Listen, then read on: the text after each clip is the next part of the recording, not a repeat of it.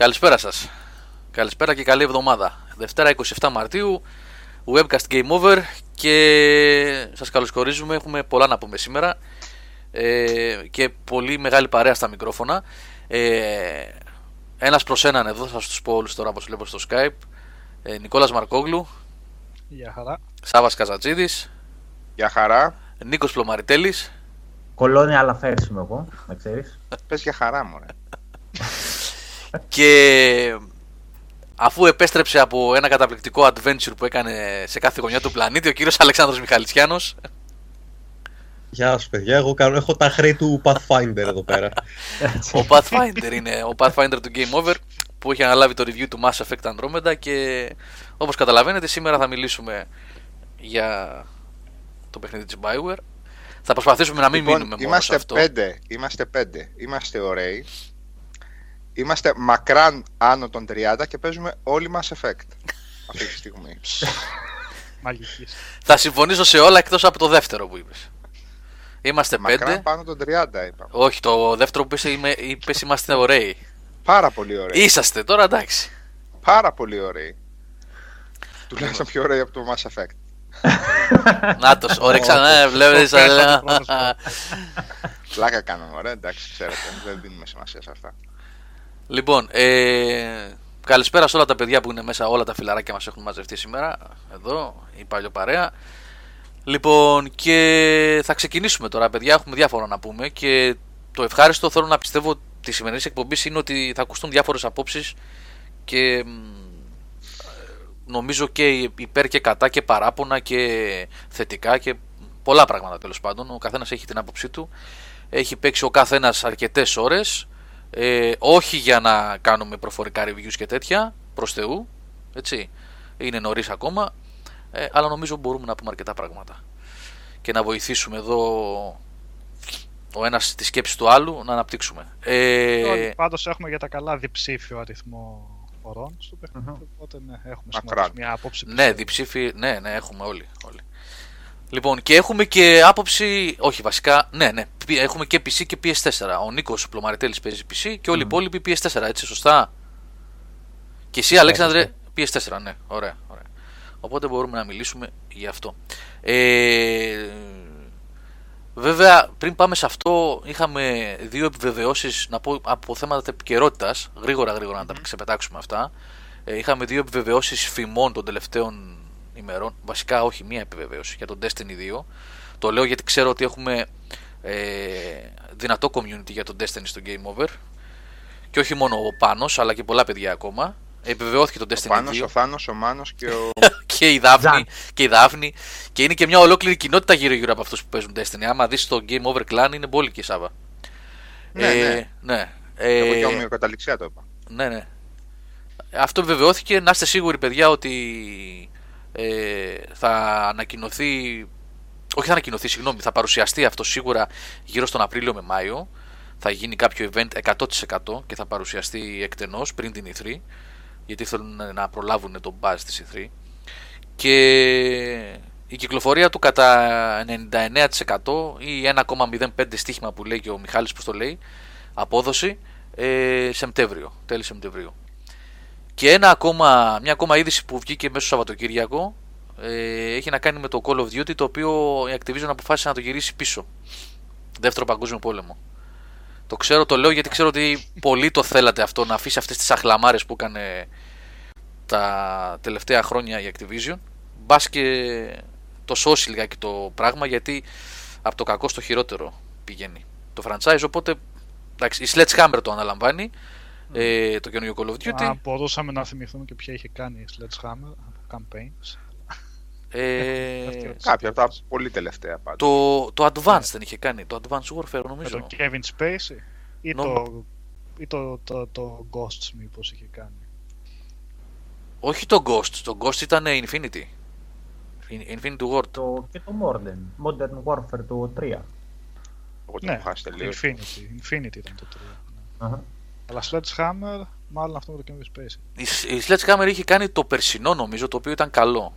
Εκεί τη βγάζει πάλι. Νομίζω. Α, ναι, δεν είπαν πότε θα βγει. Ναι, σωστά. σωστά. Ε, καλά, το πότε θα βγει για ποιο για το Call of Duty. δηλαδή, μία από super sci-fi πηγαίνει σε δεύτερο παγκόσμιο. Ε, εντάξει. θα τους τρελάνε μέσα τους. ναι, θα μας τρελάνουν. Ε. Φαντάζεσαι να σπάσει τα δεσμά του political correctness και να σε βάλει να παίξεις τέτοιο με ναζί. Πώ τη λένε. Δεν νομίζω έτσι. Ε, για τον Destiny 2 πόσα χρόνια πλάνο έχουν, ξέρω εγώ ρε εσύ σαν Σάντο πόσα χρόνια. Θα είναι μάλλον το Destiny 2 στο δεκαετές πλάνο του Destiny του 1. Στο δεκα... Ναι, αυτό θα έλεγα. Ναι, ίδιο, ίδιο πράγμα είναι αυτό. Το ίδιο παιδιά, πράγμα εντάξει. είναι. Ε, ναι, ίδιο, μην κοροϊδεύουμε. Ποιο δεκαετές. Κλείσαμε 10 για το Destiny το πρώτο; Ε, Όχι, δεν λέγαμε Destiny Ναι. είναι δεκαετές στο πλάνο. Ε, για όλα Είπα τα κι εγώ. Destiny. Ε, για Και όλο το το project ναι. εννοεί. Ναι, ναι, ναι, για όλο. Για όλο. Καλά, εγώ έπεσα από τα σύννεφα αυτή την ανακοίνωση έτσι. Το δι- Όχι ρε εσύ. Φαινόταν ότι θα πήγαινε. Πρώτα απ' όλα δεν έχει, δεν Ε, έχει που αλλού να πάει. πλάκα. Mass Effect θα Αυτό. βγάζανε μετά έτσι όπως το πηγαίνανε αυτοί. Ναι, δεν είχε άλλο. Δεν είχε άλλο. Λοιπόν, τέλος πάντων, ε, αυτά ήταν έτσι δύο της επικαιρότητας. Ε, α, Και το ένα, Starcraft. το Star, βεβαίως, μπράβο ρε Σαββανέ, σωστά. Το Starcraft, Όχι, ε, μπράβο Legolas.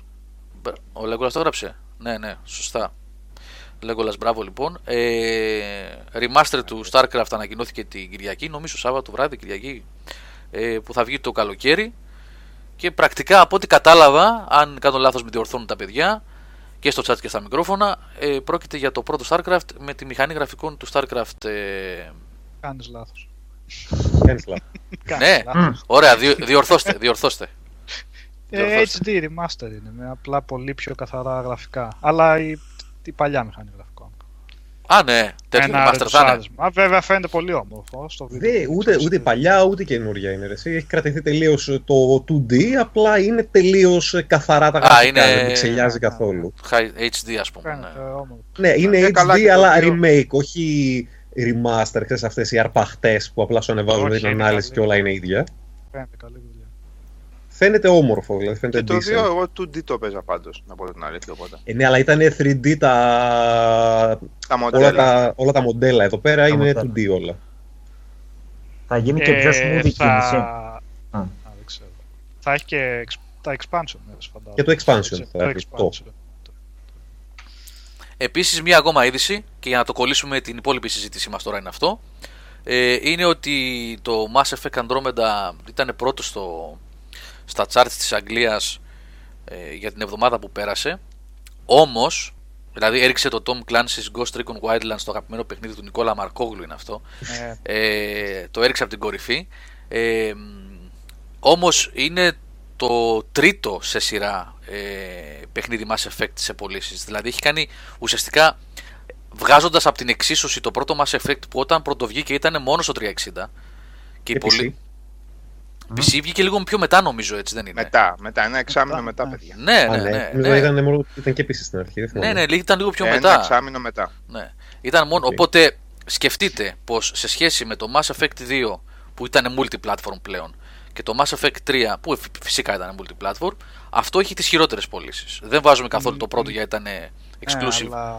Ναι, αλλά σκέψου όμως ότι αυτά το top δεν μετράει τα digital downloads έτσι. Ναι, Βεβαίως, πλέον αυτό. βεβαίως. Οπότε Αυτό σίγουρα έχει- έχει διαφορά. Σωστή παρατήρηση γιατί εκείνη την εποχή ήταν λιγότερες οι πωλήσεις. Ε, Ε, ναι. έως, Οπότε έως Ήταν- μηδενικές. Ήταν ανύπαρκτες στην ουσία. Πρέπει να Ανύπαρκτες. συγκρίνουν, δεν γίνεται να συγκριθούν δηλαδή άμεσα αυτά τα νούμερα. Όχι. Ναι. Όπως και επίσης πρέπει να σκέφτεσαι ξεκάθαρα ότι άλλο να πάρεις ε, ένα επεισόδιο το οποίο είναι κατευθείαν, ρε παιδί μου, συνεχίζει μια ιστορία που έχεις πιάσει στη μέση, και άλλο να πιάνεις κάτι το οποίο είναι τελείως άλλο, καινούργιοι χαρακτήρες και όλα αυτά. Καλά, Που άμα εξ βάλουμε αρχής όλες τις παραμέτρους έχεις κάτω, ξενερωμένο κόσμο Ναι. που δεν βλέπεις Shepard.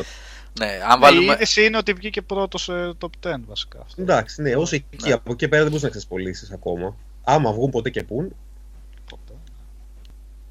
Βασικά η είδηση θα είναι στην επόμενο μήνα να δούμε πού θα κυμαίνεται το Mass Effect.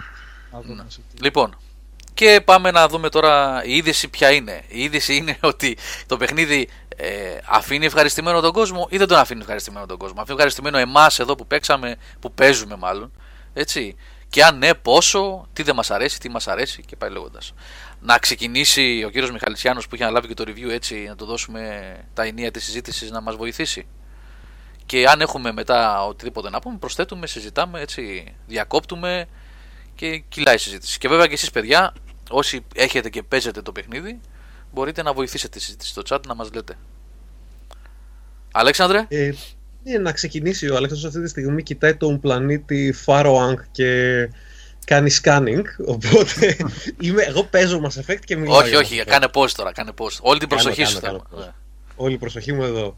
Λοιπόν, ε, όπως είπες, το παιχνίδι έχει θετικά έχει και αρνητικά. Εγώ είμαι ε, μετά από τώρα κοντεύει 25 ώρες, ξέρω εγώ.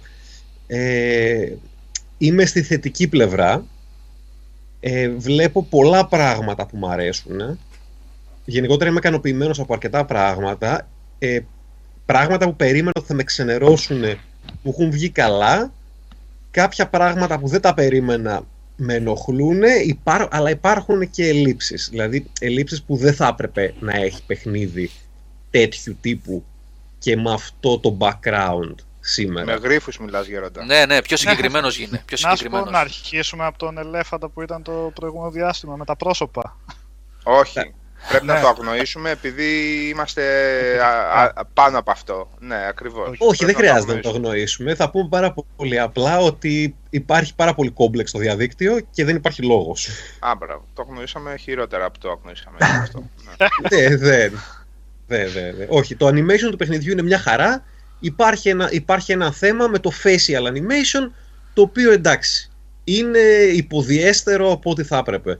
Στους Δεν ανθρώπου. Στου χαλάει το Είναι παιχνίδι. στάσιμο θα έλεγα. εγώ. Ναι, ναι, είναι τα Αλλά- πρόσωπα των ανθρώπων και των ασάρι, γενικότερα οι ανθρωπόμορφες οι φυλές, είναι το πρόσωπο παγωμένο. Αυτό. Εντάξει, Και τα Και- μάτια σκουρλωτά. cool. Έχει κάτι off με τα μάτια βασικά αυτό. Ναι, Κα- αυτό, κάτι τους έχει κάτι ξέφυγε τέτοιο. εκεί πέρα. Ναι. τα μάτια και δεν, κα- δεν υπάρχει σωστή εκφραστικότητα εκεί. Από εκεί και πέρα εντάξει τώρα, σιγά τα ΟΑ. Το τελευταίο πράγμα είναι που σε απασχολεί σε ένα τόσο μεγάλο παιχνίδι, γιατί μιλάμε για πολύ μεγάλο παιχνίδι. Δεν είναι, δεν είναι Mass Effect 1, ας πούμε, που το βγάζει σε 15 ώρες. Είναι Ναι. 80 ώρες, έτσι. Αχα, αχα. Και δεν το λέω ότι με, δεν θα έπρεπε να το έχουν προσέξει, θα έπρεπε. Απλά, εντάξει, σιγά τα ΟΑ. Δηλαδή αυτό το βιντεάκι θυμάμαι που είχε βγει με τα 4, 3, 3 λεπτά που κράζαν ας πούμε 5 facial animations, ε αυτά είναι ρε φίλε, τα, φο- τα φοβερά, τα χοντρά που βλέπεις. Όχι, άμα είναι να το κράξεις, θα το κράξεις για κάτι άλλο που είναι πραγματικά πρόβλημα. Όχι για αυτό. Ακριβώς. Ναι. Αυτοί που δεν παίζουν το παιχνίδι θα το κράξουν για αυτό το λόγο. Ε, ναι. Ε, γι' αυτό Ναι, όσοι βγαίνουν δεν θα αυτά τα μπουν καν βίντεο στον κόπο να βασικά. παίξουν το παιχνίδι. Τέλος πάντων, οπότε το αφήνουμε λίγο αυτό το resolution gate, το αστείο λίγο στην άκρη, το οποίο δεν ξέρω από πού πήγασε και, από, και τι τροφή βρήκε κόσμος για να κράξει και πάμε στα, σε άλλα. Ε, να πάρουμε, να από πού να το ξεκινήσουμε, να πάμε από κάτω προς τα πάνω ή από πάνω προς τα κάτω; Όπως κάτω θέλεις. προς τα πάνω. Όπως θέλεις. Εγώ θέλω, ξέρεις, κάτω. ξέρεις τι θέλω. Να λες ένα ωραίο πράγμα που σου έκανε καλή εντύπωση που έμεινες ευχαριστημένος και μετά να λέμε εμείς, ας πούμε, τι δεν μας άρεσε, ρε φίλε. Και να. ναι. Ντε και καλά πρέπει να μην σ' άρεσε κάτι ωραίο.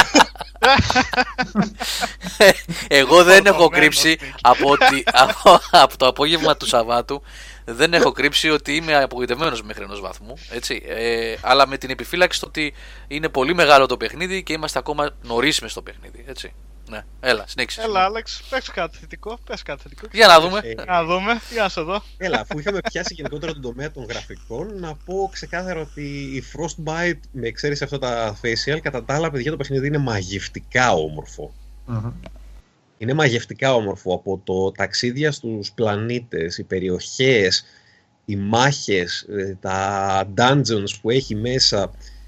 Είναι πραγματικά, εντάξει, αυτό ήθελα να δω σε Mass Effect. Δηλαδή ένιωθα ότι τα παλιά, ενώ δεν μου αρέσει το open world τόσο πολύ, προτιμώ τα πιο κα- ο- γραμμικά, ε, ένιωθα ότι τα παλιά παρά ήταν περιορισμένα. Εδώ νιώθω ότι συνέχεια βρίσκομαι στην Θέσια και τις κάνει Reapers από παντού. Ξέρεις, αυτά τα τρομερά τα πλάνα που βλέπαμε στο 3 που γινόταν μάχη από παντού τριγύρω σου και εσύ προχωρούσε σε μια γραμμή. Ε, τώρα νιώθω αυτό το πράγμα, ότι τα πάντα, γίνονται τα πάντα τριγύρω μου, αλλά εγώ μπορώ να πάω και παντού. Μμ. Και το ευχαριστιέμαι πραγματικά. Δηλαδή θεωρώ ότι από άποψη ατμόσφαιρας και μαγείας έχουν πετύχει πάρα πολύ καλό αποτέλεσμα. Το θέμα είναι τι γίνεται γύρω σου, Αλέξανδρε, γιατί δεν έχουν γίνει και πολλά πράγματα τις πρώτες ώρες. Ε, καλά, εντάξει, ρε παιδιά. Είναι οι πρώτες ώρες ένα καινούριο σύμπαν. Τι θες να γίνει, δηλαδή, στο, στο πρώτο, στις πρώτες ώρες; Να σκάσει ο πλανήτης στα πόδια σου, ας πούμε, και να χυθείς μέσα στη λαβά. Δηλαδή θέλει το progression, αυτό που γράφανε πολλοί, ότι στην αρχή το παιχνίδι είναι αργό. Εντάξει, εγώ το θεωρώ πάρα πολύ λογικό. Έχω μεγαλώσει ότι τα RPG ξεκινάς και σου λέει πήγαινε κάτω και σκότωσε πέντε ποντίκια στο υπόγειο. Είναι λογικό να είσαι αργά στην αρχή. Και ίσα ίσα εδώ πέρα ξεκινάς και το, η πρώτη αποστολή λέγεται της Πόπης. Εγώ χάθηκα από το, μέσα στον πανικό της μάχης στην αρχή. Ε, Θα είναι, περίμενα δηλαδή να ξεκινάει πιο περιορισμένα από το πώς ξεκίνησε. είναι λίγο παραπλανητική αυτό το πρώτο κομμάτι όμως, έτσι. Αυτό το- η αποστολή η πρώτη. Γιατί όντως ξεκινάει δυνατά και γρήγορα το παιχνίδι στο πρώτο δύο ώρο, δύο μισάωρο ε, και μετά κάθεται. Ναι, ναι. Και καλά κάνει. Εμένα δεν με πείραξε αυτό. ναι, Γιατί θέτει τις βάσεις για ένα νέο σύμπαν. Δηλαδή, εγώ στην αρχή με είχε, με είχε κρατήσει πάρα πολύ και το διάβασμα που είχε με- και αυτό με ενδιέφερε να δω το, το χτίσιμο αυτού του νέου κόσμου. Γιατί το παιχνίδι σε βάζει σε ένα εντελώς καινούριο περιβάλλον. Οπότε λογικό είναι να αρχίσει να μιλάει για τον Nexus, για τα Arcs, για το τι θέλαν να κάνουν, Ναι, ναι, ναι. τι είναι ο κίνδυνος που έχουν βρει μπροστά. Όλα αυτά νομίζω τα πάει πολύ καλά, πολύ καλά στην αρχή, σαναριακά. Θέλετε να το Ε, πάμε ping-pong, Σάβα και Ναι, το πάμε, Νίκο ναι. Πλωμαριτέλη, ναι, ναι. Όχι. όχι, δεν θέλετε Να- έτσι; Να πιάσουμε Θέλετε να το- τις εντυπώσεις του Αλέξη ε, από τα πολύ... Από τα, στα πολύ μεγάλα βασικά και δομικά στοιχεία αυτού του παιχνιδιού. Δηλαδή η εξέλιξη που την ψευτοθήξαμε τώρα, χαρακτήρες, setting, Ωραία, ωραία. ωραία. μάχη, Οκ, το πάμε AI. έτσι, ναι. Ας και αναπτύξει σχολιάζουμε όλο, τα όλη την θέματα. άποψή του Ναι. λοιπόν ο Αλέξανδρος, μιας και είναι και Μη λέμε reviewer. σκόρπια πράγματα. Ναι, ναι, ναι, ναι. Εντάξει, Μιας και είναι ναι. και Οκ. reviewer. Πολύ σωστά. Θα Ωραία. φάει με πάμε. το κουτάλι τα μας. Ναι. Ε, για το progression απλά να πω και εγώ αυτό που είπε ο Νίκος ότι θεωρώ πολύ σωστό το ότι γίνε, ξεκινάει στην αρχή χαλαρά το πρώτο δηλαδή 15 ώρο είναι, αρκο- είναι πολύ χαλαρό και είναι λογικό ρε παιδιά δεν σε κυνηγάνε Reapers δεν φλέγεται ο κόλος σου θέλεις να είσαι ένας ε, μετανάστης ο οποίος προσπαθεί να φτιάξει το σπίτι του και σιγά σιγά ανακαλύπτεις δηλαδή μου αρέσει που το pacing στην αρχή είναι αργό και θεωρώ Μμ. ότι ταιριάζει πάρα πολύ στο χαρακτήρα του παιχνιδιού αυτό το πρέπει να επιβιώσουμε στο νέο γαλαξία, αλλά τι θα βρούμε και ψάξει από εδώ. Μ' αρέσει, μ' αρέσει. Θεωρώ ότι είναι σωστό αυτό. Θα πάρει, φω- το ότι θα πάρει φωτιά σύντομα θα πάρει σίγουρα, αλλά θε- είναι καλό το ότι δεν ξε- ξεκινάει κατευθείαν στο legendary trip σου να σώσεις το γαλαξία. Ναι. Εγώ πάλι ήθελα κάτι πιο δραματικό στην αρχή. Ίσως να φταίει η χαλαρή παρουσίαση που έχει το παιχνίδι. Και τι εννοώ χαλαρή παρουσίαση. Ότι είναι λίγο όλοι γιόλο. Καταλαβαίνετε θέλω να πω. Είναι λίγο χαλαρή. Ρε. παιδί. Εντάξει, τώρα έγινα και εγώ Pathfinder και πέθανε και από. Μην πω και κανένα spoiler, καταλάβατε. Εντάξει, δεν είναι spoiler, Ε, αυτό είναι στην Ε, δεν πρώτη είναι ώρα. spoiler, ήμασταν. Εντάξει, Ε, α. πέθανε και ο πατέρας μου και εντάξει και δεν τρέχει τίποτα. Στο επόμενο λεπτό είναι λες και δεν έχει γίνει κάτι στη ζωή του. Δεν δείχνει δηλαδή αυτό τον πόνο του. Οκ, το κουβεντιάζει με, τους, ε, με το πλήρωμα, αλλά ε, δεν έχει ένα. Έτσι κάπως δεν βγάζει μια δραματικότητα. Εγώ θα την ήθελα αυτή την δραματικότητα. Τουλάχιστον στις, στις πρώτες ώρες και μετά να χαλάρωνε. Αλλά από εκεί και πέρα ναι. Το build-up του. Ε, με, ε, τώρα που έχω φτάσει, φτάνει σε ένα αρκετά καλό. Ε, πώς τη λένε, έχει, ανεβαίνει το παιχνίδι διαρκώς. Αναφορικά με αυτό που είπατε. Σε αυτό ναι, συμφωνώ. Οπότε Απλώς με ήθελα δεδομένο... Ναι, Ναι. πες Νικό. Κάτι σκηνοθετικά πιο, πιο έντονο για αρχή. Ναι. Τέλειωσα, ναι. Έλα, Σάβα, πήγες να πεις με δεδομένο. Ναι, επομένως, ε, με δεδομένο, με δεδομένο λοιπόν ότι το παιχνίδι κάνει αυτό ακριβώς το πράγμα, μας εισάγει σε ένα καινούριο κόσμο, με- ουσιαστικά σε μια τελείως διαφορετική πραγματικότητα από αυτή των Mass Effect, έτσι. Το Mass Effect Αχα. έχει μείνει μόνο σαν ονομασία, ένα μακρινό σύμπαν 600 χρόνια πριν και η τεχνολογία του Mass Effect και των Relays. Ε, με δεδομένο λοιπόν ότι μπαίνουμε σε ένα καινούριο κόσμο, πάνω κάτω είμαστε ας πούμε λίγο ικανοποιημένοι από το ότι ξεκινάει σχετικά αργά και ας αφήσουμε το, το σκηνοθετικό και το δραματικό του πράγματος που λέει ο... Αυτό είναι, εντάξει, αυτό είναι επιλογή δημιουργική. Αυτός Ναι. ίσως είναι φάουλ Οπότε, γραφής ναι. σε εκείνη τη συγκεκριμένη σκηνή. Ίσως, γιατί ναι. έχει δύο-τρεις σκηνές, ας πούμε, το πρώτο 25ωρο που όντως δεν γίνεται σωστό, σωστή γραφή εκεί, από το πώς, το πώς παρουσιάζεται. Δεν θα έλεγα ότι έχει να κάνει με το pacing, έχει να κάνει με το ότι έπρεπε, ρε παιδί μου, εκείνο το λεπτό να Λίγο δώσει λίγο μεγαλύτερη, παραπάνω ναι. βάρος. Μμμ, οκ. Θε- ε, για να, ίσως, ε, για να συμφωνήσω εκεί με τον Νίκο να, να θυμίσω ένα σημείο ε, υπάρχει μια επιλογή που βγάζει στους διαλόγους κατευθείαν όταν τον ρωτάν τον, ε, έτσι εγώ τον έχω τελείως default ε, τον Ryder λοιπόν όταν τον ρωτάνε για το χαμό του πατέρα του στην πρώτη κιόλας αποστολή υπάρχει μια επιλογή το ότι δεν τον ήξερα δεν τον ήξερα, ρε παιδί μου, τον πατέρα μου. Δεν εγώ είχαμε αυτό ιδιαίτερες είπα. σχέσεις. Ναι, σαφώς. Το θέμα είναι ότι α, αυτό το πράγμα γενικά δεν εξηγείται από το. α, Είναι, είμαστε πολύ νωρίς στο παιχνίδι για να έχουμε φτάσει σε αυτό το σημείο να δίνουμε τέτοιες εξηγήσεις. Βέβαια, μετά μπορούμε περίπου να καταλάβουμε τι ακριβώς συνέβαινε. Έτσι, πώς απομακρύνθηκε σιγά σιγά, ανέπτυσε το δικό του σχέδιο για AI και τον, απέρριψαν οι, τον απέρριψε η Alliance.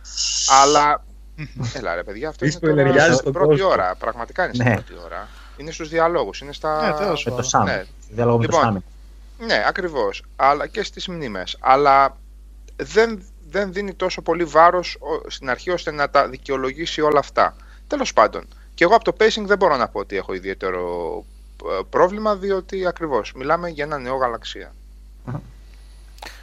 Ε, Αλέξανδρε, Okay, μπορεί, ναι. ναι, συνέχισε ε, αμέσως μόλις, αν μου επιτρέψεις να πω, ότι εγώ δεν έχω πρόβλημα με το pacing, εγώ έχω πρόβλημα με την αφήγηση στο pacing. Μμ. Ε, Ωραία, ας πάμε σε αυτό επομένως. ναι, Πάμε και- στη γραφή δηλαδή. Α, ε, ναι. Ε, στη γραφή. Εντάξει, έχει, έχει, υπάρχουν δύο σημεία. Το ένα είναι, μιλάμε για τη γραφή αυτή καθ' αυτή, δηλαδή αυτά που ακούς άμεσα να εξελίσσονται, να μιλάνε τους διαλόγους και τα, τους υπότιτλους που διαβάζεις από κάτω. Και ειναι και ε, ε, μια γραφή η οποία έχει να κάνει με την αφήγηση στο ξεδίπλωμα της ιστορίας. Όχι απαραίτητα με αυτά που διαβάζεις, αλλά στο πώς ξεδιπλώνεται η ιστορία. Γι' αυτό λέω ότι έχει διτό ρόλο μια γραφή σε ένα παιχνίδι. Αυτό που Ναι, λένε ναι. na- narration που λένε, κατάλαβες. Λοιπόν, ναι. πες μας εσύ λίγο τη γνώμη σου πρώτα και μετά, ναι, λέμε εμείς. Ε, εγώ και από εδώ, με εξαίρεση αυτό που είπαμε, ότι υπάρχουν κάποια σημεία τα οποία λες εντάξει ρε φίλε, είναι λίγο άκομψο το πώς το κάνεις. Ένα που σχολιάζαμε πριν, πριν ξεκινήσουμε την ε, Ναι, ας μην. συζήτηση και αυτό που λέμε τώρα για τον πατέρα σου, έχει ρε παιδί μου, μέσα σε όσο έχω δει, έχει τρία σημεία που έχω δει, τα οποία έλεγα, «Αχ, αυτό δεν το πρόσεξες. Κατά τα άλλα, εγώ είμαι ικανοποιημένος από τη γραφή, είμαι ικανοποιημένος από το pacing, είμαι ικανοποιημένος από το lore το οποίο έχει ατελείωτο από πίσω. Δηλαδή, μαθαίνεις πάρα πολλά πράγματα. Χρόνο να έχεις να περπατάς, να διαβάζεις και να ακούς. Δηλαδή, είναι πολύ πλούσιος ο κόσμος σε backstory ε, για τους, με- για τους ανθρώπους ας πούμε, και τα arcs που έχουν έρθει εκεί. Και είμαι και πολύ χαρούμενος από τη γραφή με τους χαρακτήρες του πάρτι. Που διάβαζα, έλεγε κόσμος, ας πούμε, δεν του αρέσουν οι χαρακτήρες. Παιδιά, τι λέτε; Καλά, προσωπικά γούστα είναι. Εγώ είμαι πάρα πολύ ικανοποιημένος από τους χαρακτήρες. Και πραγματικά, τι, ε, οι κουβέντες που κάνεις μαζί τους μέσα στο πλοίο είναι κουβέντες που θα έκανε πραγματικά με κάποιον που θες να γνωρίζει ή που ξέρεις. Δηλαδή είναι ωραίες κουβέντες, δηλαδή χαβαλεδιάζει και λίγο, γυρνάει στο σοβαρό. Δεν είναι αυτό το ε, μίλα μου τώρα, ε, δεν μπορώ τώρα να σου μιλήσω. Ε, ξαναπέρνα σε 10 λεπτά. Ε, Οκ, ε, και σε αυτή την αποστολή έγινε αυτό. Και τι άποψη έχεις, Όχι, ρε φίλε. Είναι πολύ πιο καλογραμμένοι οι χαρακτήρες. Και πραγματικά βλέπεις ότι όλοι τους έχουν πιο στημένο background.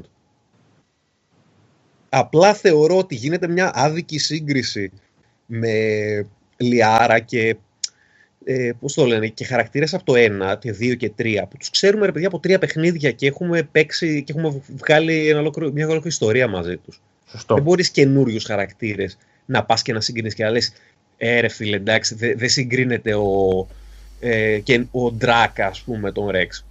Εντάξει έχεις, έχεις κατευθείαν ε, κάνει Ναι. φάουλ στη σύγκρισή σου. Σωστό, σωστό αυτό που λες. Σωστό. Η τακτική αυτή δεν είναι σωστή. Όχι, δεν είναι σωστή. Ο, βέβαια ο Ντράκ είναι insta love, έτσι. Ο Ντράκ είναι από την αρχή πολύ καλός. Ο- Εμένα μου αρέσουν όλοι πραγματικά. Εγώ επάνω, ναι. Ακόμα και ο τελευταίος, που θα έλεγα ότι για μένα ο τελευταίος είναι ο Λίαμ. Ε, Ναι. Ακόμα και αυτός έχει την Ε. πλάκα του. Ε, κοίτα, σε σχέση με τους άλλους τους ανθρώπινους χαρακτήρες που ήταν στα Mass Effect, όχι θεωρώ ότι είναι πολύ πιο καλογραμμένος. βασικά. Άι, γεια σου αυτό. Σε σχέση με τα άλλα τα αγκούρια που είχε στο, στη Οκ. τριλογία, τη βασική. Ποιοι Λοιπόν, ήταν τα αγκούρια στην ποιοι τεχνολογία, ήταν κάτσε όμως περίμενε. τα αγκούρια; Ο Το Κάινταν. Πέρα Ο από το- Ashley, Πε- ο άλλος το... Ε, σιγά την Ο Κάινταν. Ο αυτός Κάινταν ήταν στο κάτι τρίτο. έλεγε, παιδιά. Ο Η Κάινταν ήταν Ashley- καλός ρε παιδιά. Ναι, γιατί. Η Ashley- Κάινταν ρε ήταν παιδιά για είχε ένα μπάτσες. ολόκληρο background με καταστραμμένο νευρο, νευρικό σύστημα λόγω Ναι, των ναι, ναι, Ο, Κα- ο biotics. με- Κάινταν ήταν καλός. Η Ashley είναι ανύπαρκτη Ashley σε όλη ήταν- την τριλογία. Ναι, ήταν το τυπικό στρατιωτικό η Ashley, αλλά ε, κάνανε εκείνο το κόλπο που άμα ήθελες συνδεώσουν και δεν συνδεώσουν ας πούμε αποφασίζοντας ποιος θα ζήσει και ναι, αλλά η...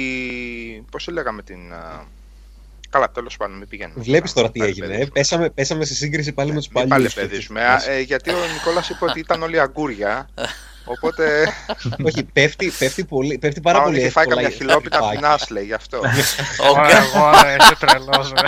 Ε, Όχι, έτσι. Εγώ ρε! Λοιπόν, Όχι, όχι, ο δεν Κάι ήταν ήταν βασικά αγκούρια και ο ήταν Λίαμ. από το, από το ένα, έτσι. Αυτόν δεν τον Ναι. ξέρω. Την Άσλι είχα πάρει μόνο. Οπότε, Ναι. Ένα playthrough έχεις κάνει εννοείς το ένα δηλαδή, όχι, όχι 28. 27. μισό. Λοιπόν, ο Λίαμ είναι με διαφορά ό,τι χειρότερο εκτός από τον Vega, πώς τον λέγαμε τον... α, Ε, βέβαια, εκτός από Από τον, τον ε, Βέγκα δεν από από τον το- Ισπανό ό- ό- Ό,τι χειρότερο Λατίνο τέτοιο, ναι. και... Ναι, Γιατί φουσκωτό, δεν χειρότερο, ε, Σάβα; Ε, δεν υπάρχει, δεν υπάρχει τίποτα σ- σαν περιεχόμενο στον. Η κόρα ε, έχει περιεχόμενο, ο Λίαμ προς το παρόν δεν έχει κανένα περιεχόμενο πέρα από το να είναι ο μπάζερ της ιστορίας. Ε, ο χαβαλετζής της παρέας είναι. Απλά δεν Ναι, γίνεται ή- σαν κάποιο κακέκτυπο, ρε παιδί μου. Δεν είδα κάτι. Αυτό, αυτό. Είναι ένας χαβαλετζής. Είναι ένας χαβαλετζής, αλλά δεν είναι Όχι χαβαλετζής κάποιος να- ε, εσείς από τους με, Αγγλ- με α- γραφή α- τύπου Από Vega. τους εν Αγγλία, καλά ναι, άστο εκείνο εκεί ήταν καταστροφή σχέτη. Και συνδεόταν και με τα κόμικ και το ανιμέ. Ποιο, για ποιο Ε, λες; Ο, Βέ, ο Vega. Ο πώς Vega, το λέγανε, Vega. Vega, Αχ, αχ, αχ. Vega. Vega. Ναι, ήταν στα animation αυτός γι' αυτό. Ε, αυ, εσείς που είστε στη, στην Αγγλία μπορείτε να μου εντοπίσετε σας παρακαλώ την προφορά γιατί εγώ θα τον έβαζα σε ταινία του Guy Ritchie αυτόν. Δεν ισχύει περίπου. Κόκκινη. Κόκκινη, κόκκινη, ναι, ναι. είναι κόκκινη, έτσι. κόκκινη. Ε, Κόκκινη. αλλά είναι κόκκινη με, με λίγο από ρασταφάρι μου φαίνεται. όχι, όχι, όχι, όχι, όχι, όχι. Καθαρό κόκκινη. Είναι, είναι, κλασ- είναι κλασική κόκκινη accent, αλλά κάποιου ο οποίος έχει καλή εκπαίδευση. Δηλαδή δεν είναι η βαριά η προφορά η κόκκινη. Είναι κόκκινη, αλλά Λονδρέζος που έχει εκπαιδευτεί σωστά, ρε παιδί μου. Έχει, δηλαδή, έχει πάει σε έχει μια πανεπιστημιακή μόρφωση. Αυτό θα, έτσι θα το έλεγα. Και εννοείται πρώτη φορά σε Mass Effect God bless the subtitles γιατί πραγματικά χάνουν τις μισές προτάσεις από αυτόν. Έτσι, έτσι επίσης χάνει τα, τα μισά σύμφωνα. Οπότε, ναι.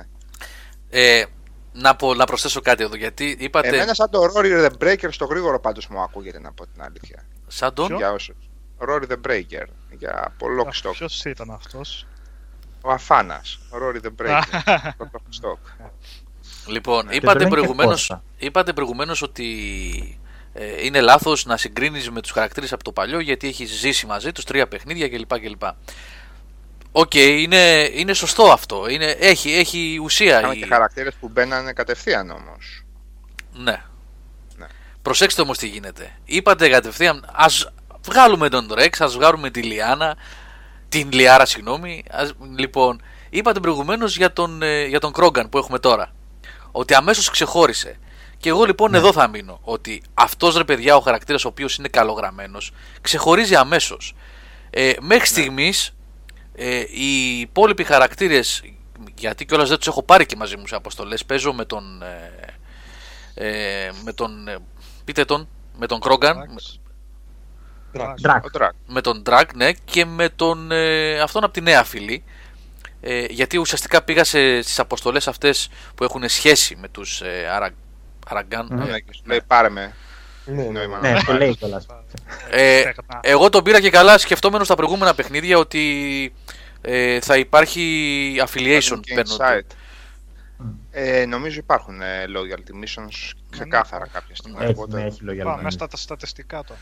Το Ναι. πώς έχεις κάνει. Λοιπόν, είναι, εμένα μέχρι στιγμής μου κάνουν κουμπά, κομπάρση, δηλαδή την κόρα ε, με το που ξεκινάει βλέπεις ότι ε, είναι το αντικείμενο για το παστέλωμα που γράφουν τα παιδιά εδώ στο, στο chat. Εντάξει, Εντάξει, είστε σε successful κερατά όλοι. είστε λοιπόν, σεξιστές. και η, η Ασάρι επίσης, δηλαδή δεν θέλω να το αδικήσω ρε παιδιά, δεν θέλω να το αδικήσω, αλλά μέχρι στιγμής οι χαρακτήρες ε, εκτός του Κρόγκαν και της κόρα, η οποία κόρα όντως φαίνεται ότι έχει background με την ιστορία με τον πατέρα του, του Ναι, έχει λίγο Ryder. background. Ναι, ότι ήταν αυτή να γίνει Pathfinder και ότι υπάρχει μια σύγκρουση μέσα στο μυαλό Και με της. το βιωτικό παρελθόν της που ήταν εκεί πέρα. Που ήταν Ασάρι κάπου- κομμάντο Ακριβώς. κλπ. Βεβαίως. αυτό. Ναι, ναι, ναι. Ε, το γεγονός ότι τη μια στιγμή αυτό στην αρχή με είχε ενοχλήσει, αλλά όταν το σκέφτηκα καλύτερα είδα ότι ουσιαστικά υπάρχει conflict μέσα της. Που στην αρχή δεν την πειράζει καθόλου ή έτσι λέει όταν ο... Αναλαμβάνει, αν- ο... αναλαμβάνει ο ιός. άλλος ο Pathfinder και μετά πάει και του λέει όταν μιλάνε σε ιδιωτική συνομιλία μέσα που τον φωνάζει ότι την ενοχλεί.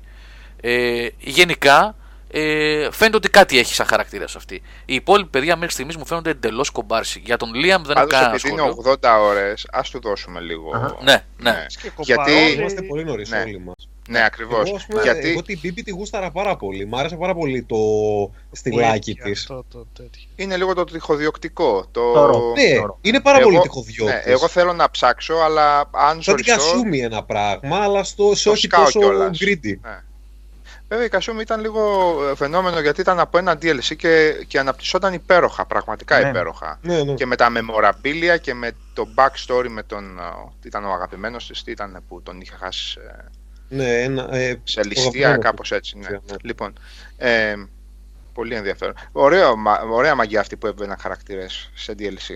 Και μάλιστα και βασικά. Θα έχουμε και άλλα τέτοια Υπέροχο. μου φαίνεται όμως δεν το γλιτώνουμε Ναι. αυτό. Ε, Αλλά ας το δώσουμε λίγο γιατί θα κάνω την άλλη την αντιδιαστολή εγώ με το, με το Dragon Age που έχω, έχω ακούσει υπέροχα πράγματα για το ότι δεν είχε ενδιαφέροντες ε, χαρακτήρες στο Inquisition. Εγώ λέω ότι ενδιαφέροντες χαρακτήρες είχε ακόμα και το 2, αλλά never mind.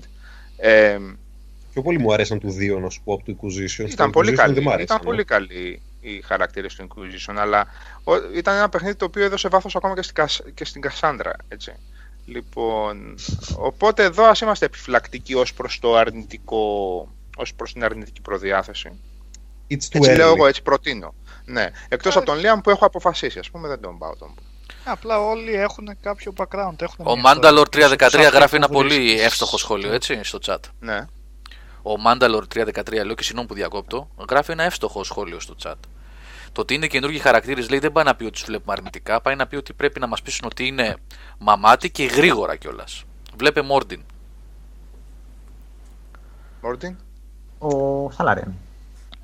Α, Ο ναι. Σαλάριαν στο, στα Ωραία. 2 και 3. Πολύ βάθος ρε παιδιά, πολύ βάθος. Ναι. Πολύ βάθος και εντάξει, όντως τώρα εδώ είναι άδικο γιατί θυμόμαστε και την αποστολή στο, στο 3, την, με την Ναι. απίστευτη κορύφωση κτλ. Ναι. Ας... Εδώ όμως είναι το θέμα της αφήγησης που είπαμε πριν. Ότι σε έβαζε κατευθείαν σε γεγονότα η τριλογία, τα οποία ήταν σημαντικά και ε, μείζωνο σημασία. Το οποίο δεν το κάνεις τις πρώτες ώρες. Αλλά αυτό μπορεί να πέσει στην παγίδα ότι βιαζόμαστε. Ναι, ναι, ναι, ναι. ναι, Καζόμουν, ναι, Όταν γιατί ναι, ο- ναι. Αν θυμάστε, ο Πρώτον Μόρτιν αυτό έλεγε και ένα και τραγούδι. δεύτερον- Έτσι. Και πρέπει να το δεις, πρέπει να το δεις και με άλλη λογική κιόλας, έτσι. Γιατί άλλο να βλέπεις, σκ- άμα σκεφτείς, ρε, άμα το πάμε με κινηματογραφική άποψη, το Mass Effect, ας πούμε, η τριλογία είναι τρεις ταινίες. Αυτό εδώ είναι μια τηλεοπτική σειρά. Δεν γίνεται στο πρώτο επεισόδιο να σου δώσει την πληροφορία που σου έδινε το άλλο. Θέλει Μμ. χρόνο. Ναι. Δηλαδή, επειδή είναι απλωμένο, θέλει χρόνο όλο Και το πράγμα, υπάρχει, λοιπόν. και υπάρχει και ένα διαφορετικό mood το οποίο επηρεάζει βαθύτατα πιστεύω την αφήγηση. Ότι στην πρώτη τριλογία έπρεπε να σώσει τον κόσμο και εδώ πρέπει να φτιάξει ένα καινούριο κόσμο. Ναι, άγια σου. Αυτό είναι ένα ελαφρυντικό στην αφήγηση του παιχνιδιού και στους χαρακτήρες το οποίο ενδεχομένως ε, να, το πρόβλημα αυτό που εντοπίζουμε, αν το εντοπίζουμε, όσοι το εντοπίζουμε, να βελτιωθεί στα επόμενα παιχνίδια εφόσον υπάρξουν επόμενα που μάλλον θα υπάρξουν βέβαια. Αν- Ε, ναι. Να κάνω και εδώ τώρα μία ερώτηση πάλι σε αυτό επειδή είμαστε σε αυτό το θέμα που είναι ίσως και το πιο σημαντικό στα Mass Effect.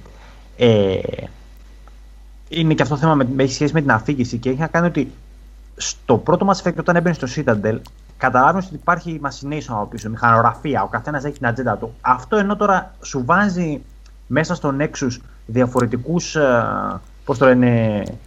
Ε, διαφορετικά συμφέροντα, δεν δείχνει να το πιέζει προς τα εκεί πολύ. Κατάλαβες. Και πάλι αυτό είναι θαμαγραφή εκεί πέρα. Έχουμε και τους Ναι, εξόρους. αλλά δεν, αυτό το λες σαν αρνητικό. Γιατί θέλω να πω ότι δίνει Συζήτηση μια κάνουμε. διαφορετική. Μπορεί να προ- έχει γίνει Όχι, κάτι ναι, εκεί ναι. πέρα. ναι. Όχι, Μπορεί να γιατί βελτιώνει, δίνει γιατί μια πες- διαφορετική τροπή. Δεν είναι ανάγκη να Καλά, πούμε, μόλις και ξύπνησα, καλά, ρε ναι. φίλε. Ναι, Πραγματικά μόλις. βρίσκεις δηλαδή με έναν αχταρμά, ένα χάος που συμβαίνει εκεί πέρα και Δεν νομίζω ότι έχουν το μόλις δίνει ξυπνήσει, καλά. παιδιά. Γιατί, Δεν έχουν πώς; ξυπνήσει μόλις. Εντάξει, σε 14 μήνες δεν μπορεί να χτιστούν τα. Ναι. τα... Αλλά- Όλα αυτά είναι ελαφρυντικά. Δηλαδή είναι αρχίσει παντού δρά τελικά ως ελαφρυντικό. Α, δεν σημαίνει ότι πρέπει να σου δείξει ντε και καλά. Νομίζω ότι Μηχανογραφίες έχει ή... Ήδη αρκετό χάος για 14 μήνες. Ναι, ισχύει αυτό. Και εντάξει, πρώτα απ' όλα ξαναλέμε, παιδιά, μάλλον το έχουμε παρασυζητήσει το θέμα, γιατί δεν έχουμε πολύ, ένα πολύ μικρό δείγμα του παιχνιδιού στα χέρια μας. ναι. Δηλαδή είναι. Δεν ξέρεις, δηλαδή, μετά από μια εβδομάδα που θα έχουμε παίξει άλλες 40 ώρες, πόσο θα έχει αλλάξει το κάθε Ακριβώς. άποψη. Α, αν α, το τελειώνουμε με το, με το θέμα γραφής, α, ξέρω εγώ, ανάπτυξης χαρακτήρων και όλα αυτά, εμένα γενικά, έτσι για να βάλω και το δικό μου insight λίγο, ε, με ενοχλεί λίγο η ελαφριά διάθεση γενικώς. Μμμ. Λοιπόν, ε, μπορώ να πω ότι δεν είμαι ευχαριστημένος σε αυτό το τομέα, γιατί πάντα θα υποθεί στο τέλος ένα αστιάκι, δεν μ' αρέσει αυτό το πράγμα. Δεν μ' αρέσει Η αλήθεια γενικά. είναι ότι έχει Δεν κάτι μ' αρέσει ατάκες, γενικά. ναι, περίεργες. Λοιπόν, ε, ναι, μπροστά στο άγνωστο δηλαδή, σε μια άγνωστη δύναμη απέναντι σε έναν άγνωστο πολιτισμό που σου επιτίθεται, δεν θα κάνεις το αστιάκι, δεν θα πεις στην κοινοτυπία την αστεία κοινοτυπία, το τώρα τι κάνουμε, ξέρω εγώ, όλα αυτά τα όλες αυτές οι φρασούλες που χρησιμοποιούνται. Υπάρχει αυτή η διάθεση, ελπίζω να συμφωνείτε και να μην το αντιλαμβάνομαι μόνο εγώ. Όχι, έχει κάτι χαζοατάκες ορισμένες φορές, όχι πολλές. Αλλά μ' ναι, αρέσει. υπάρχει Ξέρω ένα το πιο χαρακτήρα. ανάλαφρο, έχει ένα Ναι. πιο. Όχι και ο Έχει πρωταγωνιστής, ανάλ- όχι ναι. ο χαρακτήρας. Μα ο, Πάρ' πρωτα- το. ο πρωταγωνιστής, παιδιά, ο πρωταγωνιστής, παιδιά, είναι 20 κάτι χρονών. Ε, ναι. Παραπάνω. του. Ε, τι, Το εντάξει, περ- έχει όχι, το σημασία, περνάει, έχει. σως, το Ναι. περνάει, όχι, έχει πολύ σημασία, ρε, εσύ, γιατί το περνάει ότι είναι, έχει αυτόν τον αέρα του ε, ακόμα δεν έχει την σωστή έγνοια του κινδύνου σε εκείνη τη φάση της ηλικίας σου. Όχι, Είσαι έχει- ότι έχεις πιο πολύ τη διάθεση. Ε, εντάξει, μωρέ, θα γελάσουμε και λίγο. Έχεις πιο πολύ να, θα, ε, να εξερευνήσουμε, να δούμε όλα αυτά. Ακόμα και το σοβα, τη σοβερωτική, του- στη- στην σοβαρή του πλευρά να πας να κοιτάξεις, συνεχίζεις να είναι κοσάρης. Αυτοί οι οποίοι είναι πιο μεγάλη ηλικία, τους βλέπεις ότι δεν πετάνε τέτοιες καφρίλες εύκολα. Η βέτρα, ας Και πούμε. απλά είναι διαφορετικός χαρακτήρας από την άποψη ότι δεν είναι στρατιωτικό όπως ήταν ουσιαστικά στο, στη τριλογία που ήταν Αυτό, πιο αυτό, πειθαρχημένος αυτό, Και... Αλλά και πάλι αυτό που λέει ο Σάβα, δηλαδή. προ- Είναι βέβαια επιλογή του ύφους που θέλαν να κάνουν γενικότερα Ναι, στο είναι παιχνίδι. άλλο δεν ύφος. ήθελαν να το κάνουν ε, σκοτεινό. Είναι άλλο ύφος. ε, Εμένα απλά τέτοιο- λέω ότι δεν μου αρέσει αυτό το ύφος. Ναι, αυτό. Αυτό, αυτό, εντάξει, παιδιά- αυτό είναι τελείως προσωπικό γούστο. Από πού πηγάζει όμως αυτό, είναι ότι το είπαμε Σάβα και μαζί που κουβεντιάσαμε ότι δεν έχει background ο χαρακτήρας και είναι. Πάντα υπάρχει αυτό το θέμα στα παιχνίδια που ξεκινάει ο χαρακτήρας χωρίς background. Αναγκαστικά στην αρχή είσαι τα μπουλαράζα που λέμε, έτσι, θα, ή θα δεθείς πολύ πιο μετά, άμα γίνουν πράγματα. Εσύ χτίζεις το χαρακτήρα. Ε, ναι, εντάξει, όλα, όλα τα RPG έτσι είναι τώρα, τι λέμε. Όχι, δεν Γιατί, είναι ο, όλα, συγγνώμη κιόλας, αλλά ο Σέπαρντ είχε κάτι, χα- κάποιο χαρακτήρα, ανδρίκελο Ε, ήταν. ε, Όχι, ήταν ο Fir- First Human Spectre. Μέχρι να Ε, γίνει. ήταν λίγο, ναι, αλλά σαν χαρακτήρας. Εντάξει, Σαν αυτό ήταν η χαρακτήρα ταμπέλα. σέλα, του, ρε, ήταν, η ήταν, ταυτότητα, το στρατιωτάκι το- το- από τα LOC. Δεν είχε Ε, ο Σέπαρτ κάτι. Δεθήκαμε μέσα σε τρία παιχνίδια μαζί του. Στην αρχή Είχε δεν background. είχε κάτι με το Σέπαρτ.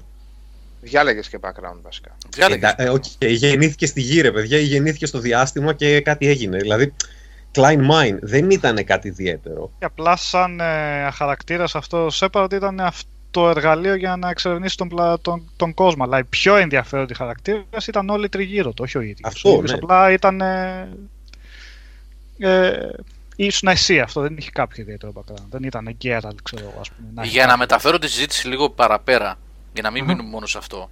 Μήπως το γεγονός ότι ε, είχαμε, γιατί εδώ νομίζω ότι, όχι να μην προτρέχω, ε, ε, εγώ πιστεύω πάντως ότι είχαμε πολύ καλύτερο voice act- ε, acting στα προηγούμενα παιχνίδια ε, που είχε βοηθήσει, ίσως είχε βοηθήσει πάρα πολύ την ανάπτυξη του Shepard και των υπολείπων.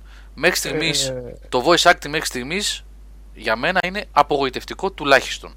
Αλήθεια. Εγώ έχω ακριβώς την Ναι. αντίθετη άποψη. Εγώ Εγώ να τον βρίσκω πω πιο το συμπαθή από τον ε, Σέπαρντ. Γιατί έχει κάποιο χρωματισμό στη φωνή του, οπότε κάτι βγάζει. Ναι. Δεν Ο μιλάω Shepard μόνο για ήταν τον απλά χαρακτήρα. Ο ρομποτικά. Σέπαρντ δεν είχε. Αντιθέτως, η Fem Shepard, η θηλυκή έκδοση του Η Shepard, Fem είχε Shepard πολύ καλό ήταν voice πολύ acting. καλή η Fem Shepard. Ήταν πάρα πολύ καλή. Ο άντρας ήταν. ε, Δεν τίποτα, μιλάω μόνο δηλαδή, για τον Shepard, εντάξει. παιδιά. Μιλάω για το voice acting γενικότερα στο παιχνίδι. α. Ε, Δεν έχω δει κάτι που να με πειρά. Δεν, ε, δεν έχω δει κάτι που να μου κάνει εντύπωση, είτε για τον ένα είτε για τον άλλο τρόπο. Ναι. Για, για φοβερά θετικό είτε για αρνητικό έτσι. Μμ. Και γι' αυτό νομίζω. είπαν ότι αλλάζει. Συγγνώμη, Αλέξανδρα και σε οδυνώ. Και αυτό αλλάζει, ότι βελτιώνεται και η ηθοποιία και, και τα πράγματα που λένε πάλι προχωρώντας το παιχνίδι από ό,τι έχω διαβάσει. Συνέχισε, Αλέξανδρε. Ε, νομίζω ότι το χειρο... τα χειρότερα κομμάτια που έχω δει σε γραφή, τα... οι πιο άσχημοι χαρακτήρες, το πιο άγριο γενικότερα, παιδί μου, ένα κομμ- κάποια σημεία που λες «Αχ, γιατί το έκανες έτσι», τα βλέπω, τα είδα στην αρχή. Τα είδα στον Nexus. Δηλαδή είναι εκεί πέρα τρεις χαρακτήρες, τους οποίους θέλεις να απλά να τους βάλεις μέσα στη μηχανή του κοιμά. Είναι κακοσχεδιασμένοι, το lip syncing της δεν δεν δουλεύει καθόλου, το, η γραφή φεύγει δεξιά-αριστερά. Είναι ρε παιδί μου τρεις τρεις χαρακτήρες εκεί πέρα οι οποίοι είναι για μπάτσες. Μετά δεν μου ξανά έγινε να πω ότι έχω κάποιο κακό voice acting. Δεν σου Ίσα κάνε- ίσα, Μου έχει αρέσει πολύ. Να, να ρωτήσω κάτι, ρε παιδιά. Να ρωτήσω κάτι. Δεν σου κάνει εντύπωση που, για παράδειγμα, ε, όταν μας σύστησαν τους Turians στα πρώτα παιχνίδια, ε, όλοι οι Turians λίγο πολύ έχουν ένα συγκεκριμένο τρόπο που μιλάνε. Δηλαδή έχουν εκείνον εκεί τον. σαν να κάνει μια γαργάρα στο λαιμό. Δεν ξέρω αν το, το εκφράζω σωστά. Ναι, Ε, αυτό. αυτό με μια παρόμοια προφορά λίγο πολύ όλοι και τα λοιπά. Και ξαφνικά βλέπουμε αυτούς τους ε, αραγκάνι, σωστά τους προφέρω, τους λέω σωστά, αρα, ε, αρα, πώς τους λέμε Δεν ρε ξέρω παιδιά, πώς τους λένε. Αραγκάμι, μπερδεύτηκα. αραγκάμι. Ε, Ε, Αποσυντώνησες όπως το λες. ο πρώτος, ο πρώτος ε, πολιτισμός που βρίσκουμε, το first contact ουσιαστικά, εκτός από τους Αγκάρα, βρε, τι αραγκάρα. Αν- Αγκάρα, ε, στον το καλό μου, σ' παιδιά. άκουγα. Κα- Ανγκάρα, τέλος πάντων. Πω, το σκότωσα. λοιπόν, ε, εκ των οποίων οι μισοί μιλάνε με βρετανική προφορά, οι άλλοι μισάνε, μιλάνε με τζαμαϊκανή προφορά, ο άλλος μιλάει σαν Νιγηριανός που μιλάει αγγλικά. Τι ήταν αυτό, ρε παιδιά τώρα; Το λέει, το λέει. Δεν διάβασε το Έχει codex. Μια Ή εξήγηση. θα διάβασε το codex. Λέει ότι Α. ε, από διαφορετικές τέτοιες είναι. Είναι από clans.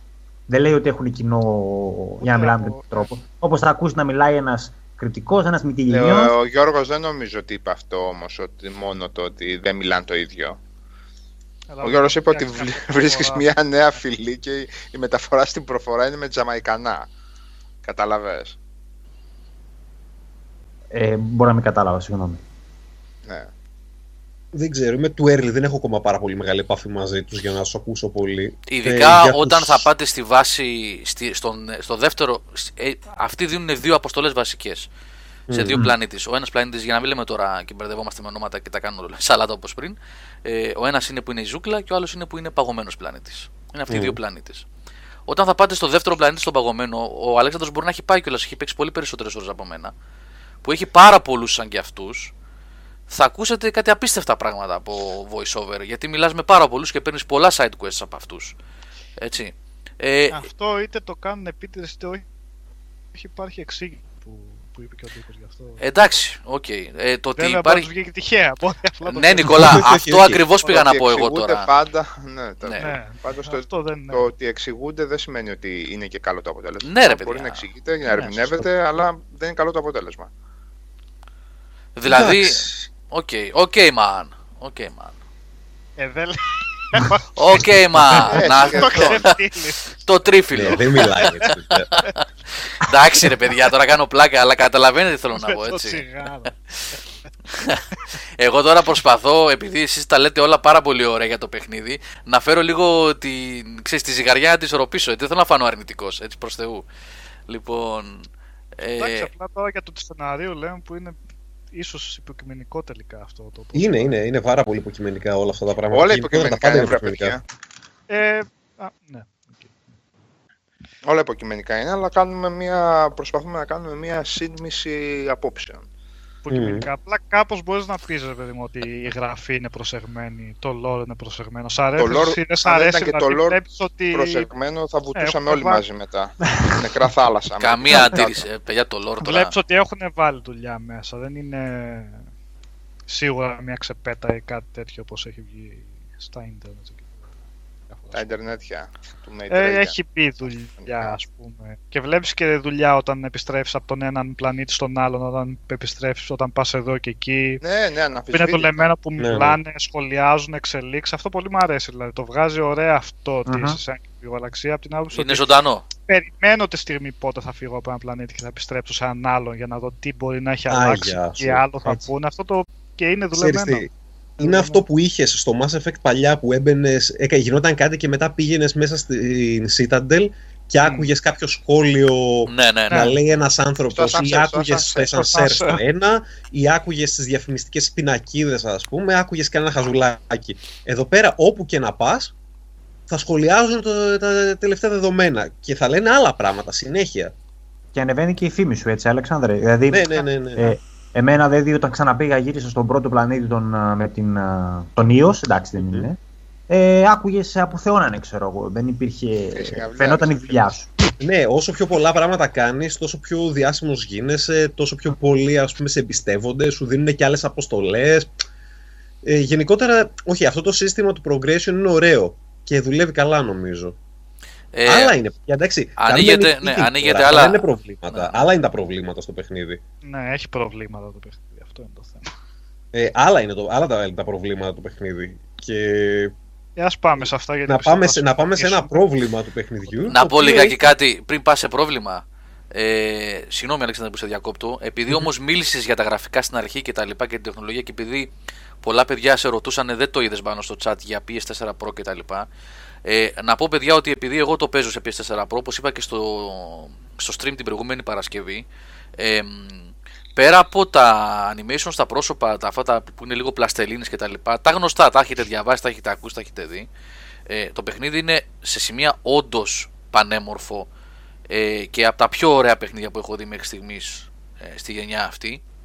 Ειδικά σε σημεία που ε, υπάρχει ανοιχτός ορίζοντας, ε, ανοιχτός κόσμος με το Nomad που κινείσαι κτλ. Ε, στο PS4 Pro υποστηρίζει με upscale όπως σας είπα 4K ανάλυση και HDR ε, και φαίνεται πανέμορφο. Καλά, οι στιγμές που πλοηγήσεις στο διάστημα από πλανήτη σε πλανήτη για scanning, εξερεύνηση κτλ. είναι μαγευτική έτσι. Όσοι γουστάρετε sci-fi, αυτά τα σημεία δηλαδή είναι με τη μουσική να παίζει αυτή την ωραία από πίσω την ηλεκτρονική. Είναι καταπληκτικές στιγμές. Πολύ ωραία Τι πρώτες σημεία. πέντε φορές. Όταν στο Ναι, κάνει να με έχει και τι λίγο φορέ. νόημα. Ναι, Ναι, δεν έχει κανένα ιδίως όταν νόημα. πας να, να, να, Ναι. να βρεις merchant, να βρεις κανένα σίδερο παραπάνω και αρχίσεις και κάνεις αυτό το ταξίδι, μέσα στη μαγεία είναι. ναι, Για λοιπόν. να μην πούμε και και λίγο. πολύ σωστά συμπληρώνουν τα παιδιά ότι από ένα σημείο και μετά κρατάει κουραστικό αυτό. Ναι. Ναι, στην αρχή είναι ωραίο. Γιατί εγώ στην αρχή έμπαινα και στο τρυπάκι να βγαίνω και στο σκάφος να βλέπω τη θέα από το σκάφος, αλλά μετά από κάποιο σημείο. Δεν βγαίνει χρονικά. Τώρα δεν ξέρω, είναι spoiler Άρεσε. από το συνολικό αριθμό των πλανητών. Για να το βάλουμε λίγο σε. Όχι, είναι πολύ. Είναι πολύ. Είναι, πολύ. είναι, πάρα, είναι πάρα πολύ. Είναι πολύ. Απλά ξέρεις τι. και έχει ε, συστήματα. Sorry, κάτι να πω. Έχει συστ- ηλιακά συστήματα με 5-6 πλανήτες που δεν βρίσκεις τίποτα έτσι. Τους έχουν Α, βάλει ούτε- μόνο για να δεις ούτε περιγραφή. ανομαλή. ναι, ναι. Ναι, δεν έχει τίποτα, τίποτα. Δηλαδή, εντάξει. Για... Απλά κάποιον του είπαν εσύ φτιάχνει πλανήτες. Μπορεί να φτιάξει ένα site mission, Νικόλα. Λες να πήρανε σιγά, προσωπικό δεν από τη ξέρω. Ubisoft. Φτιάχνει πλανήτες. Παίζει, Ε, καλά, Φτιάχνει, παίζει, ναι. ναι. φτιάχνει θάμνους. Λοιπόν, Γιατί επειδή. είναι όμορφη και αυτά, αλλά κάτι να κάνεις πιο αστικό. Γιατί Καλά. οι resources που σου δίνει τα βρίσκεις πολύ περισσότερα πάνω στον χάρτη έτσι. Δεν είναι ότι σου Mm. δίνει κάτι φοβερό. Ναι. κάποιο. Πιο πολύ για κάποια side quests είναι- αξίζει αυτό και για να βρίσκεις και κάποιες άσχετες πληροφορίες και research points και τέτοια. Γενικότερα Παιδιά, ε- είναι οριακά ε, είναι οριακά λιγότερα άχρηστο από ό,τι ήταν στο 2 και στο 3. Εγώ την αμαρτία μου να σας την πω την αμαρτία μου. Εμένα μου αρέσει πάρα πολύ αυτό το πράγμα. Με- Το ξέρω τώρα ότι είναι βαρετό, γι' αυτό λέει, λέγατε προηγουμένως για υποκειμενικότητα και καλά το λέγατε. Ε, εμένα μου αρέσει αυτό το πράγμα να βλέπω στο τάδε ηλιακό σύστημα ποιος είναι gas giant, ποιος είναι. Ε, Α, planet. και εγώ. Μ' αρέσει πάρα πολύ. Τώρα το ξέρω, αντιλαμβάνομαι 100%. ναι, ναι, Σάβα, εντάξει. Αντιλαμβάνομαι 100% ότι μπορεί να είναι για αυτοκτονία για πολύ κόσμο αυτό, απίστευτα βαρετό. Το καταλαβαίνω απόλυτα. Ε, έχω ψώνιο σε αυτό, μ' αρέσει. Και βέβαια και εμένα θα μ' άρεσε. Τη, τη μεταξύ τους απόσταση να μπορούσα να κάνω με το space να την κάνω skip. Αυτό είναι το ενοχλητικό. Το Αφού να κάνει, κάνω κάνει 100 loading, πλάκι, ρε. αυτό. Κάνει loading, ρε. Κάνει loading. Α, ε, τι, τι διάολο φορτώνει. Δεν είναι, Ε, δεν Εν είναι τω μεταξύ, ρε φορτώνει. παιδιά, γιατί να μην μπορείς να μπεις στο, στο άτιμο το Tempest; Τώρα λέμε ε, Tempest. μικρά μικρά. Γιατί να μην μπορείς να μπεις στο Tempest ε, χωρίς να απογειωθείς; Ε, loading είναι και αυτό, προφανώς. Για να μπεις στο Φαντάζομαι, Tempest. δηλαδή. Ε, ναι, αφού ο εσωτερικός χώρος είναι λεπτομερής. Όχι, όχι, έχει δίκιο σε αυτό που λέει. Φαντάζομαι- Νικόλα, ξέρεις τι εννοεί. Όταν λες είσαι τώρα; στον πλανήτη επάνω που σου λέει Πρέπει enter. να κάνεις Απλά διπλά να ναι, κατέβεις. φίλε, για να βγεις. Ναι, Α, να οπότε κάνεις σαν να depart. λέμε ότι ας είχε loading, αλλά μην το διώξει από το πλανήτη. ε, Ναι, ναι. μην το διώχνεις. Ναι, Γιατί ναι. να κάνω depart και πάλι προσγείωση; Για να, Ναι, μην είναι έχεις, λίγο για να περίεργο. μην έχεις δύο loading σε περίπτωση που πώς το λένε, θες να φύγεις από τον πλανήτη και σε αναγκάζει να κάνεις διπλό. Βασικά είναι τεχνικό το θέμα. Νομίζω Και ξεκασάρει από βγάλε τη δεύτερο μνήμη. κουμπάκι. Δεν νομίζω Όταν να φτάνεις εκεί έχει πέρα ή μεγάλο. get into Μπαι- ή... ναι, μπαίνει- Μπαίνει μέσα στο σκάφος, πας στη γέφυρα και λες σε ποιο πλανήτη να πας. Δεν χρειάζεται να έχεις φύγει από το Ναι, ναι, πλανήτη. παιδιά, είναι τεχνικό Άντε, το τε. θέμα. Μάλλον ξεκασάρει από τη μνήμη ε, ό,τι έχει Κάποιο φορτώ, τεχνικό Σίγουρα φορτώσει. είναι τεχνικό, αλλά Ναι, ναι. να άντε, είναι απλές ερωτήσεις. Ε, Ναι. ε, όπως επίσης δεν μπορώ να καταλάβω γιατί πρέπει να πηγαίνεις ας πούμε πλέον στις κονσόλες του email ενώ έχει ένα Omnitool και ένα AI μέσα στον εγκέφαλό του, ας πούμε, για να δεις το καινούριο email της κόρα. Για, λέμε την αλήθεια, βέβαια κάθε γωνιά έχει κομπιούτερ για να δεις τα email. Έχει ρε παιδί μου και αυτό είναι Αλλά ακόμα πιο ναι, per the αλλά way το ναι. πράγμα. Όπως Πάντως επίσης, per the way γενικότερα είναι μην το έχουμε research, παράπονο αλλά- με το Tempest. Το Tempest είναι το Όχι, όνομα το Normandy που δεν θέλαμε τόσα χρόνια. Το Και Tempest το Normal είναι ήταν τόσα κουραστικά γιατί loading έκανε και αυτό, εντάξει. το, το, lo- το, το Normandy μας είχε ξεφτυλίσει με τα loadings. Εδώ πέρα τουλάχιστον πας όπου θέλεις άνετα. Δεν είναι πια ανεβοκατέβαινε σαν χαζός. Α, Είναι καθαρά Όσο τεχνικό, μέγεθος τεχνικό πρέπει παιδιά να το έχεις. θέμα και αυτό ήταν. Είχαν λιγότερη μνήμη τα προηγούμενα ναι, ναι, μηχανήματα. ναι, ναι, ναι. Έτσι. Τεχνικά είναι αυτά τα ζητήματα. Ναι. Θα προτιμούσα πάντως το research και το να βλέπω τι μου λείπει και τε- τι δεν μου λείπει να το, να το έχω στο Omnitool. Επ- επιτέλους δηλαδή. Νομίζω ότι το UI στο Omnitool παραέχει πολλά για να έχει και αυτό. Α, στα έχει μωρέ, ούτως ή άλλως α, από user, Εδώ τα user βρίσκει. interface το research και το develop για το, για το τέτοιο καβάλα είναι, αλλά τέλος πάντων. Ε, αυτό, Αυτό τους, έχει- τους έχει μείνει, αυτό το scroll down στην Bioware τους έχει μείνει. Τραγικό Να και στο πούμε Dragon κάτι. Age, τραγικό και εδώ. αυτό αντικειμενικά το UI. α- α- α- απλά πράγματα με το UI το οποίο είναι πραγματικά κακό. Εγώ σε αυτό Πολύ πέρα κακό. μπορείτε εσείς να πείτε, εγώ το βρίσκω κακό. Για να βγεις από το minimap δύο φορές κλικ. Στις 5 ώρες παιχνιδιού είναι ok. Στις 80 ώρες αρχίζει και είναι εκνευριστικό. Δύο κλικ, καταλάβες. Δηλαδή, Θάνατος, θάνατος είναι το. Η έλλειψη μήνυμα Ναι. είναι θάνατος. θέλεις να δεις τι πηγές χρειάζεσαι για να. Γιατί δες τώρα τι κάνει, κατά τη γνώμη μου, στο Mass Effect Andromeda. Έχει ένα πολύ ωραίο σύστημα crafting. Τώρα πηδάω σε θέματα, παιδιά. Ή... Δεν Όχι, πειράζει. όχι, ρε. ρε, Δεν Πάμε πειράζει. στα, του, τα ουσίας του gameplay. Ναι, ναι. Ναι.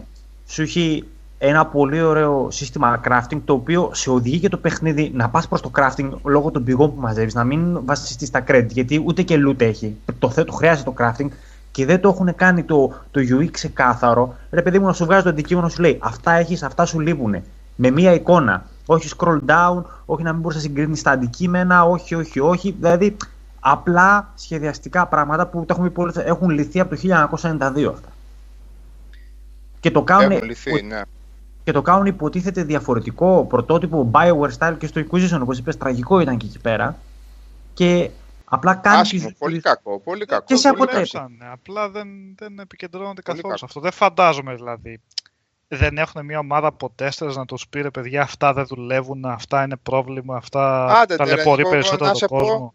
Γιατί δούλευε, γιατί δούλευε άψογα το UI στο, στο Dragon Age στο Origins, γιατί ήταν πισάδικο; Και στο 2 και στο 3, καλά, στο 2 δεν χρειαζόταν κιόλας.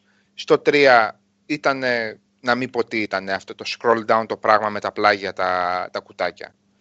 Τι ήταν Δεν αυτό το ξέρω πράγμα; τι να πω. Ούτε να Γιατί- σου, σου δείχνει ποια Δηλαδή, από αυτά Εγώ έχεις τώρα αν save. πιάσω τον developer του UI και του πω, έλα εδώ ρε φίλε, με βάζεις να κάνω crafting 700 διαφορετικά πράγματα, μισό λεπτό. Γιατί έχεις ε, άλλο τμήμα για, develop, ε, συγγνώμη, για research, άλλο τμήμα για develop και έχεις και ένα κάρο, πράγμα, που- ε, κα- κάρο πράγματα που μπορείς να κάνεις research από He- Helios, από Human, Hu- ε, από Milky Way και από Remnant ε, τεχνολογία. Ε, τεχνολογία. Λοιπόν, και φτάνω στο σημείο να έχω κάνει crafting, ας πούμε, το N7 Helmet και να μην ξέρω ότι το έχω κάνει crafting. μμ. Να μην μου λέει ότι αυτό το έκανε crafting μία φορά, ρε μεγάλε, βρίσκεται στο inventory Ναι, σου. ναι, αυτό να πάω. Και άμα το έχεις Είναι κάνει crafting, δυνατόν. και άμα το έχεις κάνει Τόσο- crafting και το έχεις στο inventory σου, όταν είσαι μέσα στην αποστολή να μην μπορείς να το χρησιμοποιήσεις, τι είναι αυτό πάλι τώρα; Έχει πολλά loadouts, ρε Γιώργο. Πηγαίνεις στο, στο forward station και το κάνεις. Εγώ σε ρωτάω, βρέθηκες σε όρεξη να κάνεις τώρα, θα κάνω research και develop. Και κάνεις research στα N7 και πας και κάνεις develop κεφάλι και chest. Και ξαφνικά φτάνεις στα πόδια και βλέπεις ότι σου έχει τελειώσει το ηρίδιο. Δεν ξέρω τι σου έχει τελειώσει. Και, και λες, OK, θα τα κάνω την επόμενη φορά. Γιατί είσαι και ψυχαναγκαστικός και δεν θες να φοράς N7 κράνος και chest και Pathfinder uh, legs και, και, και arms. Arms, Εντάξει. ναι. Λοιπόν, πας την επόμενη φορά και έχεις ξεχάσει ότι τα έχεις κάνει αυτά τα δύο τα άτομα. Γιατί δεν βγάζει ένα και ότι αυτό το έκανες research, παιδί μου. Βρίσκεται στο inventory σου. Για, γιατί να κάτσω να ψάξω πρώτα το inventory, να δω αν τα έχω κάνει develop αυτά και να ξαναπάω να τα κάνω. Μμ. Αυτά είναι τόσο απλά πράγματα τα οποία ίσχυαν και στο Inquisition.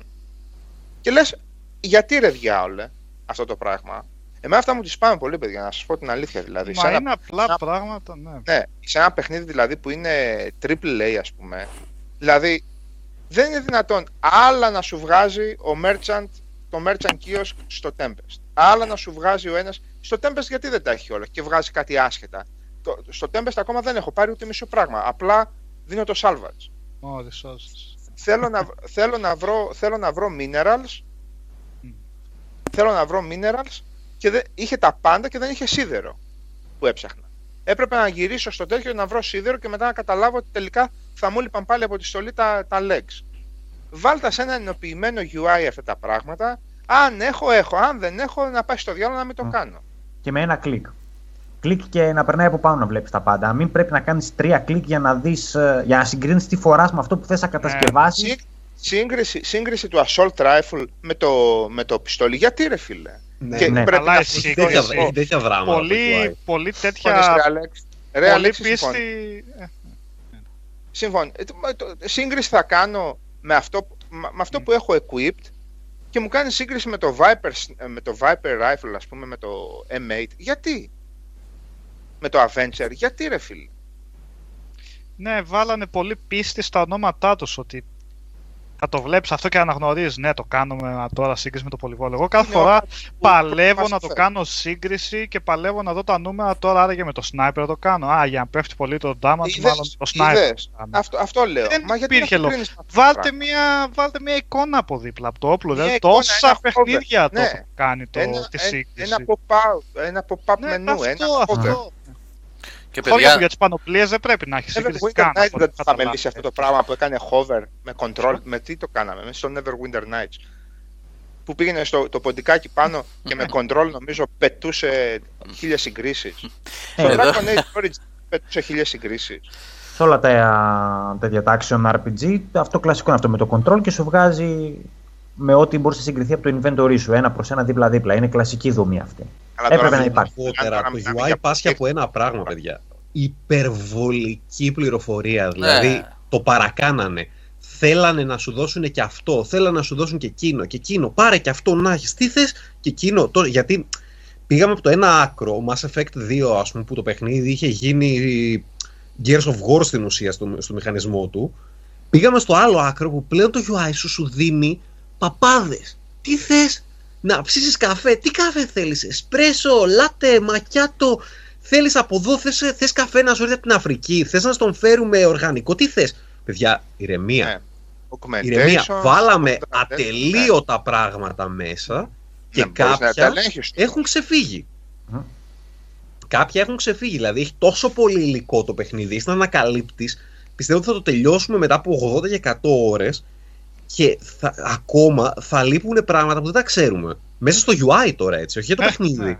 Μέσα στο UI θα έχει πράγματα που Αφού δεν θα σας έχεις λέω, μάθει. δεν ξέρω στον αέρα μας, αν ότι για να βάλεις ε, επιλογές στους ε, συμπολεμιστές σου, ποιες δυνάμεις να χρησιμοποιούν πιο πολύ.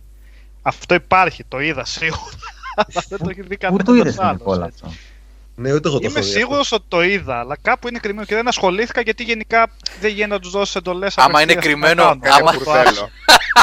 άμα, Γενικά, ας πά- γενικά είναι μπουρδέλο η AI, οπότε όσο και Ε, να γι' αυτό δεν τα μάλλον το δικό ασχολήθηκα. τους θα κάνουν. Γιατί με το που βλέπω μενού ποια δύναμη να χρησιμοποιούν περισσότερο, α καλά τώρα. Και αν βάλω, Πού το θα βρήκες αυτό το σάπωσα. μενού, Νικόλα; Μάλλον όταν πας να τους κάνεις level up στο, στην οθόνη εκεί πέρα. Υπάρχει. Are you sure? Τρία abilities έχουν όλας και όλα. Τρία active έχουν. ναι, τρία Μπορεί να- actives έχουν. Δεν έχουν. Τα τρία Και actives, που θα απλά κάνεις από το αυτά loyalty. επιλέγεις τι θα χρησιμοποιούν, ε, σε ποιο θα έχουν ε, τέτοια. Ε, Σοβαρά. Μιας και πήγες σε αυτό τώρα, έπρεπε να είναι λιγάκι Η AI πιο. Είναι τέτοια. έπρεπε να είναι λίγο πιο προσεγμένο αυτό με, την, ε, με το squad. Ε, βέβαια τώρα εδώ έχουμε και τη Δάφνη Να μέσα σου πω, στο. συγγνώμη, στο το, chat. UI το, το UI το τελειώσαμε έτσι για τον. Άσε, το γιατί πέρας. άμα συνεχίσουμε για το Τα UI. σούρα μου όλα. εγώ, εγώ Σάβα θα επιμείνω στο κομμάτι του inventory και στο ότι δεν μπορείς όταν είσαι στην αποστολή να αλλάξεις πράγματα γιατί εγώ για παράδειγμα σε αυτό τον πλανήτη το χιονισμένο που σας έλεγα προηγουμένως βρήκα σε μια αγωνία κρυμμένο ένα κυβότιο το οποίο είχε ένα ολόκληρο set από armor πολύ καλύτερη Το από cap. αυτή. Ε, Το, πώς λέγεται, το, που είναι το technical set. ναι. Που δίνει ε, για, το, για τον technician, ναι. Λοιπόν, και δεν μπορούσα να το βάλω μέχρι να κάνω forward point ή να βγω από τον χάρτη. Ε, ας Δεν έκανες έχει fast travel στο, Φα- ναι. στο προηγούμενο. Εντάξει. Γιώργο, σου θυμίζω ότι αυτό το πρόβλημα το είχες και στο προηγούμενο παιχνίδι. Και δεν είναι πρόβλημα. Αυτό επιλογή Κατάλαβες. στρατηγικής είναι. Δηλαδή, άμα Αυτό, τα άλλαζες αυτό, όλη αυτό, την αυτό, ώρα, θα. Εγώ έχω έκανε θε- τον Εγώ αξία απλά του. έχω θέμα με κάτι τέτοιες συγκρίσεις, παιδιά. Πώς θα Δηλαδή, είχαν την αυτό αξία θέλω του, ρε την παιδιά, άδικο. με το όπλο, όταν αλλάζεις και. Από τη στιγμή που, το, που που είπαμε, ε, δε- δεν είπαμε κανένα πρόβλημα με να έχουμε τέτοιο UI στα προηγούμενα τρία και να, το, εκ- και να τα εκθιάζουμε και εδώ ξαφνικά να μας έχει πρόβλημα, εντάξει παιδιά δεν έχει λογική. Και ίσα ίσα εδώ τουλάχιστον μέσα στην αποστολή υπάρχουν 50 σημεία που τα οποία θα μπορέσω να αλλάξω. Όχι, αλλάζει, αλλάζει μωρέ. Ναι, εντάξει, εντάξει. Δεν, Κοιτάξτε, ε, λογικό δεν είναι. Από τη στιγμή που επιλέγει το παιχνίδι να σε έχει με τρία όπλα, δύο ή και τέσσερα ακόμα αναλόγως στα level ups που θα κάνεις, με αυτά θα πρέπει να, να πορευτεί, ας πούμε.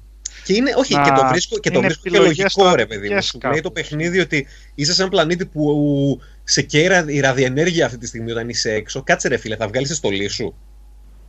Καλά, εντάξει. Α, α- Πήγαινε σε ένα πάμε. forward Ας μην το- station, ας- σε, ένα, κα- σε μια καλυμμένη περιοχή. Α και μην το αλλάζεις. πάμε αυτό εκεί πέρα, γιατί με τη λογική αυτή δεν θα μπορούσες να αλλάζεις και τους ρόλους έτσι από infiltrator σε technician σε Όχι, pilot. αυτό, κουμπάκι αυτό είναι αυτό, εξηγείται γιατί το αλλάζεις. Αυτό έχεις τον Σαμ να πούμε. που στο Το έχεις το εξηγεί, Sam ναι. που το αλλάζει. Α, είναι ρεαλιστικό έτσι. Οκ, εντάξει. Ο Καλά, Sam τώρα πρέπει να άμα, στο και τα, άμα, μυθολογία πάμε, κάνει. άμα πάμε εκεί και τα Mass Effect δεν υπάρχουν και οι Angarans δεν υπάρχουν, δεν είναι εκεί. Σου λέει ότι Ε. ο Sam δίνει αυτή τη δυνατότητα στον Pathfinder να μπορεί να τα αλλάξει. Ναι, ρε παιδί Συμφωνώ μου, με τα οκ. παιδιά Γιώργο. Τέλος πάντων, αυ- είναι Οκ, λίγο... εντάξει. ναι, Εντάξει, εντάξει. Να, να σε καίει η Πάντως το ότι ραδιενέργεια είναι- και να βγάλεις τη στολή. δεν, είναι- δεν είναι δίκαιη πάντως η, η σύγκριση με τα προηγούμενα, γιατί τα προηγούμενα ήταν ευθύγραμμα, Μμμ. ήξερες που θα πας, ήξερες τι θα κάνεις. Εδώ είσαι σε ανοιχτό κόσμο. Σε, στη, στη μία γωνιά θέλει να ρίχνεις με αυτό το πράγμα ξύλο, στην άλλη γωνιά θέλει να ρίχνεις με το άλλο πράγμα ξύλο. Εντάξει, οκ. Ε, ε, ίσως θα μπορούσε να υπάρχει μια μεγαλύτερη ευελιξία. Εφόσον το έχω το, το άτιμο, το Carnifex, ας πούμε, στο, στο inventory μου, γιατί να μην μπορώ να το κάνω equip εκείνη την ώρα. Όχι, όπλο θα μπορούσε, θα έπρεπε να μπορείς να αλλάξεις. Ναι. Τώρα Θέλω θα. ένα sniper, θέλω ένα Τώρα- κάτι. Οκ. Λοιπόν, Απλά πείτε. νομίζω, δεν ξέρω κατά πόσο το inve- πώς δουλεύει το inventory μέσα στο παιχνίδι, ποια είναι η λογική του, αλλά τέλος πάντων. Ε, Ε, νομίζω ότι το μεγαλύτερο πρόβλημα, παιδιά, εντάξει, το UI, άντε, πάλεμα, πάλεμα, πάλεμα, θα το μάθεις. Απλά είναι τρομερά μπερδεμένο, είναι δηλαδή τόση πολλή πληροφορία που, που σε ζαλίζει. Το πρόβλημα του UI είναι για εμένα 100% δεν υπάρχει minimap. Και αντί Υπάρχει. το καταρα... δεν Minimap. υπάρχει minimap. Minimap. Και αντί το καταραμένο κεντρικό κουμπί στο DualShock να το πατάς κλικ και να σου ανοίγει το χάρτη ή να το Μμμ. κάνεις swipe όπως έκανες στο Witcher, πρέπει να κάνεις δύο κλικ για να ανοίξεις το χάρτη, ρε παιδιά. Δηλαδή Μμ. αυτό το άνοιξε κλείσε δύο φο- ε, με δύο κλικ για να ανοίξεις το χάρτη, αυτό που λέγαμε, 5 λεπτά είναι ok, 5 ώρες είναι ok, 80 ώρες να κάνεις συνέχεια αυτό το πράγμα και να μην έχεις ένα καταραμένο minimap, είναι τεράστιο σπάσιμο. και δύο κλικς για να φύγεις, έτσι. Μην το ξεχνάς Ναι. αυτό. Ναι, Είναι το δύο οποίο- κλικς. Ε, Το οποίο και Με το Mass options- Effect το 3 με δεν options είχε βγαίνεις. μήνυμα. Α, βγαίνεις αλλά με ένα. τουλάχιστον Το Mass Effect το 3 ήταν on Ναι. rails. Με το options 3 δεν- ήταν ε, ευθύγραμμο. Ε, Ε, δεν ε, χρειάζεται. Εμείς στο PC μπαίνουμε με ένα κλικ στο minimap, αλλά βγαίνουμε με δύο. Εσάς είναι ανάποδα, ε. Καλό, ε. Αν ναι, γλιτώσαμε ένα κλικ εμείς. είναι και αυτό τεχνικό πρόβλημα. Πρέπει να έχει Κάνε ένα τρία κλικ για macro, να μπορέσει. Κάνε ένα macro, στο PC σε σώζουν όλα αυτά. Ο, ε, παιδιά, ερώτηση από τον Μουλάν. Ρε, παιδιά, χρήσιμα και σεβαστά όλα αυτά που λέτε. Αλλά δεν μας είπατε το παιχνίδι είναι καλό τελικά. Κάτσε, Ε, περίμενε, αυτό ρε. προσπαθούμε. Κάτσε, πρώτα απ' Περίμενε. όλα το εξηγήσαμε ότι κανείς δεν το ξέρει γιατί είμαστε στις 20 και 25 ώρες. Και το παιχνίδι είναι 80. Εγώ πρέπει να πω εδώ πέρα ότι έχει κάνει αρκετά σχόλια η Δάφνη μέσα στο chat και η οποία δηλώνει, Παίζει, παίζει συνέχεια. δηλώνει απόλυτα απογοητευμένη από ό,τι διαβάζω. Από, ό,τι- αν μπορώ να την ερμηνεύσω σωστά τα σχόλιά της. Ε, από μουσική, από lore, από πολλά πράγματα Να σου γράφει. πω, τι να ερμηνεύσετε, είμαι απόλυτα απογοητευμένη. το έγραψε, έγραψε έτσι. Έγραψε δύο. Α, δεν το είδα, ρε. Γι' αυτό. Άμα το βλέπα, δεν θα το έλεγα αυτό. δεν το είδα, ρε. Σωστά το ερμηνεύεις. Οπότε Δάφνη το ερμηνεύω σωστά. Η, η Δάφνη πατάει στο γεγονός ότι στις 25 ώρες που έχει παίξει δεν έχει κάνει ούτε μια σοβαρή, σοβαρή απόφαση όπως στα προηγούμενα Mass Effect. Έχει Α, όπως, απόφαση ποιος θα ζει, ποιος θα πεθάνει. Το οποίο ξέρεις, πονούσε λίγο η καρδούλα σου. Λες να κάνω αυτό τώρα, να αφήσω τον Γκάιντα να πάρω. έχει σοβαρές, ποιους θα επαναφέρεις. Οι άλλοι γκρινιάζουν. ε, Η μάνα μου έμεινε στο κράιο Αυτό ήταν καλό quest. Γιατί ήταν αυτό καλό. ήταν ωραίο, ναι. Αυτό ήταν ωραίο. Γιατί δεν τους έφερες, εντάξει, έχει τέτοια πράγματα. Έχει, Απλά έχει, έχει. ο, ο Pathfinder μας τα παίρνει λίγο στην πλάκα. Παιδιά, εγώ ξέρετε τι Ε, τέτοιο. Γι' αυτό περιμένω. Εγώ τον βάζω να δίνει σοβαρές απαντήσεις γιατί λέω κάτσε ρε φίλε. Εγώ Ο άλλος περιμένω. περιμένει 650 χρόνια για να δει τη, τη μαμά του, ας πούμε, και εσύ κάθεσαι και κάνεις πλακίτσα. τον έκανα λίγο σοβαρός αυτό το Και επίσης, ε, τα, α, πρέπει να σκεφτείς ότι το Mass Effect το 1 είναι διάρκεια 15 ώρες, παιδιά, το παιχνίδι στην ουσία. Δεν είναι 15 κάτι, ε. Τώρα το εντάξει. βγάλα πάλι, ρε. Το Τώρα. τα mage ίσως είναι. Όταν θέλεις Τρέχοντας. να κάνεις τα πάντα είναι... Όλα, όλα, όλα, όλα, όλα, όλα, δεκαετία όλα, ώρες. όλα, όλα, όλα, όλα, Ήξερες όλα. που να πας. Ναι, Ήξερες αυτό τι να ήξερα κάνεις. που να πάω. Ρε παιδί Ναι, μου, α, εντάξει, πες το παιχνίδι είναι 20, πες χοντρικά γύρω στις 20 ώρες είναι. Εδώ έχουμε παίξει 20 ώρες και έχουμε κάνει την εισαγωγή στην ουσία. Δεν ξέρεις δηλαδή η, μια απόφαση μικρή που σου φάνηκε ή ε, χαλαρή. Ναι, σωστό. Τι σωστό. αντίδραση θα Εντάξει, σου βγάλει. έχουν παρακάτω; άλλοι 70 παιχνίδια. Είναι άλλο, είναι άλλο το παιχνίδι αυτό. Γι' Είναι- αυτό και είμαι σοβαρός πάντα στις απαντήσεις μου. Πα- Δεν ξέρεις παίρνω το καθόλου τετράγωνο. πώς θα σου γυρίσει boomerang, κάτι το οποίο το θεώρησες καλό, πώς θα σου γυρίσει πίσω. Εγώ ακολουθώ αυτό που λέει ο Σάβας. Είμαι σοβαρός σε όλες τις συζητήσεις μου πλην τις- των συζητήσεων με την κόρα που στα, ό- σε όλα τις ταχώνω. Πας και παστελώσουμε γρήγορα γρήγορα. Καρδούλες. Γιατί- Πατάς την καρδούλα. Καρδούλες ρε, full. χαμένη. Καρδό. Εγώ ρε Full. φίλε μόνο στη λέξη έκανα καρδούλες και μου, μου την είπε. Σε πιάνεις Δεν είσαι την. ο τύπος που με, στην, στην Νοσοκόμα. γιατρό. Στην νοσοκόμα. Ήταν νοσοκόμα γιατρός; Νοσοκόμα. νοσοκόμα. Εν τω μεταξύ πιάσατε αυτό, αυτό από το Μιχαλητσιάνο περιμένω να το πιάσει. Ε, την, την πλοηγό στο Tempest μας ε, ότι Σούρη. είναι, Ιρλανδοί. είναι αναφορά σε, σε Star Trek, στον Σκότι ρε. Είναι αναφορά σε Ναι, ναι, ναι, ναι, ναι, ναι. ναι. Επίσης τα μαξιλαράκια κάτω στις κουκέτες είναι αναφορά στο πλάνο και ζόμπι. Όντως, ναι. ναι, ναι. Αφού έχει ρε, αφού Αυτό είναι έχει, easter egg. τέτοια, ναι. έχει δεν το, το φασόλι και, το, και ένα ζόμπι. Όπως είχε και το Inquisition πίστα από πλάνσα versus Α, ζόμπι. ναι. Ναι, Μεγάλο πήγαινε σε όντως. ένα αγρόκτημα. Ε, ρώτησε ο Σατ Σάντο, λέει οι πλανήτες και το open world τους είναι περισσότερο όπως το MMO Old Republic ή σαν το Dragon Age. Ε, neither. Καν, κανένα από τα δύο. Δηλαδή, εντάξει, σκέψω ότι και το Old Republic και το. Πιο πολύ θα έλεγα βασικά σαν το Old Republic. Το Dragon Age Inquisition σου, έδειχνε, σου έδινε έναν μεγάλο χάρτη, αλλά ήσουν ε, αρκετά περιορισμένος στο πώς θα πας σε κάποιο σημείο. Δηλαδή έπρεπε πολύ συχνά να βρεις το μονοπάτι, το στενάκι, την σπηλιά, το από εδώ, από εκεί, πώς θα καταφέρεις να μπεις. Εδώ ε, πας πολύ πιο εύκολα ε, απ- σε διάφορα σημεία, είναι πολύ πιο ανοιγμένα όλα. Από την άλλη, ε, σε αντίθεση και με τα δύο τα παιχνίδια, για να πάμε λίγο στο questing, το οποίο είναι θέμα, να, λα- να φύγουμε από εδώ που είμαστε, ε, το... Και καλά, open world παιχνίδι και filler είναι νομίζω δεδομένο, δηλαδή το έχουμε αποδεχτεί τελείως αυτό. Και πολύ filler και πολύ fetch quest. Εν αντίθεση με, ε, με το Inquisition, εδώ θα έλεγα ότι είναι πιο πολύ με τη λογική του Star Wars. Στο ότι άπαξ και πας και ακολουθείς την κεντρική σου αποστολή, θα σου βγαίνουν quests σου εκεί τριγύρω, side quests και tasks, τα οποία μπορείς να τα κάνεις. Δεν χρειάζεται να φύγεις στην άλλη πλευρά του πλανήτη Πού και να έφευγες κάθεσαι στο να τα Inquisition? κυνηγάς. Πού έφευγες στο Inquisition. Ποτέ δεν έφευγες στο Inquisition. αν ακολουθούσες τα quest, αν ακολουθούσες το quest line των βασικών side quest και των main quest, είχες κάνει το 90% και των fetch quest. Ε, να μην Διαφωνώ πω το, το σε τεράστιο 100%. Βαθμό. Όχι, τι, τι διαφωνείς, αυτό είναι, Ναι. αυτό είναι δεδομένο. Τι διαφωνείς και δεν διαφωνείς. Αυτό ήταν. Καταρχάς αυτό το ήταν τέτοιο. Inquisition είχε ολόκληρου Όλος- πλανήτε οι οποίε ήταν. Πλανήτε λέω. Ολόκληρες περιοχές οι οποίες δεν χρειαζόταν καν να πας. Δεν είχαν κάποιο λόγο να πας από το main Πού; quest. Πού εννοείς, σε Υπήρχαν ποιο περιοχ... χάρτη; περιοχές, κάποιοι χάρτες μεγάλοι, οι οποίοι υπήρχαν side quests εκεί και shards και χίλια δυο άλλα πράγματα, αλλά δεν υπήρχε κάποιος λόγος για να πας εκεί από το, κάποιο από το main- main quest. Υπήρχαν Νομίζω τρει-τέσσερι τέτοιες εκδοχιαστούμε το περιοχές άλλο. μεγάλες. Τέλος πάντων, ας μην πιάσουμε Ναι. καλύτερα το Inquisition Ναι. Θα τώρα. πάμε στο Ναι, Εντάξει, ναι, εγώ- απλά εννοώ ότι εδώ άπαξ και, ξε- άπαξ και μπει στο μυαλό σου μέσα με τη λογική ότι ρε φίλε, δε, θα πάρω το αστεράκι το οποίο θα με στείλει στην άλλη άκρη του χάρτη, δεν θα φύγω από το main mission για να πάω στην άλλη άκρη του χάρτη, θα ακολουθήσω το main mission και εν τέλει θα με πάει εκεί κοντά. Άπαξ και κάνεις έτσι, ε, θα βγάλεις το 75% του viability του πλανήτη χωρίς να χάσεις καθόλου το ρυθμό σου. Μετά υπάρχει ε, cleaning, μετά υπάρχει metagame, μετά υπάρχει ψάξιμο άμα θέλεις εσύ. Αλλά το 70 με 75% εμένα μου βγήκε δηλαδή ακολουθώντας την κεντρική γραμμή. Και το θεωρώ πάρα πολύ σημαντικό. Ε, Πάντως, ε, ε, έχεις μόνο έναν χάρτη στο μυαλό σου. Τώρα το είπες 3-4. Εσύ δεν ξέρω γιατί το λες 3-4, αλλά είναι ένας ο χάρτης στο Inquisition που το κάνει αυτό. Είναι ο χάρτης που έχει ας πούμε και το δυσκολότερο ψάξιμο των shards και των. ε, και έχει και, τα, και τις ε, πύλες κάτω που εξαργυρώνεις στα shards ουσιαστικά. Πώς το Όχι, λέγαμε, δεν ρε, λέω Νίκο; αυτόν, λέω κι, α- λέω κι άλλους. Με τη- Έχω άλλον ένα στο μοιάζει με μυαλό μου. τη- άσε. Με την Ποιος πέτρα, είναι ο έτσι. άλλος; Ναι, ναι, ναι.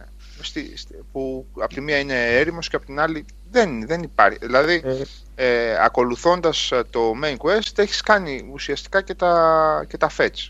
Σε, Κατά- σε πηγαίνει ρε εσύ, Αλέξανδρε, και εγώ αυτό θυμάμαι. Ναι, το σε Inquisition. πηγαίνει πρώτον Σε και πηγαίνει. δεύτερον ε, δεν ξέρω πώς θα εξελιχθούν οι χάρτες στο Mass Effect, ελπίζω να έχουν όλοι ενδιαφέρον αλλά στο Inquisition δεν μπορώ να θυμηθώ κανέναν χάρτη που να μην μου κινεί το ενδιαφέρον να τον ψάξω όλον. Γιατί Καλά, είχε αυτό είναι απίστευτη τελείως προσωπικό ομορφιά το γούστο. παιχνίδι. Ότι οι χάρτες του Inquisition που πανέμορφοι ήταν, όπως και εδώ αυτά που βλέπω Ναι, για την ναι. ώρα είναι πανέμορφα. Σε Ωραία, αυτό δεν έχω αυτό παράπονο είναι- καθόλου. Ο- οπότε αυτό αμέσως αμέσως ε, απαλύνει το όποιο, α, το όποιο βάρος και τον όποιο κάμα το προκαλεί το, το fetch, έτσι. Κοίτα, για Λες την ότι θα ώρα πάω να δεν το έχω, δω αυτό το συναντήσει, σημείο, ρε παιδί δεν έχω μου. συναντήσει ε, quest τύπου ε, quest. Δεν έχω συνα... ε, το παιχνίδι ας πούμε δεν έχει ε, enemy camps και monster nests και τέτοια. Δηλαδή δεν έχει και τα, τα chests του Witcher. Δεν έχει τέτοιο filler. Ναι, ναι, Ε, ναι. πώς δεν έχει; Δεν σου, γε- δε- όχι, Στο δεν Nio's έχεις, υπάρχουν, στο Nio's αλλά έχεις. δεν σου γεμίζει. Ω, ε, δεν το μπορείς να το χάρτη αποφύγεις με εύκολα, ναι, 500 δεν- θαυμασ- ναι. θαυμαστικά, οπότε αυτό βγαίνει. Από εκεί Εντάξει, πέρα ναι, τα σωστό. tasks, τα λεγόμενα side-side quests, είναι ρε παιδί μου κλασικό open world. Πήγαινε βρες 5, πήγαινε σκάναρε 10, Ε, πήγαινε πάντως εκεί. περνάς από εκεί ρε παιδί μου, έτσι όπως το Ε, λέω. άπαξ και Περνάς, περάσεις, πέρασες. εντάξει, Άπαξ και ναι. δεν περάσεις, ε, εντάξει δεν έγινε και Και τίποτα. από πλευράς υπόθεσης δεν λένε τίποτα αυτά. Ναι, είναι δηλαδή, τόσο εντάξει. απλοϊκές οι πληροφορίες που σου δίνουν. ε, Χρειάζεται να πάρεις, ας πούμε, τρεις, ε, τρία γιατρικά ξέρω εγώ από εδώ από εκεί. Τα πήρες, οκ, θα γιατρέψουμε τους τέτοιους αυτό. Complete. Ναι, ναι, δεν δηλαδή δεν δεν έχουν έγινε και κάτι, κάτι. έτσι στο. Δεν Ναι, έγινε και παιδιά, κάτι. να- Είναι να σας πω κλασικό κάτι, να σας πω- backtracking, το οποίο στο Mass Effect το 3 ας πούμε δεν το είχες. Είχες το πήγαινε σκάναρε 500 πλανήτες, βρες ε, 10 artifacts, 20 scientists, ε, 15 τέτοιες και βλακίες και τριγύρνα μέσα σε Citadel να τα δώσεις. Είναι Να- ακριβώς το ίδιο παιδιά. πράγμα σε μεγάλο, σε μεγάλο κόσμο. Ναι, να σας ρωτήσω κάτι εδώ πέρα. Είσαστε εμπειρότατοι στα RPG, έτσι. Πολύ περισσότερο από μένα σε αυτή τη δομή στα παιχνίδια. Να ρωτήσω κάτι εδώ πέρα τώρα και να με βοηθήσετε. Λοιπόν, σχετικά με τα tasks που λέτε, τα συζητούσαμε και λίγο πριν βγούμε στον αέρα. Ωραία. Και με τα side quests. Εγώ δηλώνω αυτή τη στιγμή, όπως λένε στα χωριά μας, overwhelmed από τον όγκο των Ναι. ε, tasks και side quest που έχω βάλει στο, στο journal μου. Έτσι. Έχω χάσει τον μπούσουλα και αποφάσισα, ε, όπως πολύ σωστά είπε ο Αλέξανδρος, να εστιάσω καθαρά και μόνο στα main ε, quests και σε ό,τι προκύψει στο δρόμο, καθαρά στο δρόμο μου όμως. Τα ενδιαφέροντα side quest Ναι. που φαίνονται πια είναι. Ναι, ναι. Λοιπόν, προσέξτε τι γίνεται όμως τώρα. Επειδή το Mass Effect και υποθέτω και άλλα RPG, έτσι, με τη λογική των allies, μας έχουν κάνει να είμαστε ψηλοϊποψιασμένοι. Δεν μπαίνετε στον πειρασμό, ακόμα και τα tasks, να θέλετε να τα κάνετε γιατί με τη λογική του ότι θα πάω να πάρω τα medicines που λείπουν από τους συγκεκριμένους για να κάνουν τη συγκεκριμένη φρουρά η οποία θα φτιάξει ένα καλύτερο fort στον τάδε πλανήτη και θα κρατήσει μακριά τους ε, εχθρούς Και, μ. ναι, δεν σας Ε, υποψία... πάντα έπαιζε αυτό. Πάντα Ναι. παίζει αυτό. Οπότε, Αυτό είναι σου καλό δώσει όταν το κάτι. κάνει το παιχνίδι. εγώ δεν λέω ότι είναι κακό ρε παιδιά αυτό το πράγμα. Εγώ λέω ότι όταν πλέον ο αριθμός και ο όγκος αυτών των αποστολών είναι τόσο μεγάλος, κάποια στιγμή ε, σε βαραίνει. Δηλαδή, τώρα θα μου πεις, αν δεν έχεις κάτι άλλο να κάνεις και έχεις αποφασίσει να παίξεις μόνο Mass Effect για 150 ώρες, είναι μια χαρά. Ε, Ναι, κοίτα, RPG, άμα σε παύλα- κουράζει αυτό, είναι και λίγο ψυχαναγκαστικό άμα θες να το Ακριβώς, κάνεις. Ε, αυτό αυτά τα- λέω. όχι, άλλο θέλω να πω ότι άμα όντως δεν θες να τα κάνεις, απλά λες στο τέλος δεν τα κάνεις. Δηλαδή, άντε τα γιατρικά μπορεί ίσως, που δεν πιστεύω εγώ, να βγουν κάποια στιγμή στο μέλλον στη φόρα και να πούνε επειδή τα είχαμε αυτά έγινε κάτι άλλο. Μμμ. Αλλά τώρα κάτι άλλο το στυλ φωτογράφησε 30 πλανήτες, μάζεψε 16 ορυκτά ή κάνε κάτι άλλο. Ε, αυτά κάνουν μπαμ, πιστεύω ότι είναι απλά χαμαλοδουλειές και δεν θα παίξουν κανένα ρόλο. Μμμ. Είναι δηλαδή δηλαδή, quest στην τα οποία καλύτερη- καταλαβαίνεις ότι δεν θα. Ότι αυτά απλά Θα υπάρχουν, έχουν, απλά ε, υπάρχουν αντίκτυπο. για να πεις ότι έχει υλικό χάρτη. Ναι, ναι. Στην Θα ισχυροποίηση σου του ανεβάσουν το Nexus. via- viability το στο AVP, πλανήτη ναι, ναι, 2%, θα σου Ναι. δώσουν κανένα όπλο, κανένα research, ε, ε, πώς το λένε, Ναι, research points και αυτά. research points, θα σου δώσουν ρε παιδί μου κάποιο καινούριο spec, δηλαδή θα κάνουν κάποια τέτοια μικροπραματάκια, Μμμ. Αλλά επειδή το παιχνίδι, ε, ε, το παιχνίδι μπορείς αυτό το πράγμα να το αφήσεις όλα για να το κάνεις για το metagame, Ναι, εντάξει. όλα. Σε όλα δηλαδή, αυτά τα παιχνίδια ξέρουμε, μπορείς να ξε... το κάνεις ναι, αυτό. ξέρουμε δηλαδή ξεκάθαρα ότι δεν είναι σαν τα παλιά Mass Effect, ότι άπαξ και τελειώσεις, ε, μετά δεν μπορείς να συνεχίσεις. Εδώ πέρα, άπαξ και τελειώσεις, μπορείς μετά να πάνε να καθαρίσεις και να κάνεις όλους τους πλανήτες 100% viability, η οποία νομίζω είναι και χρυσό τρόφι, από- αν θυμάμαι καλά. Ε, σου δίνει γενικά περισσότερου πόντου για το viability πάντως, έτσι. Δεν είναι ακριβώς 100. Οπότε, ναι, ναι, ναι, μπορείς μπορείς, μπορείς, μπορείς να το πας και παραπάνω από 100, δεν χρειάζεται να κάνεις όλα. Ναι, αλλά Αυτό τα είναι για τους EVP ψυχαναγκαστικούς. Τα EVP points αντίστοιχα όμως, Αλέξανδρε, δες που- ποιο είναι το κάτσο εδώ πέρα, γιατί εγώ τα κυνηγάω αυτά στην αρχή. Σου δίνουν τη δυνατότητα να αναβαθμίσεις τον Nexus και να παίρνεις έξτρα πηγές που θα σε βοηθήσουν στο crafting, το οποίο είναι ήδη πολύ δύσκολο. Καταλάβεις τι εννοώ. Από εκείνα τα δωράκια που παίρνεις, που βάζεις τα 17 traits Ναι, που ναι. λέγονται. Εγώ Ε, σου προτείνω να, χρη- να βάλεις το Apex στο κινητό σου για να στέλνει συνέχεια ομάδες για να κάνουν missions. Άντε, ντε, είναι και αυτό. Έχω Windows Phone. Και γέλιο Ω, και τίποτα. ωραία, Δεν φίλε. το ακούσατε. το ακούσατε κι αυτό; Ωραία, φίλε. Έχω Windows Εγώ Phone. τα έλεγα πλωμάρι, Λοιπόν, αλλά δεν μ' άκουγες. Το chat το βλέπεις ή ο Netscape Navigator δεν το φορτώνει; Μπα, δύσκολα από το, από το κινητό. ε, που τώρα που πες για, για Apex Missions, μ' αρέσει που δένει τις, α, σε σχέση με το Inquisition ότι μπορείς να συμμετέχεις στις αποστολές αυτές και να Ε, δεις ρε. και το multiplayer. Είναι, είναι ωραίο αυτό που το Είναι του τρία προσθέσανε. όμως αυτή η λογική. Ορίστε. Στο Inquisition το έκοψαν τελείως και το έβαλαν ή tabletop ή άσχετο το. Άσχετα, ναι. Που το δέσανε μεταξύ τους, ναι.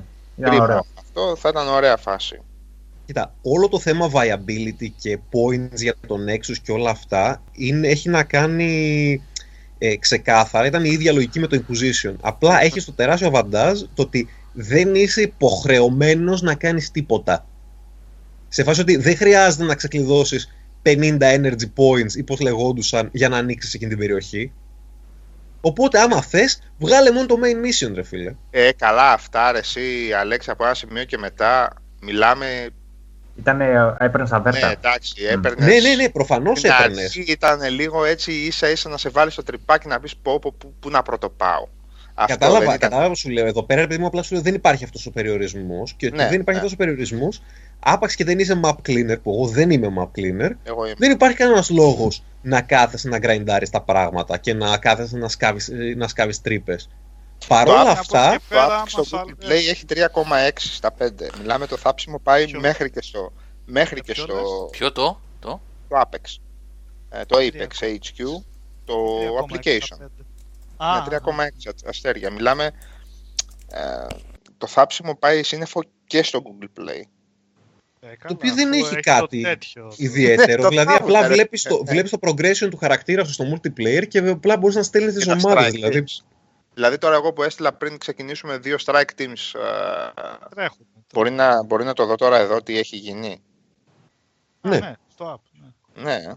Ναι, ναι, εγώ τώρα, βασ- τώρα που το πες βασικά, μόλις, Αυτά είναι- μόλις μου βγήκε signal ότι έγιναν completed τα missions. Θα του στείλω Πάντως για το πρώτο καινούργια. παιχνίδι που το έκανε αυτό που το έκανε αυτό και κάτι κέρδιζες και μέσα στο παιχνίδι ήταν το Assassin's Creed, ε, αν θυμάστε. Πω, ούτε καν. Σε ποιο στο δεύτερο; Ε, που έστελνες στους ασασίνους ρε φίλε τους Να, ναι, από την α, άλλη- είχε α, app, δεν το ξέρω. και είχε real time, ε, έλεγε σε 15 ώρες Ναι. θα ολοκληρωθεί η αποστολή. Ναι.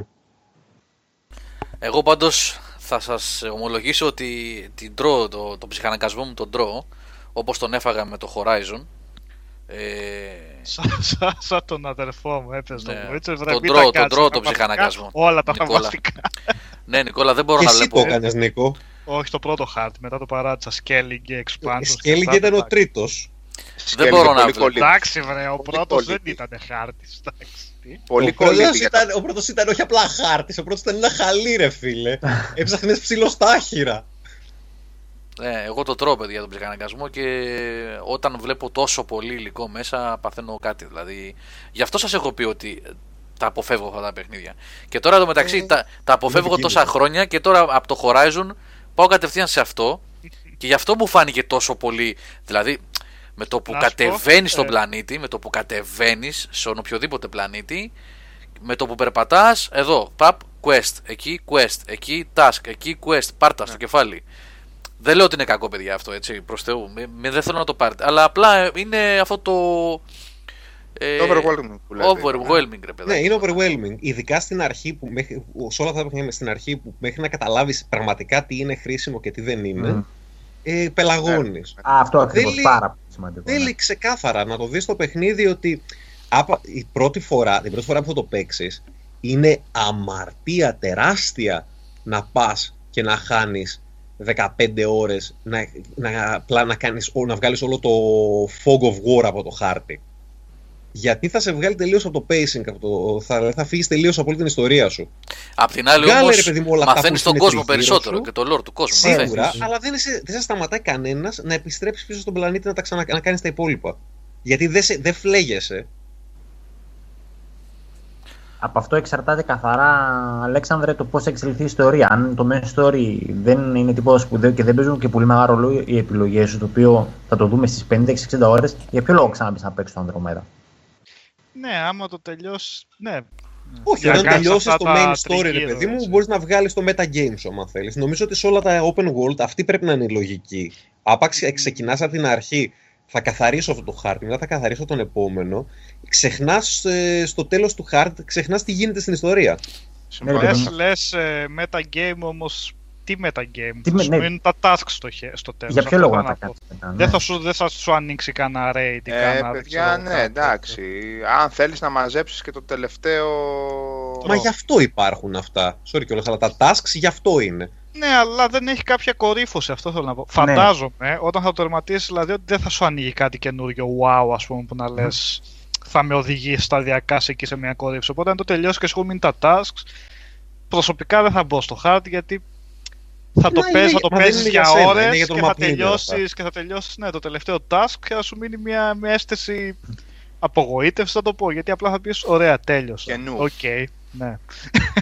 Ε, Κοίτα, είναι το ίδιο εγώ- πράγμα. Ναι, Παίζεις και εγώ. ε, Assassin's Creed και κυνηγάς, ας πούμε, να βρεις όλα Ναι, τα ναι, είναι φτεράκια. τα open world αυτή η φιλοσοφία. Είναι αυτή η λογική. Άπαξ και δεν σε ενδιαφέρει αυτό το πράγμα, δεν το κάνεις. Τόσο απλό είναι. Δεν πρέ- απλά πρέπει να ξεφύγεις από τον ψυχαναγκασμό του. Πρέπει, ε, I gotta catch them all. Ναι, καλός κακός σε όλα τα open world, σε όλα τα open world υπάρχουν ε, αυτά. Το θέμα είναι, όπως και στο, τα καλά με τα κακά open world που ξεχωρίζουν, τι ποιοτικό υλικό σου δίνει και πόσο εξτρά είναι αυτά ή αν είναι βασικά σε αυτά. Μμμ. Για παράδειγμα, Δεν στο ξέρω. Witcher το meta του Blood and Wine έδινε τις, α, τις Master Crafted, τις στολές, ένα ακόμα επίπεδο που έπρεπε να βγάλεις την Μπέμπελη για να τις... Είναι καλό κίνητρο πάντως. Εγώ τις πήρα όλες. Αλλά Είναι, έπαιζα 40 ναι, αλλά ώρες να μετά. μην έχεις, ναι, αλλά μην έχεις κορύφωση, οκ. Πήρες τις super, τις τέτοιες πανοπλίες για να τις κάνεις Είχε την, τίποτα. κορύφωση, εί- είχε την κορύφωση που είπαμε, ρε φίλε. Το παιχνίδι Ναι, παραπάνω μπράβο. κορύφωση από εκείνο δεν μπορούσε Όχι, να όχι, έχει. όχι. Ε; Κορύφωση δέχεται. Αλλά δεν θα σου πω για τις Παραπάνω πανοπλίες. από, από, εκείνη την, α- από εκείνο το, το συγκινητικό σκηνοθετικό εύρημα των Πολωνών στο τέλος. Όχι, το ιδανικό. Νομίζω δεν μπορείς να περιμένεις κάτι άλλο μετά από αυτό. Το ιδανικό, το ιδανικό ήταν. Ε, να- παιδιά, ε, Σάβα τελειώσες; Ναι. Να προχωρήσουμε λίγο, άμα θέλετε, μάχη και Ναι, leveling. ναι, ναι, ναι, Για να Νικό. το- Αυτό ήθελα να πω. Εκτός αν θέλετε να κάνουμε ένα μικρό διαλυματάκι, γιατί φτάναμε, Ένα μικρό. φτάσαμε στη μία μισή ώρα που μιλάμε σταμάτα. Και τέσσερις Ε, δεν μπορούμε να μιλάμε. ναι, θα Είμαστε- μπορέσουμε, ναι. θα μπορούμε. 22. Και, και έχουμε αποφύγει να, να, να, να φέρνουμε στην κουβέντα τα Mass Effect, τα παλιά. Φαντάσου. Ναι. Φαντάσου. Ε, να κάνουμε ένα μικρό διαλυματάκι. Μόνο μία, μόνο μία παρατήρηση, επειδή, για, απο- επειδή θα φύγουμε από αυτό το, το κομμάτι του open world κτλ. Ε, απλά θέλω να πω ε, δύο, δύο πράγματα. Το πρώτο είναι ότι γενικά στα Bioware RPG νομίζω ότι το μοντέλο το οποίο λειτουργεί καλύτερα από όλα είναι αυτό το Dragon Age Origins. Δηλαδή μια ψευδέστηση ψιλοανοιχτής περιοχής ίσα ίσα να πάρεις τα quest και μετά μια δομή da- dungeonoidής έτσι, που σου δίνει την αίσθηση ότι είναι ευθύγραμμη αλλά έχει πολύ ικανοποιητικό ψαξιματάκι. Ναι. Λοιπόν, α, για μένα είναι το ιδανικό. Είναι αυτό στο οποίο βρήκα την απόλυτη ισορροπία και ευχαρίστηση και να μην χάνεσαι και να ακολουθείς την ιστορία και να Ε, παίρνεις ναι. και τα side quest σου. Έτσι λέω εγώ, έτσι μετά από αυτά τα χρόνια που παίζω RPG και τα RPG της Bioware. Λοιπόν, Συμφωνώ. και η δεύτερη παρατήρηση είναι ε, έχοντας υπόψη και την δομή του Origins και τη δομή του ανοιχτού τώρα Mass Effect και του ανοιχτού Dragon Age Inquisition ε, θέλω να διαπιστώσουμε και πάλι όλοι μαζί παιδιά έτσι να το τραγουδήσουμε όλοι μαζί να το πούμε ένα, δύο, τρία σύνθημα τι είχαν κάνει οι άνθρωποι, τι κατάφεραν και έκαναν με το Mass Effect 3 Δηλαδή ένα παιχνίδι που μπορείς να το παίζεις ακόμα και 65 και 70 ώρες αν βάλεις και τα DLC και θέλεις να τα κάνεις όλα και που δευτερόλεπτο δεν βγαίνεις εκτός κλίματος. Δεν λες ότι τώρα κάνω κάτι άσχετο.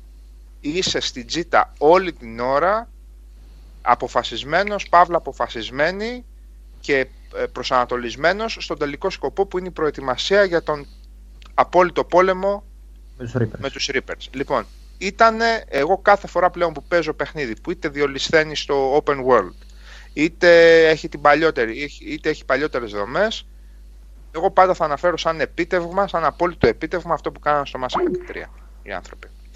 Μέσα σε αυτό το στεγανό μπόρεσαν, έδωσαν πολλές αποστολές, μπόρεσαν, έδωσαν χαρακτήρες οι- τους, απ- τους οποίους ανέπτυξαν, εκτός από τον Βλάκα τον Φαντάρο. Λοιπόν, ναι, ο Εγώ- οποίος ήταν ε, πολύ θλιβερή προσθήκη. Λοιπόν, αυτό. Τι επίτευγμα ήταν αυτό, τι, τι υπέροχο, αφηγηματικό και RPGoειδής επίτευγμα ήταν αυτό.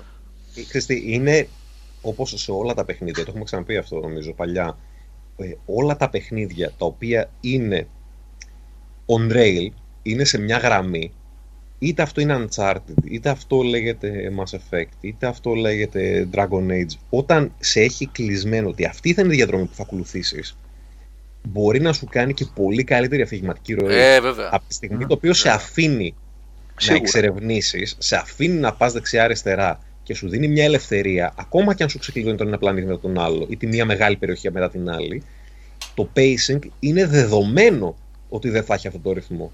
Δεν μπορεί να τον έχει. Δεν μπορείς να βάλεις 25 ώρες storytelling, να τις πιάσεις και να τις τραβήξεις σε 100 και να περιμένεις το ίδιο. Και εγώ είμαι Ναι. μαζί σου. Χίλια, προ- ε, άπαξ και θέλεις πολύ πιο καλογραμμένη ιστορία, το παιχνίδι θέλει να είναι μεζεμένο. Το open world του πάντα είναι υπερφύαλο. Πάντα. Ακόμα και το Witcher έχει Ναι. σημεία τα οποία είναι τραβηγμένα τα μαλλιά. Μπορεί το παιχνίδι πολύ άνετα να μειωθεί στη μισή διάρκεια και να σου βγει το pacing πολύ καλύτερο. Ναι. Είναι η, κα... Απλά είναι σου η έδινε κα- τις η επιλογές. κατάρα και η χαρά, ανάλογα με το τι είδους παίχτης είσαι, αυτό το παιχνιδιών, τον open world. ναι. Λοιπόν, να κάνουμε το διάλειμμα γιατί χάσαμε και τον Νικόλα να τον πέταξε στο Skype. Ε, και να κάνουμε Επειδή όχι. μιλούσαμε για Inquisition, καθόλου δεν τα έχει παίξει. ναι. ε, και να κάνουμε όχι ενός λεπτού σιγή, ε, 8 λεπτών μουσική για, τον, για, τους Marauder, για τον Marauder Shields που γράφει εδώ ο Low Fiber Diet. Ο Marauder Shields είναι αυτός και ο, τε- στο τέλος, θυμάστε έτσι; Του, του Mass Effect 3 πριν ανέβει σε Το πάνω.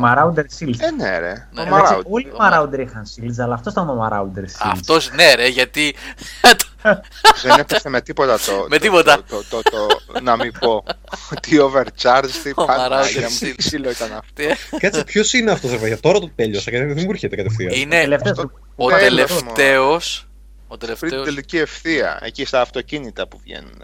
Εκεί πέρα είναι που σου κάνε τέσσερι, ε, σου κάνε έξι γίγαντες Και μαζί. αυτοκίνητα, Πού φτάσατε; Με έριξε εσύ Λονδίνο, φυσικά. Λονδίνο. όχι για, για τον Marauder Shields λέμε ρε που είχε γίνει είχε γίνει παιδί μου, viral μας- Είναι το τελευταίο τελευταίο σημείο εκεί πέρα σου κάνε atelίωτη εχθροί από παντού, μετά σου κάνε τέσσερις ε, ε, bounces και μετά σου Πώς κάνε τους λέγαμε, έξι τις από τους άλλους. πάνσεις, Ναι, ναι, ναι.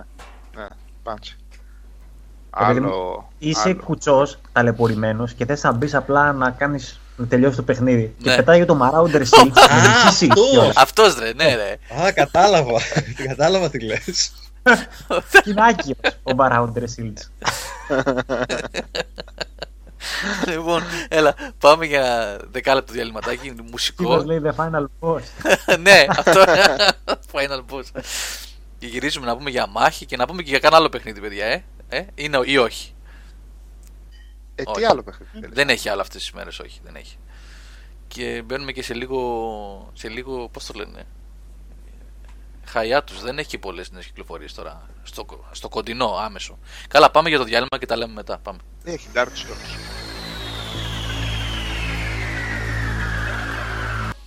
Λοιπόν, επιστρέψαμε.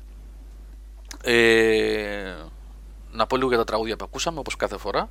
Λοιπόν, ε, κάτι από παλιά στην αρχή σας έβαλα. Iran, A Flock of Seagulls. Έτσι, πιο new wave πράγματα ήταν αυτά. Και το δεύτερο ήταν το Transmigration από Asgard.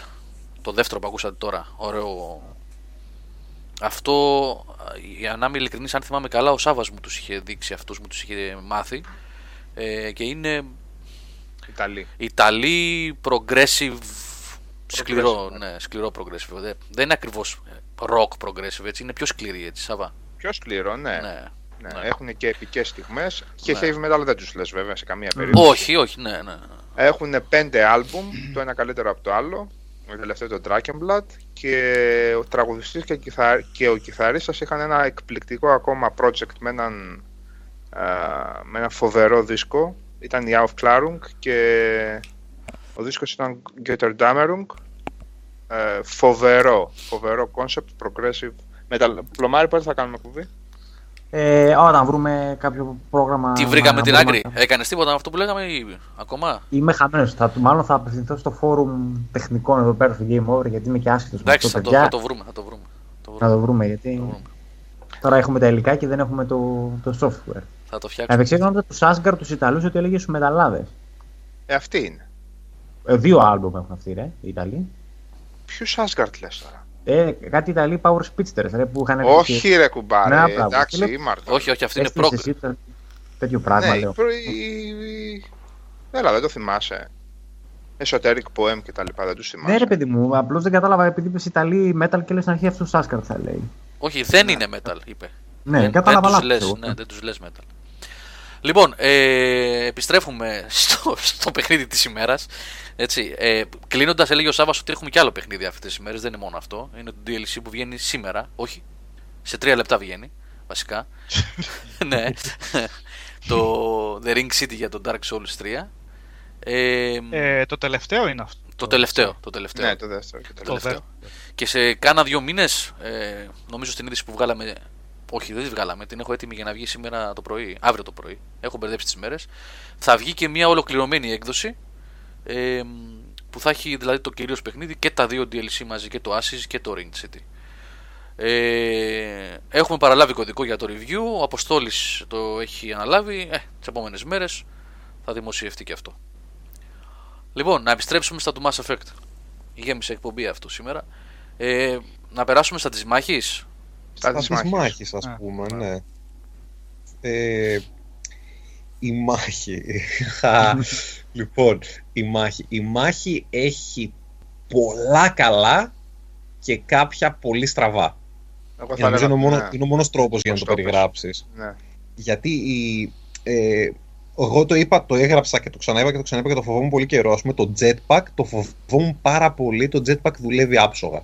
Το Δηλαδή, jetpack δουλεύει εδώ. δουλ- δουλεύει άψογα και στο platforming του δουλεύει καλά και στο να γλιτώνεις χρόνο για σκαρφαλώματα δουλεύει καλά και στη μάχη δουλεύει άψογα. Γενικότερα είναι πάρα πολύ ωραίος μηχανισμός. Υπάρχει, συγγνώμη που διακόπτω όμως εδώ, αν μου επιτρέπεις να πω ότι υπάρχουν στιγμές ο- δεν φταίει το jetpack αυτό καθε αυτό ως μηχανισμός αλλά το content sensitive, sensitive του πράγματος ότι δεν Αυτό. πιάνεται στα πολλές φορές, Ε, πέφτει. το, το κατάλαβα τελικά όσο το έπαιξα βρήκα το λόγο είναι ο- όταν είναι στην κάθοδο δεν υπάρχει περίπτωση να πιαστεί πρέπει να είσαι στην άνοδο για να πιαστεί από κάπου να τον πετύχεις αυτό, κατάλαβες Οπότε υπάρχει πρόβλημα όμως σε αυτό. Δηλαδή και πάνω από το τέτοιο να είναι δεν θα βάλει τα χέρια του να πιαστεί έτσι και είναι τη στιγμή εκείνη στην κάθοδο Ναι, οπότε όπα. ναι είναι λίγο Δεν μου έχει τύχει να σου πω την αλήθεια ως τώρα, γι' αυτό δεν το Σοβαρά, φοβάμαι έτσι. δεν σου έχει τύχει να μην Πώς, πιαστεί; δεν- ναι. Ποτέ.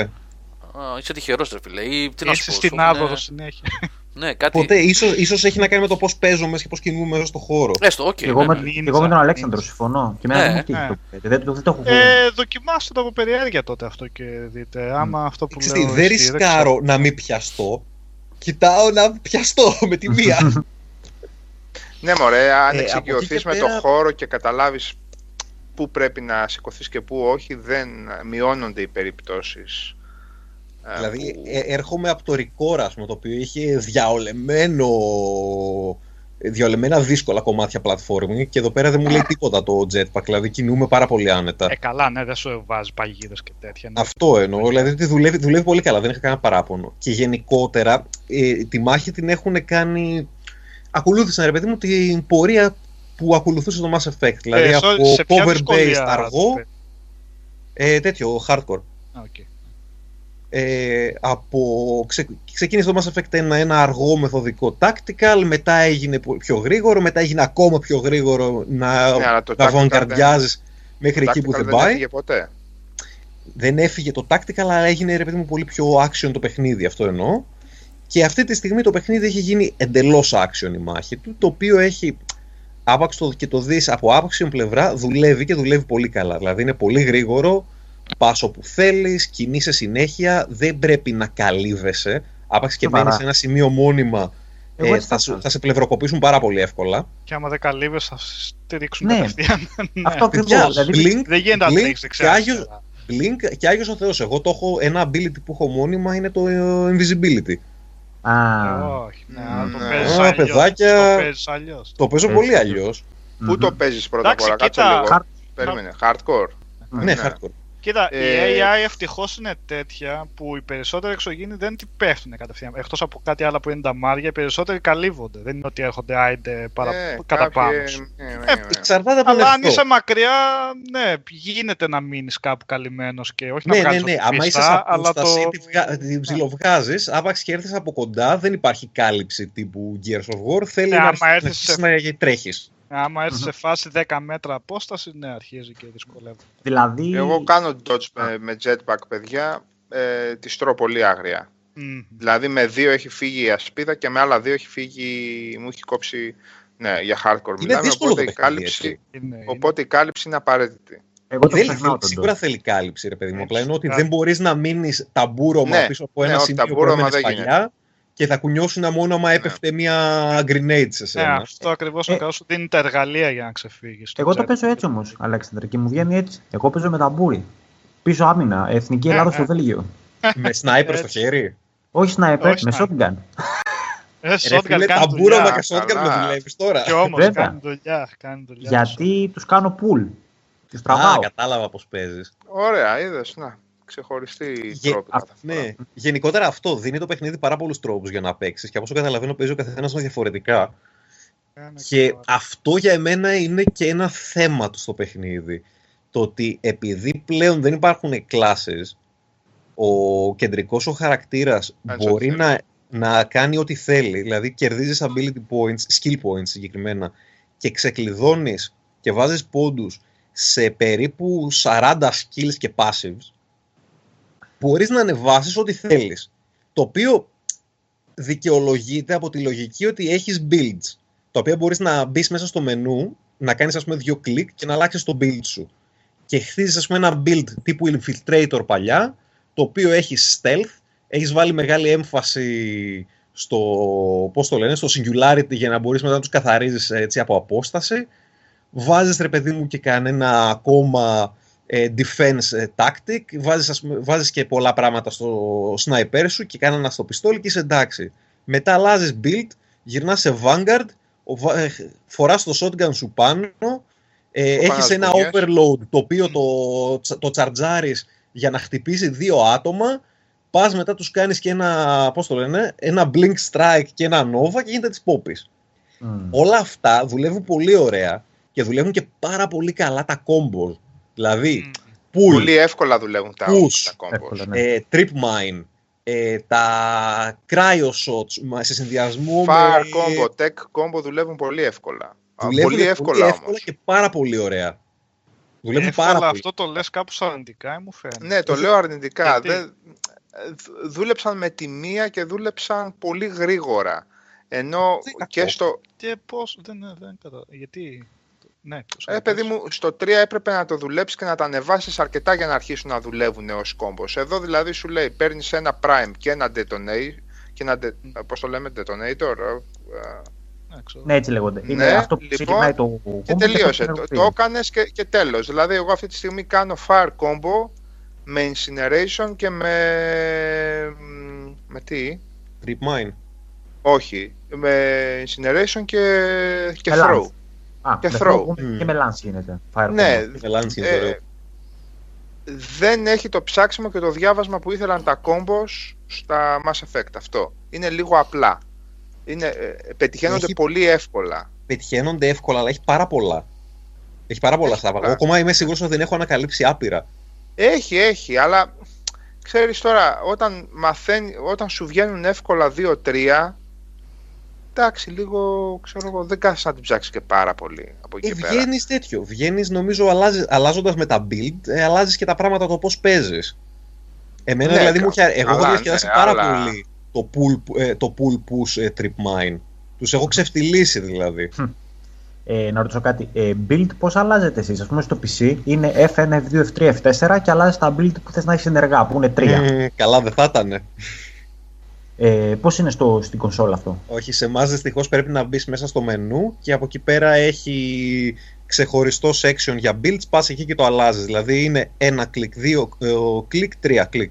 Α, δεν ας πούμε δεξί μοχλός μέσα για παράδειγμα και επιλογή με κάποιο... Καλά θα ήταν, αλλά δυστυχώς δεν έχει αρκετά κουμπιά το ένα Ναι. gamepad.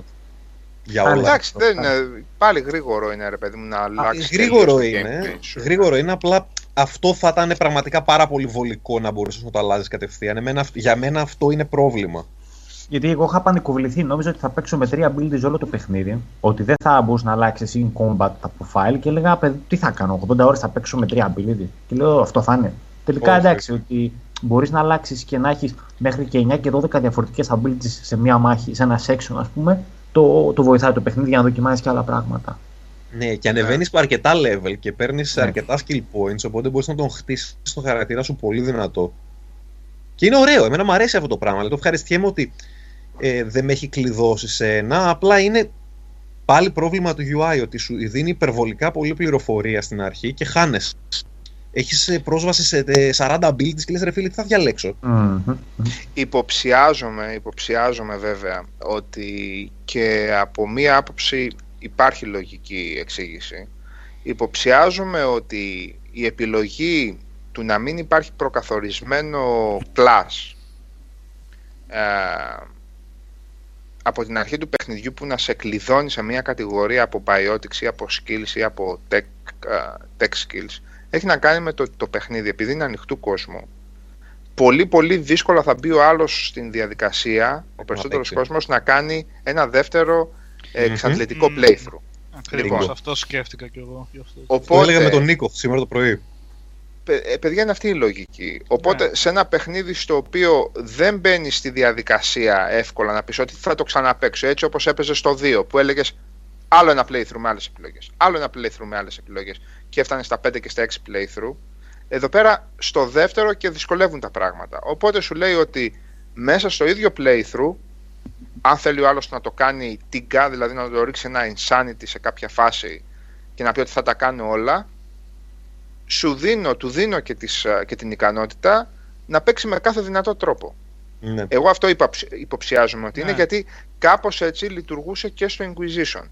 Κάπως έτσι λειτουργούσε. Ναι. Λοιπόν, ε, αν και εκεί εγώ έκανα ένα δεύτερο playthrough στο Enchanted και δεν ξέρω γιατί.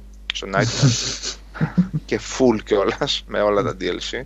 Λοιπόν, Nightmare, Ε, και όχι, κύριε, άλλες τέσσερις μέρες από τη ζωή σου άνετα είναι αυτό. παραπάνω. Παραπάνω. Εκατό- και- Τέσσερι, 110 εγώ έχω, έχω στην 118 κυριολεξία ώρες. τέσσερις, τέσσερις, μου γράφει 4 days και κάτι στο Xbox και το έχω βγάλει στο normal το Inquisition με όλα τα 100 DLC. 118 ώρες πραγματικές, ναι, και με όλα τα DLC και στο Nightmare. Και μη χειρότερα. Ε, αλλά το Nightmare, εντάξει, ίσιονε. Μετά το, νομίζω, level 10 και πάνω, ίσιονε. Ε, λοιπόν, αυτή είναι η λογική, σίγουρα. Ναι. Αλλά για, επειδή μείναμε λίγο στο της τακτικής α, στη μάχη, πρώτα απ' όλα βέβαια εγώ θεωρώ ότι και το 2, το Mass Effect και το 3 είχαν και πάρα πολύ μάλιστα τακτική στη μάχη, αρκεί να μην το έπαιζε κάποιος στο normal. Το Μμ. οποίο, Ναι. στο οποίο παίζονταν σαν, σαν third person shooter, συμφωνώ. ναι, ναι, ναι, ναι. Αλλά σε Insanity, παιδιά, δεν μπορούσες να το παίξεις σαν third person shooter. Ούτε το 2, ούτε το 3. Και νομίζω εκεί μπορούσε και αποκάλυπτε και τις αρετές του σε ό,τι αφορά τη μάχη. Λοιπόν, εγώ τώρα, έτσι για να προχωρήσουμε την κουβέντα, πολύ ωραία τα πάμε και με τα build και με τα τέτοια. Ε, δεν έχω κανένα παράπονο σε αυτό το τομέα γιατί σιγά σιγά ανακάλυψα και εγώ ότι μπορείς να παίζεις πάρα πολύ με αυτά τα πράγματα και να μην μείνεις κλειδωμένος σε τρία abilities. Λοιπόν, ε, και δεν βρίσκω καθόλου κακό το, το ότι μπορεί να γίνεις ε, Vanguard ε, στο ίδιο playthrough και στην ίδια αποστολή και μετά να γίνεις Adept και μετά να γίνεις οτιδήποτε άλλο. Ε, Σάβα, Εγώ- ε, νομίζω ότι αυτό πάει πακέτο και ακριβώς και με το σύστημα Του, load, Ε, του, του loadout, ναι. όχι του loadout, Ποιο- ε, του... Της AI. Όχι, όχι, περιμένετε ρε παιδιά. ε, της, της συνομιλίας που πλέον δεν έχεις Paragon και ναι, ναι, ναι, ναι, ναι. Renegade Ναι. που είναι Ναι, όλα ναι. γκρι ή σχετικά γκρι, πάει ακριβώς πακέτο με την ίδια λογική του. Για να μην κάνεις, ας πούμε, οι περισσότεροι δεν θα κάνουν δεύτερο playthrough Ναι, σε ένα open ναι. world. Πάντως αυτό το, το κομμάτι δεν το χειρίζεται άσχημα, το, αυτό το γκρι γενικά. Ναι, ναι, μια χαρά είναι. γιατί δεν νιώθεις α, ψυχαναγκαστικά ε, την ανάγκη να απαντάς με ένα συγκεκριμένο Ναι. τρόπο. Δηλαδή, Ναι. ανάλογα, δη- δηλαδή με το που από τους, πώς τους είπαμε, τους ε, καινούριους, τους ε, πρώτους καινούριους, αρ, αργα, πώς τους είπαμε, Αραγκάνιανς, πώς τους είπαμε. βρε. Άντε πάλι. Χαγκάρα. Άντρε. Σε Ωραία, πήρα, σε Thundercats, πήρα στο λαιμό λοιπόν. μου. Thundercats. Αν- ναι, Άρα. γενικά ήμουνα με όλους πάρα πολύ σοβαρός και πάρα πολύ τυπικός και με το που ήρθε στο τέλος η ώρα να, απο- να, να, να κερδίσω την εμπιστοσύνη του, του leader εκεί πέρα, Του Ευράν. το έπαιξα λίγο κότα. Δηλαδή λέω κάτσε τώρα γιατί δεν μας παίρνει. λοιπόν, αν κολούσαμε ένα συγκεκριμένο στυλ Renegade, Μμ. open, open Α, palm βάζει και πιστόλι. closed fist ας πούμε, που έλεγε και το, και το Jade Empire, λοιπόν, Τι το θυμήθηκες θα αυτό. την έτρωγα, ναι, θα την έτρωγα. Ε, το θυμήθηκα γιατί μου άρεσε ένα σχόλιο ενός παιδιού που έλεγε στο YouTube νομίζω Εντάξει, υποθέτω πολύ καλοπροαίρετα και χαίρομαι για αυτές τις συζητήσεις ότι με το που η Bioware πήγε στην EA ξεπουλήθηκε και τελείωσε η έμπνευση. Και ήθελα να του πω διάφορα περί KOTOR, περί ε, Jade Empire, περί Mass Effect. Τέλος πάντων. Ε, πάντως εγώ δηλώνω που- προς το παρόν έτσι, πάρα πάρα πολύ απογοητευμένος από το γεγονός ότι δεν μπορώ ουσιαστικά να ελέγξω τους, α, τους συμμάχους, έτσι, τους δύο Άι, γεια σου. παίκτες. Είναι, είναι Λοιπόν, θέμα. και αυτό δυστυχώς παιδιά σε συνδυασμό με την καταστροφική AI τους, δηλαδή νομίζω ότι δεν μπορώ να θυμηθώ αν στο ένα ήταν χειρότερο. Και, και ομολογώ ότι δεν το πιστεύω ότι ήταν χειρότερο. Να δεν ορμούσανε θυμάμαι πάνω ποτέ στους την εχθρούς. Ashley. Δεν μπορώ. Πάνω σε, στα κουτιά από εκείνα τα ομοιόμορφα, από τις ομοιόμορφες αποθήκες που βρίσκονται. Ό,τι να είναι κάνουν, παιδιά. Ό,τι να είναι. Λοιπόν, ε, Ξέρεις παιδιά, γιατί το βλέπεις; Γιατί Είναι στο τους 1, καβλές, στο, 1, υπάρχουν. στο 2 και στο 3 τους έδινες εντολή να κάνουν κάτι. Εδώ δεν τους δίνεις και τους βλέπεις απλά να κάνουν τα δικά τους και αρχίζεις και βρίζεις. α, και την Άμα απλή τους εντολή που τους αφήσεις δίνει, ωραία, στα λέει, παλιά και εκεί θα Ναι. δεις όργια. Γιατί το έπαιξα τώρα ρε και επειδή το έπαιζα λίγο speedrun δεν πολύ ασχολιόμουν πολλές φορές Συμφωνώ, μαζί τους συμφωνώ, και αλλά- έβλεπα να κάνουν ό,τι να είναι, να μου πέφτουν ας πούμε κάτω για πλάκα. Συμφωνώ, αλλά Απλά πρόσεξε εκεί το. είχες τη δυνατότητα ρίξε το concursive shot εκεί που θέλω Μπράβο. ρε φίλε. Ναι, Μπράβο, ναι, αυτό το ρε, που κάτσε ναι. shot με έχει σημαδέψει. Λοιπόν, έχεις τον Γκάρους, τον στέλνεις πίσω, θα μείνει πίσω και θα ρίχνει concussive shot όποτε, shots, όποτε θέλεις. Ε, επιχείρησα 1500 φορές να τους στείλω σε καλά σημεία και υποκάλυψη. Με οποιονδήποτε συνδυασμό. Ε, ε, καταλήγει σε φιάσκο κάθε φορά η κατάσταση. Ε, Μετά από 5 δευτερόλεπτα κάνουν ό,τι ό,τι τους Δεν κατέβει. ξέρω, ίσως αν λίγο τους ανεβάσω και έχω επικεντρωθεί στο να ανεβάζω λίγο τα passive, όχι τίποτα άλλο, να Ναι, μην πέφτουν ναι. ε, σαν κοτόπουλα. Σωστό. Ε, τα Σημαντικό ανέβασα αυτό. εγώ αυτά και δεν πέφτουν Μμμ. τόσο εύκολα. Αλλά Ναι, πάλι τους συμφωνώ με τον βλέπεις Νικόλα. κάνουν Και στα χαζομάρες. Ναι. παιδιά, μπας και το σώσω Ναι. το πράγμα. Ναι, μα το τη βλέπεις τη φάση. Στο hardcore ειδικά εντάξει πέφτουν για πλάκα. Και είναι Και- θέμα αυτό έτσι. Έχει τα combos όλα αυτά, δηλαδή να, θα μπορούσες Ναι. να τους κάνεις εντολές για να κάνεις διάφορους συνδυασμούς. Είναι και στο Κρίμα, hardcore που είναι κρίμα. παλούκι. Κρίμα αυτό. Και κρίμα είναι αυτό. πολύ με. Δεν καταλαβαίνω. Βασικά η λογική τους ήταν για να κάνουν πιο γρήγορο το gameplay, λέει, ας πούμε. Ναι, γι' αυτό είναι. Για να, οπότε δεν τους δίνεις εντολές.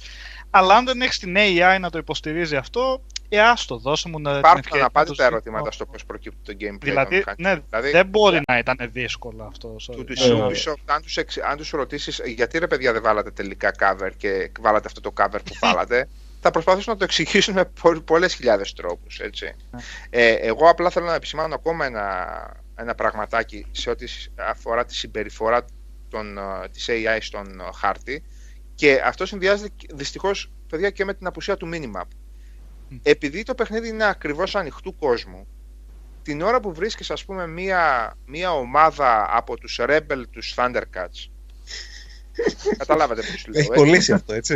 ναι, Τα- ε, από τους Rebel εκεί πέρα τους Thundercats να σου την πέφτουν και ενώ η AI κάνει τα δικά της σε ό,τι αφορά τους ε, συμπολεμιστές ξαφνικά μπορεί να την φας ανετότατα εγώ βλέπω στο ραντάρ μου πέντε κόκκινες κουκίδες μπροστά Μμμ. το ραντάρ σημειώνει με κουκίδα, αλλά δεν είναι στο οπτικό μου πεδίο. Οπότε μπορεί να είναι και κάπου πίσω μου και έναν άλλον εχθρό και κα- ξαφνικά εγώ έχω πέσει από εκείνα εκεί τα. Από τις άβρες τις από μεγάλες. τις πάνιτα, Ναι, ναι, τις ναι, σταυρούλες. Ναι. Τις έχιδνε. Δεν ξέρω τι είναι. Ναι. Δεν, με- Για να μην πούμε για το, για το μεγάλο που είναι σαν, Σαν ρινόκερος που Σαν έρχεται. δεινοσαυράκι. Ναι, Α, και... ο- όχι, Αλλά με την Λοιπόν. πανίδα του παιχνιδιού υπάρχει λίγο θέμα με τη Λοιπόν, φαντασία ε, και τα animation. Και θέλω να θυμίσω ότι ε, μπορεί να συνέβαινε αυτό γενικά και στο Inquisition, επειδή είναι άμεσα συγκρίσιμα μεγέθη. Αλλά το Inquisition είχε και ένα πώς, παιδιά. Είχε και ένα tactical, είχε και τέσσερις πολεμιστές και είχε εκεί εσύ πας εδώ, εσύ πας εδώ, εσύ μπαφάρεις αυτόν, εσύ κάνεις επίθεση σε αυτόν και εσύ φεύγεις πίσω 50 Ναι, ναι, μέτρα ναι. και αρχίζεις και κοπανάς. Λοιπόν, εγώ παιδιά βρέθηκα ιδίως στον δεύτερο, στον δεύτερο πλανήτη που είχε την πλούσια χλωρίδα, βρέθηκα πάρα πολλές φορές σε καταστάσεις χάους, σε καταστάσεις που δεν μπορούσα να τις ελέγξω. Μμμ. Έπαιρνα τη θέση μου, έβαζα σε θέση την ε, φιλική AI και μετά μου την έπεφταν οι σαβρούλες από πίσω. Και είναι και Όχι, πολύ αυτό- νωρίς το παιχνίδι αυτό, έτσι; Ναι. Και Ε, δεν τα βλέπω εξαρτάται στο με τη minimap. σειρά. Δεν τα βλέπω στο minimap. Δεν βλέπω στο ραντάρ μου δηλαδή να υπάρχει ένα ραντάρ. Άστο, να μην υπάρχει minimap. Να υπάρχει ένα ραντάρ Ε, Πάλι την κόκκινη κουκίδα από πίσω. και να ραντάρ καταλάβω. να υπήρχε, μάλλον δεν θα στα έβγαζε γιατί αυτό είναι το, το ατού τους υποτίθεται, ότι είναι Ναι, γίνονται αόρατα, κατάλαβες. Γι' αυτό στη πέφτουν έτσι, αλλά είναι Εγώ κακός την έφαγα και σχεδιασμός. από σαβρούλε που δεν γίνονται αόρατες. Κατάλαβες πια. Ναι, ποια ναι, λέω. Τώρα ναι. ονόματα παιδιά, δεν μπορώ να φέρω, αλλά υπάρχουν και εκείνα τα σκαθαράκια να πούμε. Ε, εκείνος Λοιπόν. ο πλανήτης γενικά δεν μ' άρεσε. Γενικά είναι λίγο σε σχέση με τους άλλους το...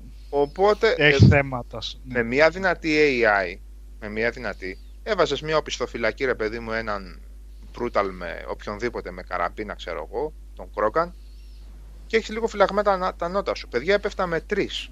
Ναι. Οκ, μπορεί να μην επένδυσα ακόμα πάρα πολύ σε νέες στολές κτλ. Αλλά πολύ πέσιμο, ρε φίλε. Πολύ πέσιμο. Θέλει, θέλει προσοχή. Εγώ σας λέω, παιδιά, το Invisibility είναι μεγάλη μαγιά. Μεγάλη ιστορία. Δηλαδή σε γλιτώνει μάλλον. από τόσα πολλά deaths. Έχω χάσει το μέτρημα πόσες φορές την έχω γλιτώσει στο παρά τσακ. Εγώ έχω πέσει παιδιά γύρω στις 20 φορές μέχρι τώρα γενικώς. Σχέση Καλά. καλός, καλός εσύ. Τι- Εντάξει, καλά είσαι. Ναι. Ε, ναι, εντάξει. Υποτίθεται ότι πάω προσεκτικά και δεν έχω κάνει πολλές μάχες, μωρέ. Το, Στο το Νίος κακό είναι εγώ τον πλανήτη την πρώτη φορά που συναντάς εκεί τα άλλα τα Remnants εντάξει, συχτήρισα. Ήμουνα Οχ. πόσες φορές μπήκα στο μενού και έλεγα να το γυρίσω στο normal γιατί ήμουνα μία ώρα και στο ίδιο σημείο. Ότι Στον τρίτο το μονόλιθο δεν λες που είναι... Ε, στο που έχουν τα πρώτο, τέσσερα με τους ξέρω, Silvio μπορεί να Observers είναι- που είναι. Ναι, ναι, ναι. Ναι, Και κατάλαβα. στο ποιος σημείο λες. τέλος, στο τέλος πήρα το Nomad και άρχισα να κόβω βόλτες πάνω κάτω να πατάω μπας και, μπας και βγεις. Ναι. Κλασική Και τακτική. έπιασε, και έπιασε. Ε, να σου πω, Νίκο, εγώ πέθανα σε εκείνο εκεί μία φορά. Είσαι και πρόεστη. Όχι. Έκανα, είναι αυτό που σου είπα, ρε. Το, Ναι. το Invisibility πραγματικά αλλάζει το παιχνίδι πάρα πολύ. Γιατί Ναι, κάνεις, ναι, Πόση ναι. ώρα κρατάει αυτό το κάνεις ε, κρατάει 5 δευτερόλεπτα, 6, κάτι τέτοιο. Πολλά είναι, ναι, καλό είναι. Είναι πολύ καλό. Αρκεί. Είναι ό,τι Αρκεί. πρέπει για να φύγεις μακριά και να κάνεις recharge την shield σου και ταυτόχρονα εγώ φεύγω με τις μπάντες μακρινή απόσταση, βγαίνει το sniper επιτόπου, από απόσταση μετά, μπαμ μπαμ, μπαμ μπαμ, ρίχνεις ας πούμε έναν εχθρό. Ξαναφεύγεις. Και να φανταστώ σε βλέπουν, δεν σε βλέπουν με το το ενεργοποιείς, αυτό έτσι. Όχι, όχι, με το που, με το που, βα- με, ναι, με το που ενεργοποιείς χάνεσαι. Ίσως το κοιτάξω. Αν και πλέον πάει βατά, επειδή έχω ανεβάσει λίγο στο λες levels. Ε, Εκεί ήταν το πρώτο spike που γίνεται, που δεν έχεις και μεγάλο level και ξαφνικά σου πέφτουν τα άλλα, τα υπτάμενα και αυτά και γίνεται. Εγώ πέθανα πάρα πολύ στον. ή- Πέθανα, ας πούμε, τρεις ή τέσσερις φορές στον Νίος εκεί πέρα που ξεκλείδωσα ένα εργαστήριο και βγήκε έξω ένα γιγάντιο πράγμα. Ωχ, καλά, Α, καλά. εκεί κρυβόσουν Εκεί βρήκα σύ- ναι, σε ένα δωμάτιο μέσα. Ναι. Ένα Ναι, διέξοδο. ψηλό πήγα, χάος. κρύφτηκα, πήγα, κρύφτηκα μέσα στο δωμάτιο και μου σκάσανε δε- ε, 15 και το όλοι μαζί, ρε. Και δεν, μπορούσα, δεν είχα καμία, απλά καμία διέξοδο. Α. Έκανα χάος stealth εκεί πέρα. και, τους- και, τριγε- και κρυβόμουν μέσα στα δωμάτια. Ρε. Πήγαινα από το δωμάτιο στο άλλο και έτρεχα σαν βαρικόβλητο. όχι, στο, όχι στο αρχικό εκεί που πατάς το κουμπί. Σε ένα άλλο είναι που βγαίνει άνετα. Σε ένα άλλο δωμάτιο. Βρε, τέτοιο Και τελικά. τους εν τέλει έχεις τους πάνω. δικούς σου, τους έχεις Πάνω, τους πάνω, δικούς σου πάνω, με, στον με, πάνω όροφο. Με εντολές απανωτές. Θα κάτσετε εδώ, γιατί αν τους έχεις θα αρχίζουν και τρέχονται έξω. Πέφτουν σαν τα κοτόπουλα. Εγώ Ε. του ρέξε, τους, τους, τον έστελνα τον έναν δεξιά, τον άλλον αριστερά, μάζευαν τα πυρά και καθάριζα εγώ από πάνω. Ε, ο- ο Περές, Έπεφτε ο Human ένας, Shield. τρέχανε να σκοτώσουν τον άλλον, πήγαινα, σήκωνα αυτόν. Υπάρχει κι άλλο ένα θεματάκι με την δυσκολία που είναι ότι κάποια sections μα- μαχών μπορεί να κρατήσουν και 20 και 15 και 20 λεπτά και μπορεί να κάνεις game over και σε πάει από την αρχή. Α, Έτσι, και δεν σε είναι αφήνει, το- δεν σε αφήνει Ναι. το, στο τέτοιο, ναι. Δεν σε Είμαι αφήνει. Είναι λίγο τα checkpoints θα μπορούσαν να είναι. Δηλαδή, για παράδειγμα, τι σου λέω τώρα, αυτό που είναι να φτιάξει, να καταστρέψει ένα εργοστάσιο το enquete, έτσι. Σε κάποια φάση σου λέει πάντα το κουμπί. Εκεί πέρα θα μπορούσε να κάνει ένα, ένα checkpoint. Αυτό μου Και έτυχε για όχι μένα, Νίκο. Όντως, το checkpoint εκεί πέρα είναι λάθος. Σε πάει αρκετά πίσω. Και δεν σε αφήνει να σώσει κιόλας. Ναι, δεν σε αφήνει. Όταν είσαι σε main mission μέσα, δεν σε αφήνει να σώσεις. Και είναι ναι, σε σημεία. Πάντως που για την τώρα- AI που λέγατε προηγουμένως, τώρα Νικόλα, μια επιφύλαξη για αυτό που είπες προηγουμένως, ότι κάπου είδες πως μπορείς να κάνεις κάποια τέτοια ρύθμιση. Δεν ξέρω τελικά αν όντως είναι έτσι ή Είδα στον όχι. ύπνο μπορεί να πάει. Δεν ξέρω, ρε φίλε, τι να σου πω. Αλλά εφόσον έχουν πετάξει στα σκουπίδια όλη αυτή την ιστορία με το tactical κομμάτι από τα προηγούμενα παιχνίδια, θα έπρεπε, αν μη τι άλλο, έναν μικρό έλεγχο πέρα από το πήγαινε εδώ και κάτσε εκεί, ε, έναν μικρό έλεγχο σε συμπεριφορά, όπως είπα πριν, τύπου Tails, ας πούμε. Του τύπου εσύ να, είσαι, να κάνεις heal, εσύ να, είσαι, να έχεις defensive ρόλο. Τα βασικά, τα βασικά, ναι. Όχι τώρα Γιούργια, πάρε με την καραμπίνα, τρέχα και κάνε... Φαίνεται ότι είναι αφημένο αυτό το κομμάτι, Γιώργο. Ναι, Μμ. Είναι αφημένο, είναι παραμελημένο ξεκάθαρα τώρα.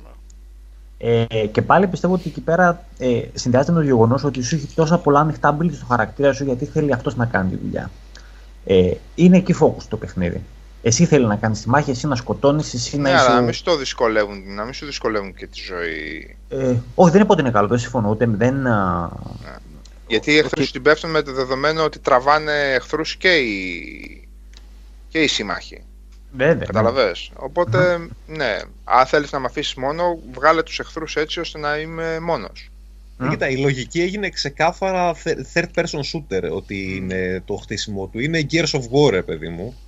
Οι άλλοι είναι εκεί Εμπλουτισμένο. πέρα για να, κάνουν, να τραβάνε και τα πυρά, θα κάνουν τα δικά τους μόνοι τους και από εκεί και πέρα ε, one one show.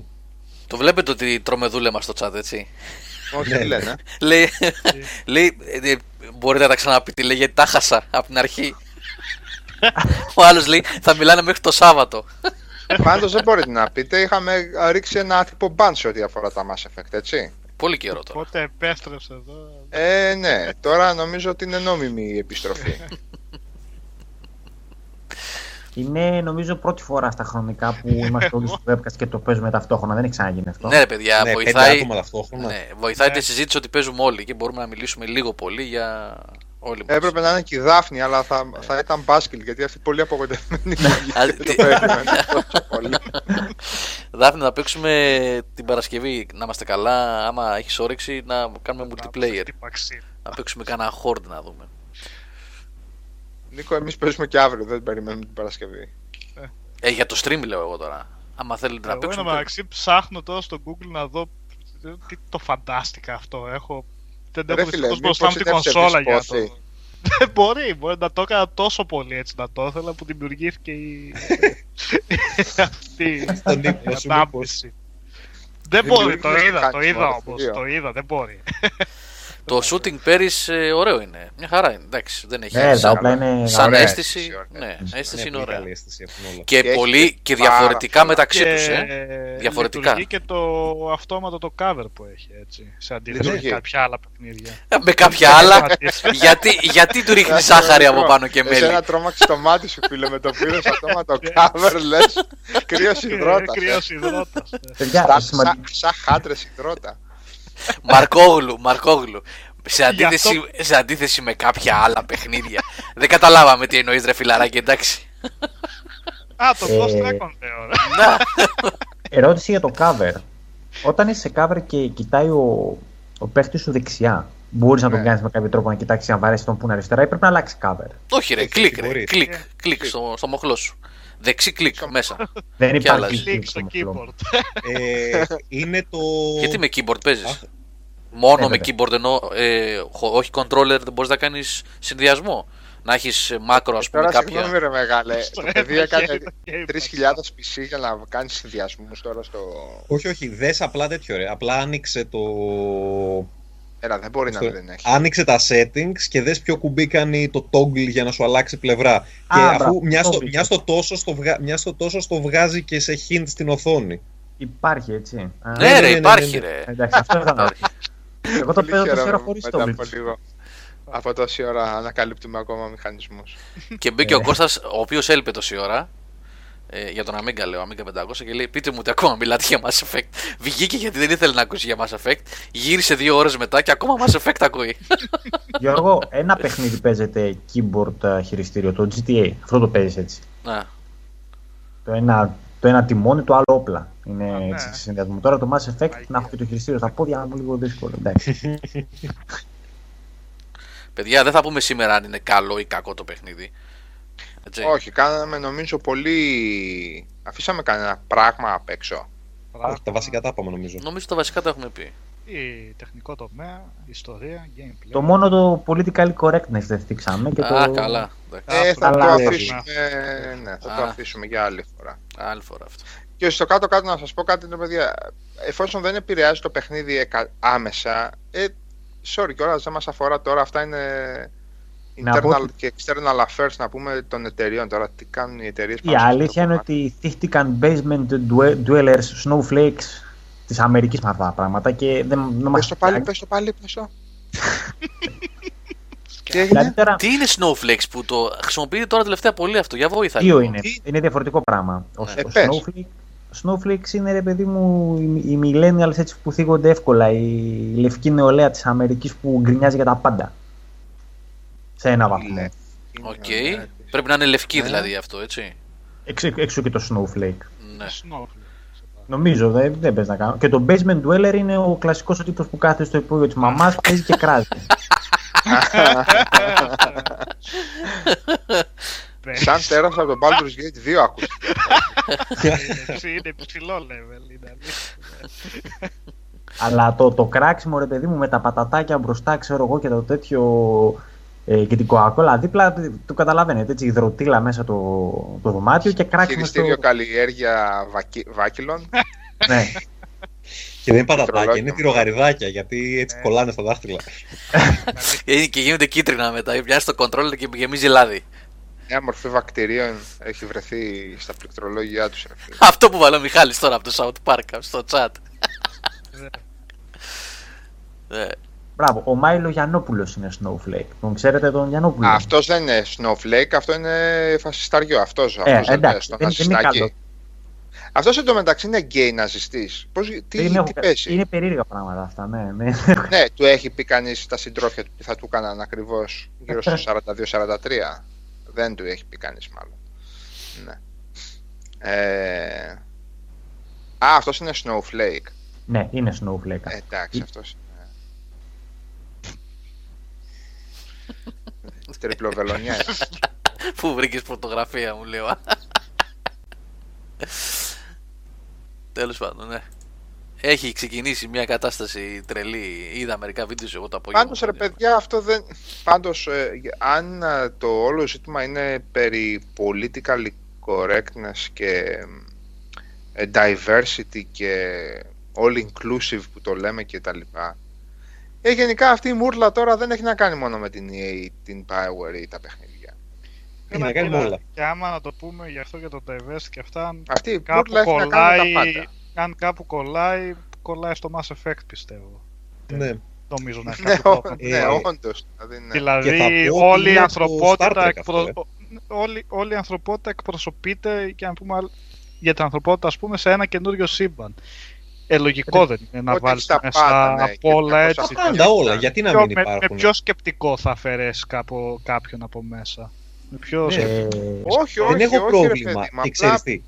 Το είχε Ναι. πει ο Τζιν Ρόντεμπερι για το Star Trek κάποτε, ε, όταν είχαν κάνει casting τον, ε, πώς το λένε, για τον Picard και τέτοιο πάει ένας ε, κλασικός κομπλεξάρας και λέει καλά λέει είμαστε στο μέλλον και τόσα πράγματα και ο άλλος λέει είναι, λέει, είναι φαλακρός λέει στο μέλλον και δεν έχουν γιατρέψει λέει την τριχόπτωση Τον είχαν βάλει. και του τον- απαντάει τον και του είχαν- απαντάει τόσο ωραία ο Ρόντεμπερι. Λέει στο μέλλον, η ανθρωπότητα λέει έτσι όπως την έχω φανταστεί, λέει, έχει εξελιχθεί σε έναν βαθμό που απλά δεν θα τους ενδιέφερε άπαξ αυτό το πράγμα. Κοινώ Ναι, ναι. καθόμαστε και βρίσκουμε μικροπραγματάκια και γκρινιάζουμε. Α, έχει γκέι. Ναι, ρε φίλε, υπάρχουν στον κόσμο μας. Τον Τι είναι το είχαν πρόβλημά βάλει σου; τον, ε, τον Patrick Stewart στην αρχή, στην πρώτη οντισιόν που έκανε, να φορέσει τουπέ. Τέτοιο... Ναι, ναι, Περού. Α, ναι. ναι, ναι, ναι, παιδιά. Απίθανα πράγματα. Απίθανα πράγματα. και όντως μετά ήταν. Ναι. Είπαν ότι. Ο άλλος πήγε με τούπε. Παιδιά, σημειώστε αυτό το σημείο στο YouTube. Βάλτε το Στο- από στη- κάτω. βάλτε το. Είναι το, είναι το λογοπαίγνιο της ημέρας. Λομαριτέλειο ανάγνωσμα. Το λογοπαίγνιο ήταν το Mea Culpa, άμα το παιχνίδι δεν είναι καλό. Δεν το άκουσα όμως. Mass Effect Andromeda Culpa, Mea Culpa. Είναι το σκέφτηκα αρκετά. Βγήκε Καλό. Πολύ καλό, πολύ καλό. Μέα, Και μέα μάλιστα κουλπά. το Effect Andromeda να είναι Electronic Arts, όχι το παιχνίδι, κατάλαβες. Τέλος πάντων, άντε, είναι, είναι meta joke. αυτό. Όπω δίνει ρέστα ο πλουμάρι σήμερα. Μέα κουλπά. Εντάξει, αυτή είναι μια ολόκληρη καινούργια εκπομπή που πρέπει να γίνει για το φαινόμενο αυτό, αλλά δεν υπάρχει κανένας λόγος στην τελική. Ποιος θα Ε, λύσει; νομίζω ότι όσο το Δεν αναλύουμε, λύνεται. πηγαίνουμε Α, σε Θέλει και θέματα- ενημέρωση. Εγώ δεν Ναι. έχω πάντως την απαραίτητη. Εσείς αν έχετε βεβαίως πολύ θα χαρώ όχι, να όχι. ακούσω. Δεν έχουμε. Αλλά εγώ δεν έχω γιατί δεν με ενδιαφέρει και ποτέ να σας πω την αλήθεια. Δεν ξέρω αν θυμάστε ένα... ένα μία φίλη, ένας φίλος, δεν θυμάμαι τώρα τι έπαιζε ακριβώς, που τα είχε πάρει γιατί κάτι είχε γραφτεί λάθος πάνω σε αυτό το ζήτημα ή δεν είχε δοθεί η απαραίτητη σημασία κάπου στο φόρουμ τώρα. Και είχε ένα παιδί που το είχε γράψει, είχε φάει ένα ξεχέσιμο και δεν καταλάβαινε για ποιο λόγο το τρώει. Ήταν ένα παλικάρι που ασχολιόταν πάρα πολύ με το ζήτημα Ναι, θυμάμαι εγώ. τέλος πάντων. Μήπως εσύ την έχει ακούσει; Ε, εγώ την είχα ακούσει. Α, εσύ Ακούσει την είχες μετά και- ακούσει. Την είχε ακούσει μετά και αυτός, την ακούσαμε όλοι εκεί μέσα. ναι, δηλαδή και εγώ δεν μπορούσα να καταλάβω και έλεγα. Εγώ μπόρεσα να καταλάβω. Γιατί αλλά πράγμα τέλος είναι αυτό; ναι, πώς έλεγε, Φεμινάτσι, πώς έλεγε. πάντων. ε; Φεμινάτσι. Φεμινάτζιες. Μμ. Ναι. Λέω ρε παιδιά, ξέρω εγώ, έχει και άλλα προβλήματα ο κόσμος. Κάθε μέρα κάνα τριακοσαριά πνίγονται εκεί πέρα στη Μεσόγειο. Ξέρω εγώ, φεμινάτσις τώρα. Ξέρω τι είναι αυτό. Άμα δεν έχεις. Ε, ο- η κάθε κουλτούρα είναι με τα, με τα προβλήματά της. Ακριβή στα πίτυρα, ρε φίλε, φθηνή στα αλεύρια όλοι. Μα τα προβλήματα, Μμμ. κοίταξε να σου πω κάτι, είναι πολύ μακριά ρε από αυτοί οι άνθρωποι από τα προβλήματα. Όπως είμαστε και εμείς Γιατί πολλές το λες, φορές. μωρέ, γιατί το λες, Α, είναι μωρέ. πολύ μακριά. Είναι πολύ μακριά. Σάβα, ε, ζουν σε άλλο κόσμο, ρε φίλε. Ζουν σε άλλο κόσμο. Πολύ μακριά. Τα προβλήματα. Πού το. Δεν θυμάμαι πού το είχα δει αυτό το πράγμα τώρα. Ένα βιντεάκι με τα προβλήματα. Ε, σε εισαγωγικά τα πραγματικά προβλήματα του δυτικού πολιτισμού. Ε, σε ένα σατυρικό βίντεο. Δεν ξέρω καν αν ήταν Family Guy, αν ήταν South Park ή αν ήταν YouTube κάποιο βίντεο. Και καλά μπλέκεται το καλώδιο του κινητού μου και κάτι τέτοια ας πούμε. Ε, Δεν θέλω ρε γάμα το να είμαι τόσο συνήθως, τόσο, Δεν ασχολούνται, Σάβα. τόσο Δεν ασχολούνται. ισοπεδωτικός. Και νομίζω ότι φαίνεται, φαίνεται ρε Σάβα, από την καθημερινότητα και το τι κάνουν αυτοί οι άνθρωποι. Το Γιατί πρόβλημά να σου τους... πω την ίδια στιγμή ρε φίλε βλέπω ας πούμε τον Όλιβερ που αντανακλά ένα κομμάτι ας πούμε της προβληματισμένης Αμερικής και όχι ασχολούνται με σοβαρά θέματα. Καταλαβες. Δεν θέλω να πιστέψω δηλαδή ότι χώρες ολόκληρες ή κουλτούρες ολόκληρες ασχολούνται μόνο, γιατί δεν αναγνω... μόνο με αυτά γιατί δεν αναγνωρίζουν την ύπαρξη άλλων προβλημάτων. Και σου λέω άνθρωποι σαν τον Oliver με έχουν πείσει ότι ή σα- σαν site όπως το Real News Network και το Democracy Now ότι παντού υπάρχει ο προβληματισμός και σε τεράστια νούμερα κιόλας. Sorry κιόλας, αλλά οι προβληματισμένοι και σοβαροί και σκεπτόμενοι Αμερικάνοι είναι πολλά περισσότερα εκατομμύρια από τους σοβαρούς σκεπτόμενους Ευρωπαίους. Και δεν μου αρέσει να, το, να λέω ότι ε, κάπου εκεί από την άλλη μεριά του Ατλαντικού ασχολούνται με κάποια άλλα ζητήματα, ενώ εμείς εδώ έχουμε τα σοβαρά και τα. Απλά κάτι άλλο παίζει καμιά φορά. ρε. Όχι, Στο δεν μυαλό των είναι- ανθρώπων τα- Δεν... και, τι, και τι δίνει τροφή κιόλας και για καριέρα, ε. Εγώ αυτό νομίζω ότι τρέχει στις περισσότερες περιπτώσεις. Πίσω από αυτό είναι καριέρες, χτίζονται καριέρες, δεν είναι. Έχουμε Σε πάλι α, ξαφνικά αυτό το θόρυβο, παιδιά. Από... Ή από το τσιγάρο του Βλωμαριτέλη ή από mini jack του Νίκου, του Νικόλα. Όχι, το βρήκα, παιδιά. Το, το τσιγάρο μου πάει από την αριστερή μεριά του μικροφόρου μου το κάνει. Τη δεξιά που κάπνιζα όλη την εκπομπή δεν υπήρχε πρόβλημα. Τι, ό,τι είναι. Δεν ξέρω. Τι Να σου απίστευτο, πω, τι γι' απίθανο αυτό πράγμα. υπάρχει πλήκτρο. γιατί. Μάκρο. Μάκρο, γιατί ε, στο, στο παιχνίδι δεν μπορείς να το αλλάξεις. Έλα, σταμάτα. Σ' άρεσε; Κοροϊδεύεις. Ε, Κοίτα να σε ρωτήσω. Ρε εσύ, τώρα να πω και κάτι λίγο αυτό. Καλά έκανες και με έκραζες με το Vipre. Το επεισόδιο δεν το είχα δει αυτό. Είχα σταματήσει τότε γιατί δεν είχαν βγει τα επεισόδια ακόμα της πέμπτης σεζόν αυτή και τα είδα προχτές τα τελευταία. Στο επεισόδιο, ρε; Με τους Κινέζους στις διαπραγματεύσεις. Καλά, εντάξει. Ε, αποθέω. αχ, και ασύλληπτο επεισόδιο Α- ήταν. από ασύλληπτο. Δεν, δεν, α, η κομμωδία σε άλλο επίπεδο, φίλε. Δεν είναι. Η κομμωδία σε άλλο επίπεδο. Περιμένω πώς και πώς το πνευματώδες χιούμορ στις 10 Απριλίου. Ε, σκάμα. Το ξέρα, το ξέρα. Λοιπόν, ε, σαν αυτό που είπα προηγουμένως για τον, ε, για τον δεν ασχολούνται και για τον δυτικό πολιτισμό, δεν ε, λέω μόνο για τους Αμερικάνους. Γιατί ο δυτικός πολιτισμό. Γενικά λες τώρα, ναι. Ε, βέβαια. Αλλά Για- μήπως- Γιατί είπα προηγουμένως Ναι. ότι ακόμα και εμείς εδώ πολλές φορές μέσα στην καθημερινότητα και στα ό,τι κάνουμε ξεχνάμε τα πραγματικά προβλήματα που είναι πολλά Μα, από σαφ, αυτά. μα σαφώς, μα σαφώς ρε παιδί μου. Ρε Γιώργο, να, σου, να σας πω κάτι τώρα, παιδιά, και ειλικρινά δεν δεν γουστάρω να το παίζω φάση αντισυμβατικός. Αυτό μου έχει περάσει από τα 20. Δεν, θα μου πέρασε αυτό το πράγμα. 25. Ε, ρε παιδιά, 20 μωρέ, εντάξει. Έλα, άλλαξε. Ε, σε- R3. Πήγαινε το στη δεξιά πλευρά. R3, R3. Λοιπόν, ε, αυτή τη στιγμή στην Ελλάδα, δεν, αν κάποιος ανοίξει μία ιστοσελίδα, δεν θα νομίσει ότι όλοι οι Έλληνες ασχολούνται με το Survivor. Ρε παιδιά, μην γελάτε. Ε, Εγώ κάθε μέρα το βλέπω αυτό το πράγμα και υποτίθεται και από site τα οποία ψιλοεκτιμώ και αρχίζω και την ψηλιάζομαι ότι και αυτά φ- φράκα τσιμπάνε. Δεν ξέρω με, ποιον, με, με τον ένα ή με τον άλλον τρόπο. Ασχολείται πολύ Αλλά κόσμος όταν το τώρα με παίζει το Survivor. ποιοτικό, όταν το παίζει ποιοτικός και προσπαθείς να κάνεις clickbait με αυτό το πράγμα, με αυτό το σκουπιδαριό. Ε, sorry, και εσύ στη χαβούζα μπαίνεις. Οπότε, γιατί να είμαι άδικος προς α, κάποιους που την είδανε, ξέρω εγώ, ακτιβιστές του, του φεμινισμού ή του LGBTισμού, ξέρω εγώ, όταν την ίδια στιγμή εδώ πέρα που τα προβλήματα είναι στον ουρανό, ασχολούνται με το, με το, με το σκουπίδι του 2017. Γι' αυτό δεν μ' αρέσει να το λέω πλέον, Γιώργο, γιατί έχω χάσει πάσα ιδέα για μας. Τώρα που Πρώτα απ' είπες όλα. αυτό. Οπότε- ναι, τώρα που είπες αυτό. Οπότε πολύ κρίμα να κατηγοριοποιώ έθνη και, ε, και, και κομμάτια κουλτούρας και ομάδες κουλτούρας που είναι και ανώτερες α, αριθμητικά και ποιοτικά κατά την άποψή μου. Κατάλαβες. Εγώ απλά, επειδή το έχουμε ξανασυζητήσει, θεωρώ ότι όλος αυτός ο ακτιβισμός συνήθως είναι ευκαιρία για καριέρα χιτάκια πάρα πολλά, χτυπήματα στο YouTube, στις ιστοσελίδες και τα λοιπά και μετά σαρκέζιαν κατάσταση.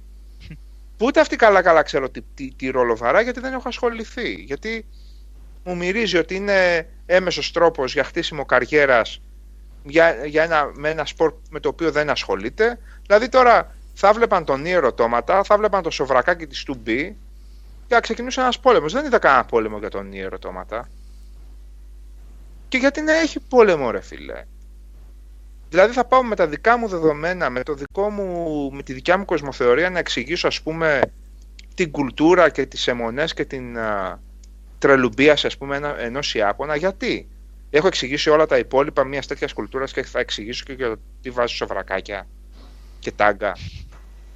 Ό,τι θέλει ας κάνει. Το, το παιχνίδι με ενδιαφέρει εμένα. Εντάξει, απλ- αρκεί να μην ξεπερνάει τα σκαμμένα έτσι. Γι' αυτό, αυτό ρε Γιώργο, γι' αυτό το δεν θέλω να το κατηγοριοποιήσω. Ναι, δεν είναι. Εντάξει, εγώ δεν επιχείρησα να κάνω κατηγοριοποίηση. Όχι, όχι, συζήτηση κάνουμε. προς Ε, Εγώ Θεού, είπα δεν- ότι είναι ένα.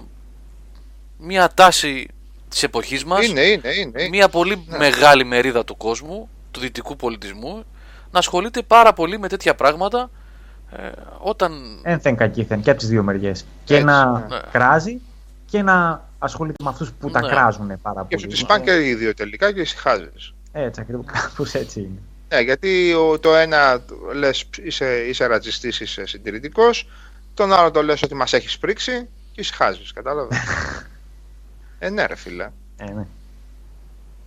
Ναι, ας πούμε αυτό που είπες προηγουμένως ότι μια εκπομπή ας πούμε σαν του Όλιβερ στην, ε, στην ελληνική τηλεόραση δεν νομίζω θα έβγαινε ποτέ. Δεν θα Όχι, είχε. μόνο, η, Κα- μόνο η Μαλβίνα είχε τέτοια εκπομπή. Ναι, αλλά και- σε άλλο στυλ. Τι- ναι, και τη φάγανε λάχανο τη, τη γυναίκα να πούμε. Εντάξει. Ε, τι τι φάγανε λάχανο; Ε, από την εκπομπή την κόψανε ρε. Α, ναι, εντάξει. Όχι ρε Νόμιζα. την... Ε, ναι, κατάλαβα. Φυσικά έτσι από ό,τι θυμάμαι πήγε. Όχι ρε, ναι, η γυναίκα χάθηκε. από- Λέω ότι η εκπομπή της κόπηκε όταν Ναι, είχε αρχίσει ναι. πλέον ε, το Σιμίτη να την ενοχλεί πάρα πολύ, έτσι. Σε τέτοιο επίπεδο μόνο η Κάραλ είχε κάνει τέτοιο Ναι. πράγμα. Που, οκ, ενοχλούσε πολλού πολλούς και, με το, και αυτούς που συμφωνούσαν δηλαδή με το στυλ της. Ε, ενοχλου- ενοχλούσε το στυλ της. Ακόμα και αυτούς που συμφωνούσαν με τα λεγόμενα, Ναι. τους ενοχλούσε το στυλ. Κάποιου. Άλλοι την είχαν θεά, εντάξει. δεν- Εγώ δεν το γούσταρα το στυλ, αλλά εντάξει, τα λεγόμενα ήταν κατά 99% μέσα. Δεν είχαν καταλάβει, ρε φίλε. Όταν της δίνανε την εκπομπή, δεν είχαν καταλάβει τι, θα, τι πήγε να κάνει αυτή. Ναι, μάλλον, Κατάλαβε. μάλλον. Ναι, δεν είχαν καταλάβει. Αποκλείεται στο Μέγκα, ρε, εσύ. Πάντως ήταν. Ναι, ναι, δεν το- είχαν καταλάβει. Εγώ δεν μπορώ να θυμηθώ κάτι άλλο. Μάλλον ήταν το μοναδικό. Ε, και δεν πρόκειται να Ίσως- ξαναδούμε κάτι τέτοιο. Ίσως σε κάποιες φάσεις θα μπορούσα να σκεφτώ την ελληνοφρένεια, αλλά Μμ. Και εμένα σε και σημεία το- το, το, το στράτευσαν ε, εκνευριστικά πολύ. Κατά καιρούς. Όχι μόνο τώρα. Κατά καιρούς. Ναι, αυτό που λες ο Γκόλιθε το διάβασα σήμερα για τον streamer, τον Αμερικάνο. Που... Τι; Ε, ήταν ένας ε, streamer, ε, YouTuber πιο σωστά, όχι streamer, Κάπου, YouTuber είναι. Ε, δεν θυμάμαι το όνομά του τώρα. Είναι πολύ γνωστός, με 3 εκατομμύρια subscribers παρακαλώ. Ε, ο οποίος πριν από κάνα χρόνο, κάνα δύο χρόνια, επειδή γούσταρε πολύ τα μπάντζο, τον είχαν φωνάξει ε, στην Αγγλία για να κάνει voice over σε ένα χαρακτήρα στο ukulele. Αυτό που βγαίνει τώρα, σε, στις 11 το μήνα. Λοιπόν, ο οποίος πριν από λίγες μέρες ε, βγήκε και. Εγώ δεν το έχω δει το βίντεο. Προς Θεού έτσι, δεν θέλω να πω τι έχει γίνει, τι έχει όχι. Το διάβασα στο MCV ή στο Games Industry αυτό σήμερα. Ναι. Ε, έγκυρα sites δηλαδή θέλω να πω. Ε, ότι είχε ξεκίνησε ένα παραλήρημα ρατσιστικό, δεν ξέρω τι, κατά των Μεξικανών. Ε, έχει γίνει ψιλοχαμός στην Αμερική με αυτό το θέμα Και και, τρέχουν να τα. και να τον μαζεύουν- βγάλανε. Τον να βγάλανε μαζεύουν από, αυτά. από το Ναι. παιχνίδι, τον βγάλανε. Ε, καλά τον έκαναν. Ναι. Και έχει ε, τεράστιο. Έχασε βέβαια πολύ μεγάλο κομμάτι λέει, από τους τέτοιους. Για το μεταναστευτικό, ναι, Δάφνη, όντως, για το μεταναστευτικό, για τους Μεξικανούς. Έχασε λέει ένα κομμάτι από τους subscribers, αλλά παιδιά έχει 3 εκατομμύρια subscribers το άτομο. Ε, Μιλάμε για. Ε, για ποιον λες Γιώργο, συγγνώμη; Δεν θυμάμαι το όνομά του. Κάτσε να μπω τώρα να ψάξω το βρω να σας πω. Ε, δώστε μου δύο λεπτάκια. Ε, νομίζω στο MCV το είδα αυτό, το διάβασα σήμερα. Μάλιστα. Είναι, ο- είναι το δεύτερο φαινόμενο που έχουμε μέσα σε μερικές εβδομάδες, έτσι. Είχε γίνει το σκηνικό με τον...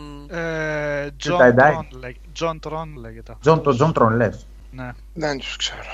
Ο JonTron είναι αρκετά καλός, ε, πώς το λένε, από τους αρκετά πρώτους ρε παιδί μου YouTuber έτσι, και αρκετά αστείος. Α, Είναι εγώ δεν, κάτω- δεν, δεν κρίνω, δεν τον ξέρω, δεν τον παρακολουθώ. Δεν λέω για αυτό εγώ. Εγώ λέω τι ακριβώς γράφτηκαν και τι ακριβώς Ναι. συνέβη. Και δεν είναι ε, μύθος, ούτε φουσκωμένα, γιατί έχει βγει, ε, βγήκε και έκανε δήλωση για το ότι τον βγάλανε από το παιχνίδι και είπε στεναχωρήθηκα μένα, αλλά είναι δικαίωμά τους και εύχομαι τα καλύτερα για το παιχνίδι. Αυτό. Δηλαδή, έχει απαντήσει κιόλας. Έχει πει, λέει ο Ναι. Νίκος. Ναι, καλά, και ο PewDiePie έκανε κάτι, με, κάτι για Εβραίου. Ο PewDiePie ε, είναι η αρχή του PewDiePie. πράγματος και βέβαια δεν έχει να κάνει ούτε με τις βλακίες που έκανε και είπε ο PewDiePie ούτε μάλλον με τις βλακίες που έκανε και ο John Tron. Ε, θα ξεκινήσει θα ξεκινήσει εκαθάριση παιδιά Μμμ, στα social μμμ. media, να το ξέρετε, έρχεται. Και θα μπει και, πώς το λένε, Ε, age restriction. Το οποίο θα στο λοιπόν, κρύβει βίντεο. Μα σας ενδιαφέρει βρήκα τι έγραψε. Και Τι έγραψε; Πες. Ότι οι Μεξικανοί μετανάστες κάνουν ethnic enclaves. Πώς το λένε το enclaves, ρε παιδιά, στα ελληνικά; Δημιουργούν ε, κοινότητες μέσα μικρές, ας πούμε, στην Αμερική Ε, ναι. και έχουν ως σχέδιο να αποσπάσουν κομμάτια της Αμερικής πίσω στο Μεξικό. Με αστείο τρόπο το είπε. Ή σοβαρά; Δεν ξέρω, απλά αργότερα που βλέπω απαντήσεις που έδωσε στο Twitch, Twitter, ε, λέει ότι α, εντάξει, άμα ένα κράτος ε, δεν μπορεί να αποφασίσει ποιον θα κρατάει και ποιον θα διώχνει, τότε δεν θα πρέπει να είναι κράτος καθόλου. Και αυτό μάλλον σοβαρά το είπε. Βάση τη Ναι. συζήτηση που καταλάβατε. Τώρα να ρωτήσω κάτι εγώ, ρε παιδιά. Α, Και, καλά, άστο, ναι, είναι πολύ επικίνδυνο το- αυτό τώρα γιατί δεν το έχουμε ακούσει τι έχει πει. Δεν έχουμε Το ακούσει. ότι είναι ναι. ταμπού να μην λες ότι ένα κράτος έχει την ε, κυριαρχία του εδάφους του. Πάλι αυτό σε... σχέση με το σχόλιο. Το... Ναι. Αυτό το λέει Κωμικό, Αμερικάνος. ας πούμε, ή Αυτό το το λέει τέτοιο. Αμερικάνος, έτσι. Αυτό το... Αμερικάνος είναι δηλαδή αυτός. Αυτό το λέει Αμερικάνος τώρα. Με το, κράτος του, με το κράτος του μετά το Β' Παγκόσμιο Πόλεμο να αμφισβητεί την κυριαρχία των ε, περίπου 220 κρατών. Αυτό το λέει Αμερικάνος. Ε, αυτό είναι που λες, ότι δεν έχουν και... Να, αυ- αυτός ο άνθρωπος δεν έχει αίσθηση της Ε, πραγματικότητας πέρα από αυτή που του δείχνει το Fox, ρε παιδί μου. Εντάξει, OK. OK. Νόμιζα ότι θα το έλεγες από την άποψη ότι ο Αμερικάνος Για- πήρε την για- κυριαρχία από του προηγούμενου κυρίαρχου της Αμερικής, ας πούμε, έτσι. Και έβαλε αυτό. Α, Σω- ξεκίνα το από εκεί, αλλά εγώ σου λέω για τις επεμβάσεις Ναι. μετά το Β' Παγκόσμιο Πόλεμο, αλλά ξεκίνα το από εκεί. Και ξεκίνα το ότι οι Αμερικάνοι πήραν την κυριαρχία από, το- από Μεξικάνους σε πάρα πολλά σημεία της επικράτειας. Οπότε, ναι, δεν ξέρω, δεν... Ναι, Τώρα αλλά- αυτά τα, τις δύο γραμμές που είδα, απλά πολλές φορές μερικοί θέλουν να το κρύψουν στο χιουμοριστικό, λένε, λένε τα ρατσιστικά ότι λένε και μετά εγώ πλάκα. Ε, καλά, έκανα, χιούμορ ναι. έκανα. Ε, καλά, Είναι σίγουρα η θα έχει εύκολη και λύση, ρε μάνατζερ παιδί μου. αυτός. Και όταν πειράξεις, ναι, όταν πειράξεις κάποιον, τότε εγώ απλά χιούμορ, δεν καταλαβαίνω το χιούμορ. Και μετά πάει για το politically, politically correctness, ότι να έχουμε γίνει όλοι politically correct και γίνεται ένας αχταρμάς από εκεί Ναι, πέρα. Ναι, αλλά- Το τι θα έπρεπε να λες, τι όχι και τι προσβάλλει κόσμο. Εντάξει, παιδιά, τι- αυτά Αλλά είναι- ο Αμερικάνος να ενίσταται για το ότι δεν μπορεί να εφαρμόσει εθνική κυριαρχία, εντάξει, αυτό Αλλά ήταν αντιτραμπικός είναι όμως αυτός. Δηλαδή, επειδή ε, δεν έχει σημασία. ε, δεν- είναι λίγο. Παιδιά, ε, εγώ θα πω ένα πράγμα μόνο και όχι για αυτό το συγκεκριμένο θέμα, γιατί δεν το έχω παρακολουθήσει. Μην πω καμία βλακία, δεν ξέρω τι έχει υποθεί, πώς έχει υποθεί κτλ. Και δεν μας ενδιαφέρει και στην τελική. Απλά Ναι, αρχίζω και φοβάμαι ότι θα φτάσουμε σε ένα σημείο να, γίνει, να έρθουν τα ανάποδα τώρα. Δηλαδή να μιλάς, να εκφέρεις μια άποψη η οποία θα είναι απλώς μια άποψη. Δεν λέω να είσαι, ε, να, ε, να εκφράζεις μίσος προς κάτι διαφορετικό από, από σένα. Δηλαδή να λες οι Εβραίοι είναι αυτό, οι Μαύροι είναι αυτό, οι Κινέζοι είναι εκείνο κτλ. Να εκφέρεις απλά μια άποψη η οποία είναι ε, έτσι ε, κόσμια δομημένη και τα λοιπά και να είναι απλώς διαφορετική από την πολιτική ορθότητα και να τρως ξύλο. Το φοβάμαι πάρα πολύ αυτό. Ναι, είναι πολύ ιδιαίτερο αυτό. Τώρα είναι πολύ γενικό Αυτό αυτό, το συμβαίνει, παράδειγμα. νομίζω, όμως, ήδη. στη- στη- δεν- βασικά, Αλλά, ναι. Κινδυνεύεις δηλαδή να, να πεις κάτι που το θεωρείς 100% ακίνδυνο και να σε πάρει ο διάολος. Ναι. Ναι, ναι, ναι. Ναι, ισχύει. Αλλά, και μετά από εκεί ναι. πέρα βλέπεις την υπερβολή από την άλλη πλευρά. Αλλά δυστυχώς Α, έχει ναι. γίνει έτσι που ένας ισχυροποιεί πιο πολύ την άποψή του και γίνεται πιο υπερβολικός για να υπερτερεί του άλλου το αντίθετο εδώ πέρα. Οπότε φτάνουμε σε σημείο να, να Ναι, αλλά απ' ξεφεύγει την άλλη η μπάλα. Σαν ακούγονται τη και ασύ- Sarkeesian που λέγαμε πιο πριν. Που...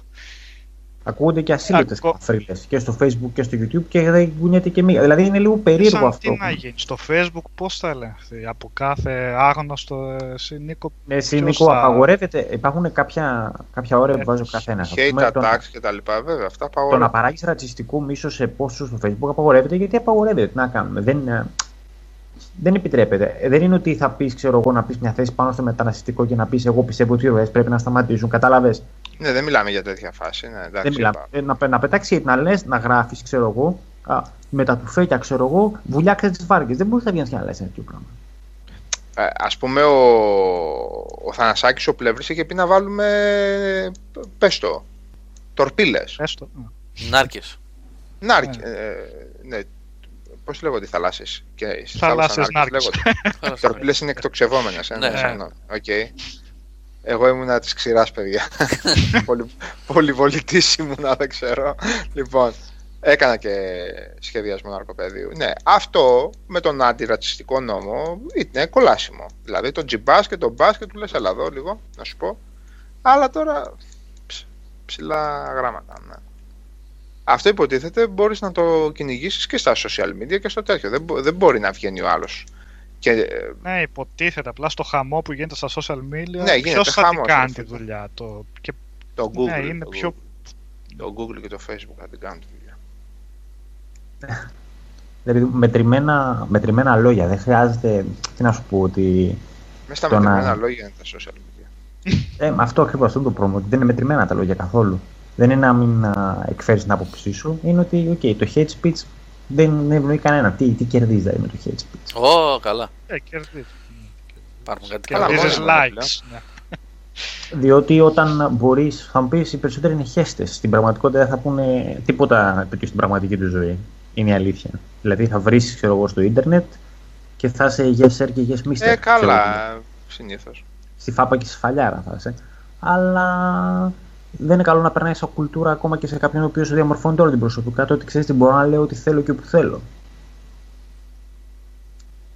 Μπορείς να, να πας κάτω από ένα βίντεο ε, YouTube και να κράζει και να βρίζεις και αν πας και αυτό να το μεταφέρεις και έξω. Δεν, ε, δεν είναι, Αλλά είναι όταν το θέμα- μεταφέρεις έξω θα φας και μπουνιά βέβαια, οπότε εκεί ίσως σου κοπεί τέτοια. Το Ίσως, θέμα ναι, είναι ότι και- μάλλον ο κόσμος που το κάνει γενικά δεν έχει καμία πρόθεση να το μεταφέρει ποτέ έξω. Ε, ναι. Έχει βρει μια πλατφόρμα εκεί που μπορεί να λέει ό,τι θέλει. Ακριβώς. Από που λέγεται. ανωνυμία και τελείωσε. Ναι. Ε, ναι, τέλος πάντων. Ε, μ' Και όσοι αρέσει. καταλαβαίνετε, έχει και αυτό σχέση με το Mass Effect. Το πήγαμε λίγο αλλού, αλλά εντάξει. Έχει μωρέ, εντάξει, Ναι, ναι. ναι, όχι, έχει, έχει. έχει. Όχι, Ναι, εντάξει, γιατί σχέση. επειδή Μα λέγαμε όλο το για χαμό που ακρότητες, έγινε ναι, με ναι, το ο Mass άλλος- Effect, υπήρχε και αυτό μέσα. Ο ε. Νίκος δεν έλεγε που απειλούσε. Τι, Ναι. την, τι έλεγε, επίθεση Μια από χιλιάδες κοπέλα τώρα. που ήταν, ναι, ναι, επειδή Μία ήταν κοπ- και. Ήταν Πώς τα λέμε, που, που... Lead designer στο Στα- anime. Ναι, αλλά facial, το ναι. άλλο που έκανε σαν χόμπι, ρε παιδί μου. Cosplay. Το Cosplay, ναι. ότι την πήρε η εταιρεία επειδή ήταν cosplay. Και εννοείται από εκεί πέρα το πώς την πήρε η εταιρεία, το αν πούμε σαν λεπτομέρειες, τι Το πηγές σεξιστικό είχαν οι άλλοι για, θέματος, ναι, ναι. για το τι την πήρανε. Και για να σε πάρουν εσένα Επειδή ήταν κατάλαβα όμορφη εγώ, αυτό, ναι. τελείωσε ρε παιδί μου. Και λέγανε όλοι είχαν βγει ότι αυτή είναι άσχετη, δεν ξέρω το αντικείμενο. Δεν ξέραν εννοείται τι σπουδές έχει κάνει, τι τέτοιο έχει Ναι. κάνει. Τι... Και η Bioware, ας πούμε, ήταν η χαζή της υπόθεσης. Τόσο τεράστια εταιρεία έπαιρνε βάση του Α, ομορφούλα είσαι εσύ, για να σε βάλουμε μέσα σε τέτοια φάση. Κάνει προσλήψεις σε ολόκληρη εταιρεία. Που αν γίνει έτσι το HR θα, θα τους φάει ζωντανούς εκεί μέσα. Ήθελε 20 χρόνια για να βγει το παιχνίδι, άμα γινόταν έτσι προσλήψεις. Αλλά Δεν θα βγει υπήρχε αυτό το, αυτό το πράγμα. Και, και άλλα ρατσιστικά σχόλια κανονικά από εκεί πέρα. Μέσω της ποιότητας του παιχνιδιού βρήκαν όλοι ναι. Εντάξει, ε, το γενικώ- πάτημα για να αρχίσουν να, να χώνουν σε διαφορετικές εθνικότητες, σε διαφορετικές φυλές, ό- όπως θες. Ναι. Ναι, γενικότερα ρε παιδί μου, το... είναι αυτό που λέγαμε και πριν βγει το παιχνίδι. Ε, Το... Έχει, το παιχνίδι έχει βρεθεί ως ο target, ως ο στόχος για όλους να βγάλουν τα αποθυμένα τους για τα πάντα. Μμ. Βρήκαμε στόχο φέτος, είναι το Mass Effect Andromeda. Πέρυσι ήταν το, το, πώς το λένε, το No Man's Sky και πιο άλλο. Φέτος είναι το Andromeda. Είναι ο στόχος μας. Γιατί πράγμα μας ξυνίζει, μας ξυνίζει αυτό Α, το παιχνίδι είναι απέσιο γιατί έχει ένα transgender μέσα. Ε, Τουλάχιστον ρε, μας Άλεξ, ξυ- το- Είμαστε transgender και δε, πώς το λένε και μας ενοχλεί γενικότερα ο κόσμος. Α, το transgender μέσα δεν μας αρέσει γιατί δεν μας εκφράζει. Ε, δ- τι, το παιχνίδι έχει ε, ξύλινα animation, είναι για, είναι για μπάτσες, τα πάντα είναι χάλια. Ε, το τέλος το Mass Effect το 3 δεν μας άρεσε, το Mass Effect Andromeda είναι το χειρότερο παιχνίδι ever. Ε, παιδιά, εντάξει, χαλαρώστε. Χαλαρώστε λίγο. Καταρχάς, όλο το hate που πέφτει αυτή τη στιγμή, ένας στους χίλιους να έχει πιάσει το παιχνίδι, ένας στους 10.000 να το έχει τελειώσει. Ναι. Ε, μπορείς να πας να το δεις στα τρόφις αυτό. Ναι, Μα το αυτό βλέπεις. το rare είναι. Ναι. Το βλέπεις. Βλέπεις είναι το τα, rare, τα βέβαια. πάντα είναι rare. Ε, ναι, ναι. Το βλέπεις και πέφτει, πέφτει ένα hate για τα πάντα όλα. Το παιχνίδι έχει προβλήματα. Ξεκάθαρα έχει προβλήματα. Έχει προβλήματα τα οποία δεν θα έπρεπε να έχει ένα παιχνίδι από μια εταιρεία όπως η Bioware. Είναι δηλαδή ελλείψεις και θέματα τα οποία είναι σοβαρά. Άρα το παιχνίδι, παιδιά, δεν είναι του 5. Ή Μάρτον δηλαδή. Το μίσος που έχει πέσει εδώ πέρα είναι για ένα, μη- για ένα παιχνίδι το οποίο είναι για μπάτσες. Το- Είναι για ένα σκουπίδι. Ναι, όχι για σκουπίδι. Για σκουπίδι. Όπως υπάρχει αυτή η φάση τώρα έξω γενικότερα στα σχόλια, μιλάμε για μια τραγωδία ουσιαστικά, ας πούμε. Όλος Έβλεπα αυτός κι ο άλλους- αρνητισμός που πέφτει είναι αδιανόητος. Και από περιέργεια μπήκα χθες και διάβαζα μέσα στα φόρουμ της ε, Bioware για το παιχνίδι. Και είναι ρε παιδί μου, γκρίνια για το ένα, γκρίνια για το άλλο, γκρίνια για το άλλο. Προσπαθώ ξέρεις, να αποφύγω τα spoiler ε, specific topics. Και έχω ένα topic για normal ανθρώπους, το οποίο είναι το safe zone, που δεν μιλάμε για τρόφις. Και εκεί πέρα, παιδιά, είναι πραγματικά οι μόνες συζητήσεις που μπορούσε να βγάλεις νόημα είναι εκεί μέσα από άτομα τα οποία ρε παιδί μου θέλουν να μιλήσουν ψύχρεμα για το παιχνίδι και Θα πούνε και τα αρνητικά, θα πούνε και τα Ε. θετικά, θα γίνει μια συζήτηση. Βγάζει ένα νόημα. Όλο το υπόλοιπο είναι ένα flame. Για Είναι- ό,τι μπορείς να φανταστείς. Για ό,τι μπορείς να φανταστείς. Δηλαδή κάνουμε meme και εικόνες και βιντεάκια και, και ψυρίζουν τα πάντα. Λες και τα προηγούμενα παιχνίδια της Bioware ήταν όλα τέλεια.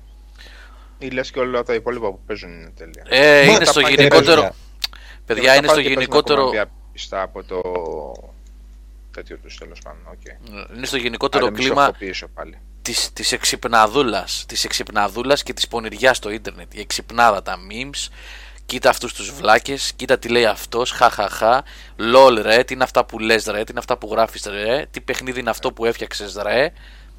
Αφήστε τώρα να μου, εντάξει. Ναι, εγώ δηλαδή α, πραγματικά και με τις χειρότερες εντυπώσεις να βγω από το παιχνίδι αυ- θα, θα συνεχίσω και οποιοδήποτε έτσι αυ, οποιοδήποτε παιχνίδι, οποιοδήποτε πόνημα συγκεντρώνει αδικαιολόγητο μίσος μίσος γενικά, το μίσος δεν είναι δικαιολογημένο η αντιπάθεια ίσως το ότι τελικά δεν μου άρεσε ναι το ότι δεν το βρίσκω, δεν καταλαβαίνω γιατί το βρίσκουν καλό και εγώ δεν το βρίσκω, ναι. Το μίσος, από, σε ένα πόνημα που κανείς δεν σου βάζει το πιστόλι στο γρόταφο να το πάρεις. Από πού προκύπτει μίσος; Ποιος σου έδωσε το δικαίωμα να το μισήσεις; Μίσος. Απέχθη από πού ρε φίλε; Έλα ρε, εδώ άνθρωποι μισούν ανθρώπους που δεν έχουν γνωρίσει τη ζωή τους. Τι να λέμε τώρα; Δε, θέλει, λίγο, θέλει λίγο ρε παιδί μου τα πάντα με ψυχραιμία. Δηλαδή, το, παι- είπαμε, άμα άπαξ και βλέπεις το παιχνίδι και τα βλέπεις όλα τέλεια, κάτι πάει στραβά, στο, κάτι πάει στραβά σε σένα. Άμα τα βλέπεις βλέπεις το παιχνίδι και όλα είναι στραβά, επίσης κάτι πάει στραβά. Το παιχνίδι δεν είναι για 5 και 6. Σε καμία σφαίρα φαντασίας δεν είναι για 5 και 6. Και οποιαδήποτε σύγκριση βλέπω που λένε Α, το Mass Effect 3 ή το Mass Effect 1 είχε αυτό καλύτερο, Ρε φίλε, κάνε και σύγκριση με τα 50 πράγματα από το Mass Effect 1 και 2 και 3 ήταν χειρότερα. Εκεί δεν τα κάνεις. Ε, μετά σου λέει, Ε, εκεί ήταν 5 χρόνια παλιά. Ρε παιδιά, εντάξει. Ο, κάπου θα κερδίσεις, κάπου θα χάσεις. Το παιχνίδι σίγουρα δεν είναι το αδιανόη, η αδιανόητη παιχνιδάρα που όλοι είχαν πλάσει στο μυαλό τους και θα θέλανε να είναι. Δεν είναι όμως του, του κλώτσου και του μπάτσου είναι, για την ώρα είναι ένα παιχνίδι με προβλήματα, αλλά περνάει ευχάριστα.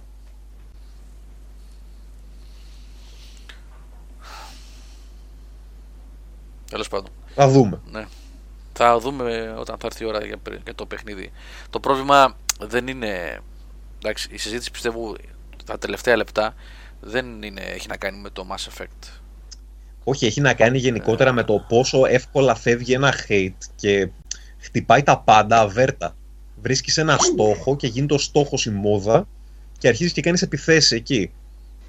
Για μένα εδώ πέρα στην Αγγλία για κάποιο λόγο μου άναψε το facebook μου την τελευταία εβδομάδα με ατελείωτα άρθρα για, το, για την ατάκα friend zone και ότι είναι μια ε, ατάκα των ανδρών για να εξηγούν τα, προ- τα ψυχολογικά τους προβλήματα και έχω ένα εκατομμύριο άτομα να κάθονται από κάτω και να κράζουν. Και μου είχε γεμίσει το facebook από κάτω. Ό,τι να είναι, ρε. Ό,τι να είναι. Δηλαδή, πιάνουμε ό,τι μπορούμε να βρούμε, το κάνουμε στόχο και είναι το hate, ε, το hate μας για αυτή τη βδομάδα. Κάπου πρέπει να ξεσπάσουμε. Έχει προβλήματα ο κόσμος. Τέλος πάντων. Παιδιά, τι θέλετε να κάνουμε ένα διάλειμμα για να περάσουμε να πούμε για καμιά ταινία να πάμε στο κλείσιμο σιγά σιγά; Γιατί έχει πάει μία η ώρα. Ε, εγώ και εγώ θα κλείσω για την ώρα ναι, μου. εγώ γι' αυτό ρωτάω, επειδή είναι αργά. Θέλετε να κλείσουμε, τι θέλετε να κάνουμε; Ε, μάλλον να κλείσουμε. Ήρθε, Τρεις θα ώρες το έχουμε μιλήσουμε πάει. για- Ναι μωρέ, θα βγούμε και εκτός, εκτός αν θέλετε να, πείτε, να πούμε για κανένα κόμικ μας εφεύγει κάτι τέτοιο. Ε, Πλάκα. ναι, εντάξει. Ε, ε, Φτάνει, τρεις- φτάνει. Είναι σχεδόν 3 ώρες εκπομπή με τις 2.30 να 2.45 να είναι αφιερωμένο στο Mass Effect. Εντάξει, το κουράσαμε.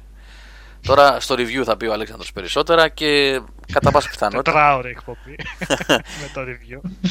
να δούμε τώρα αν θα βολέψει την Παρασκευή να κάνουμε ένα στριμάκι multiplayer, να δούμε και εκεί τι λέει. Γιατί γι' αυτό δεν είπαμε τίποτα. Προ- Μάλλον δεν έχουμε παίξει κανένας από εμάς, δεν έχει παίξει έτσι. Εγώ έπαιξα λίγο, αλλά είναι Α. χώρητο ρε παιδί μου. ναι. Πιστεύω θα παίχτει καλά με φίλους. Με φίλους όμως, γιατί πάλι δεν συνεννοούμουν.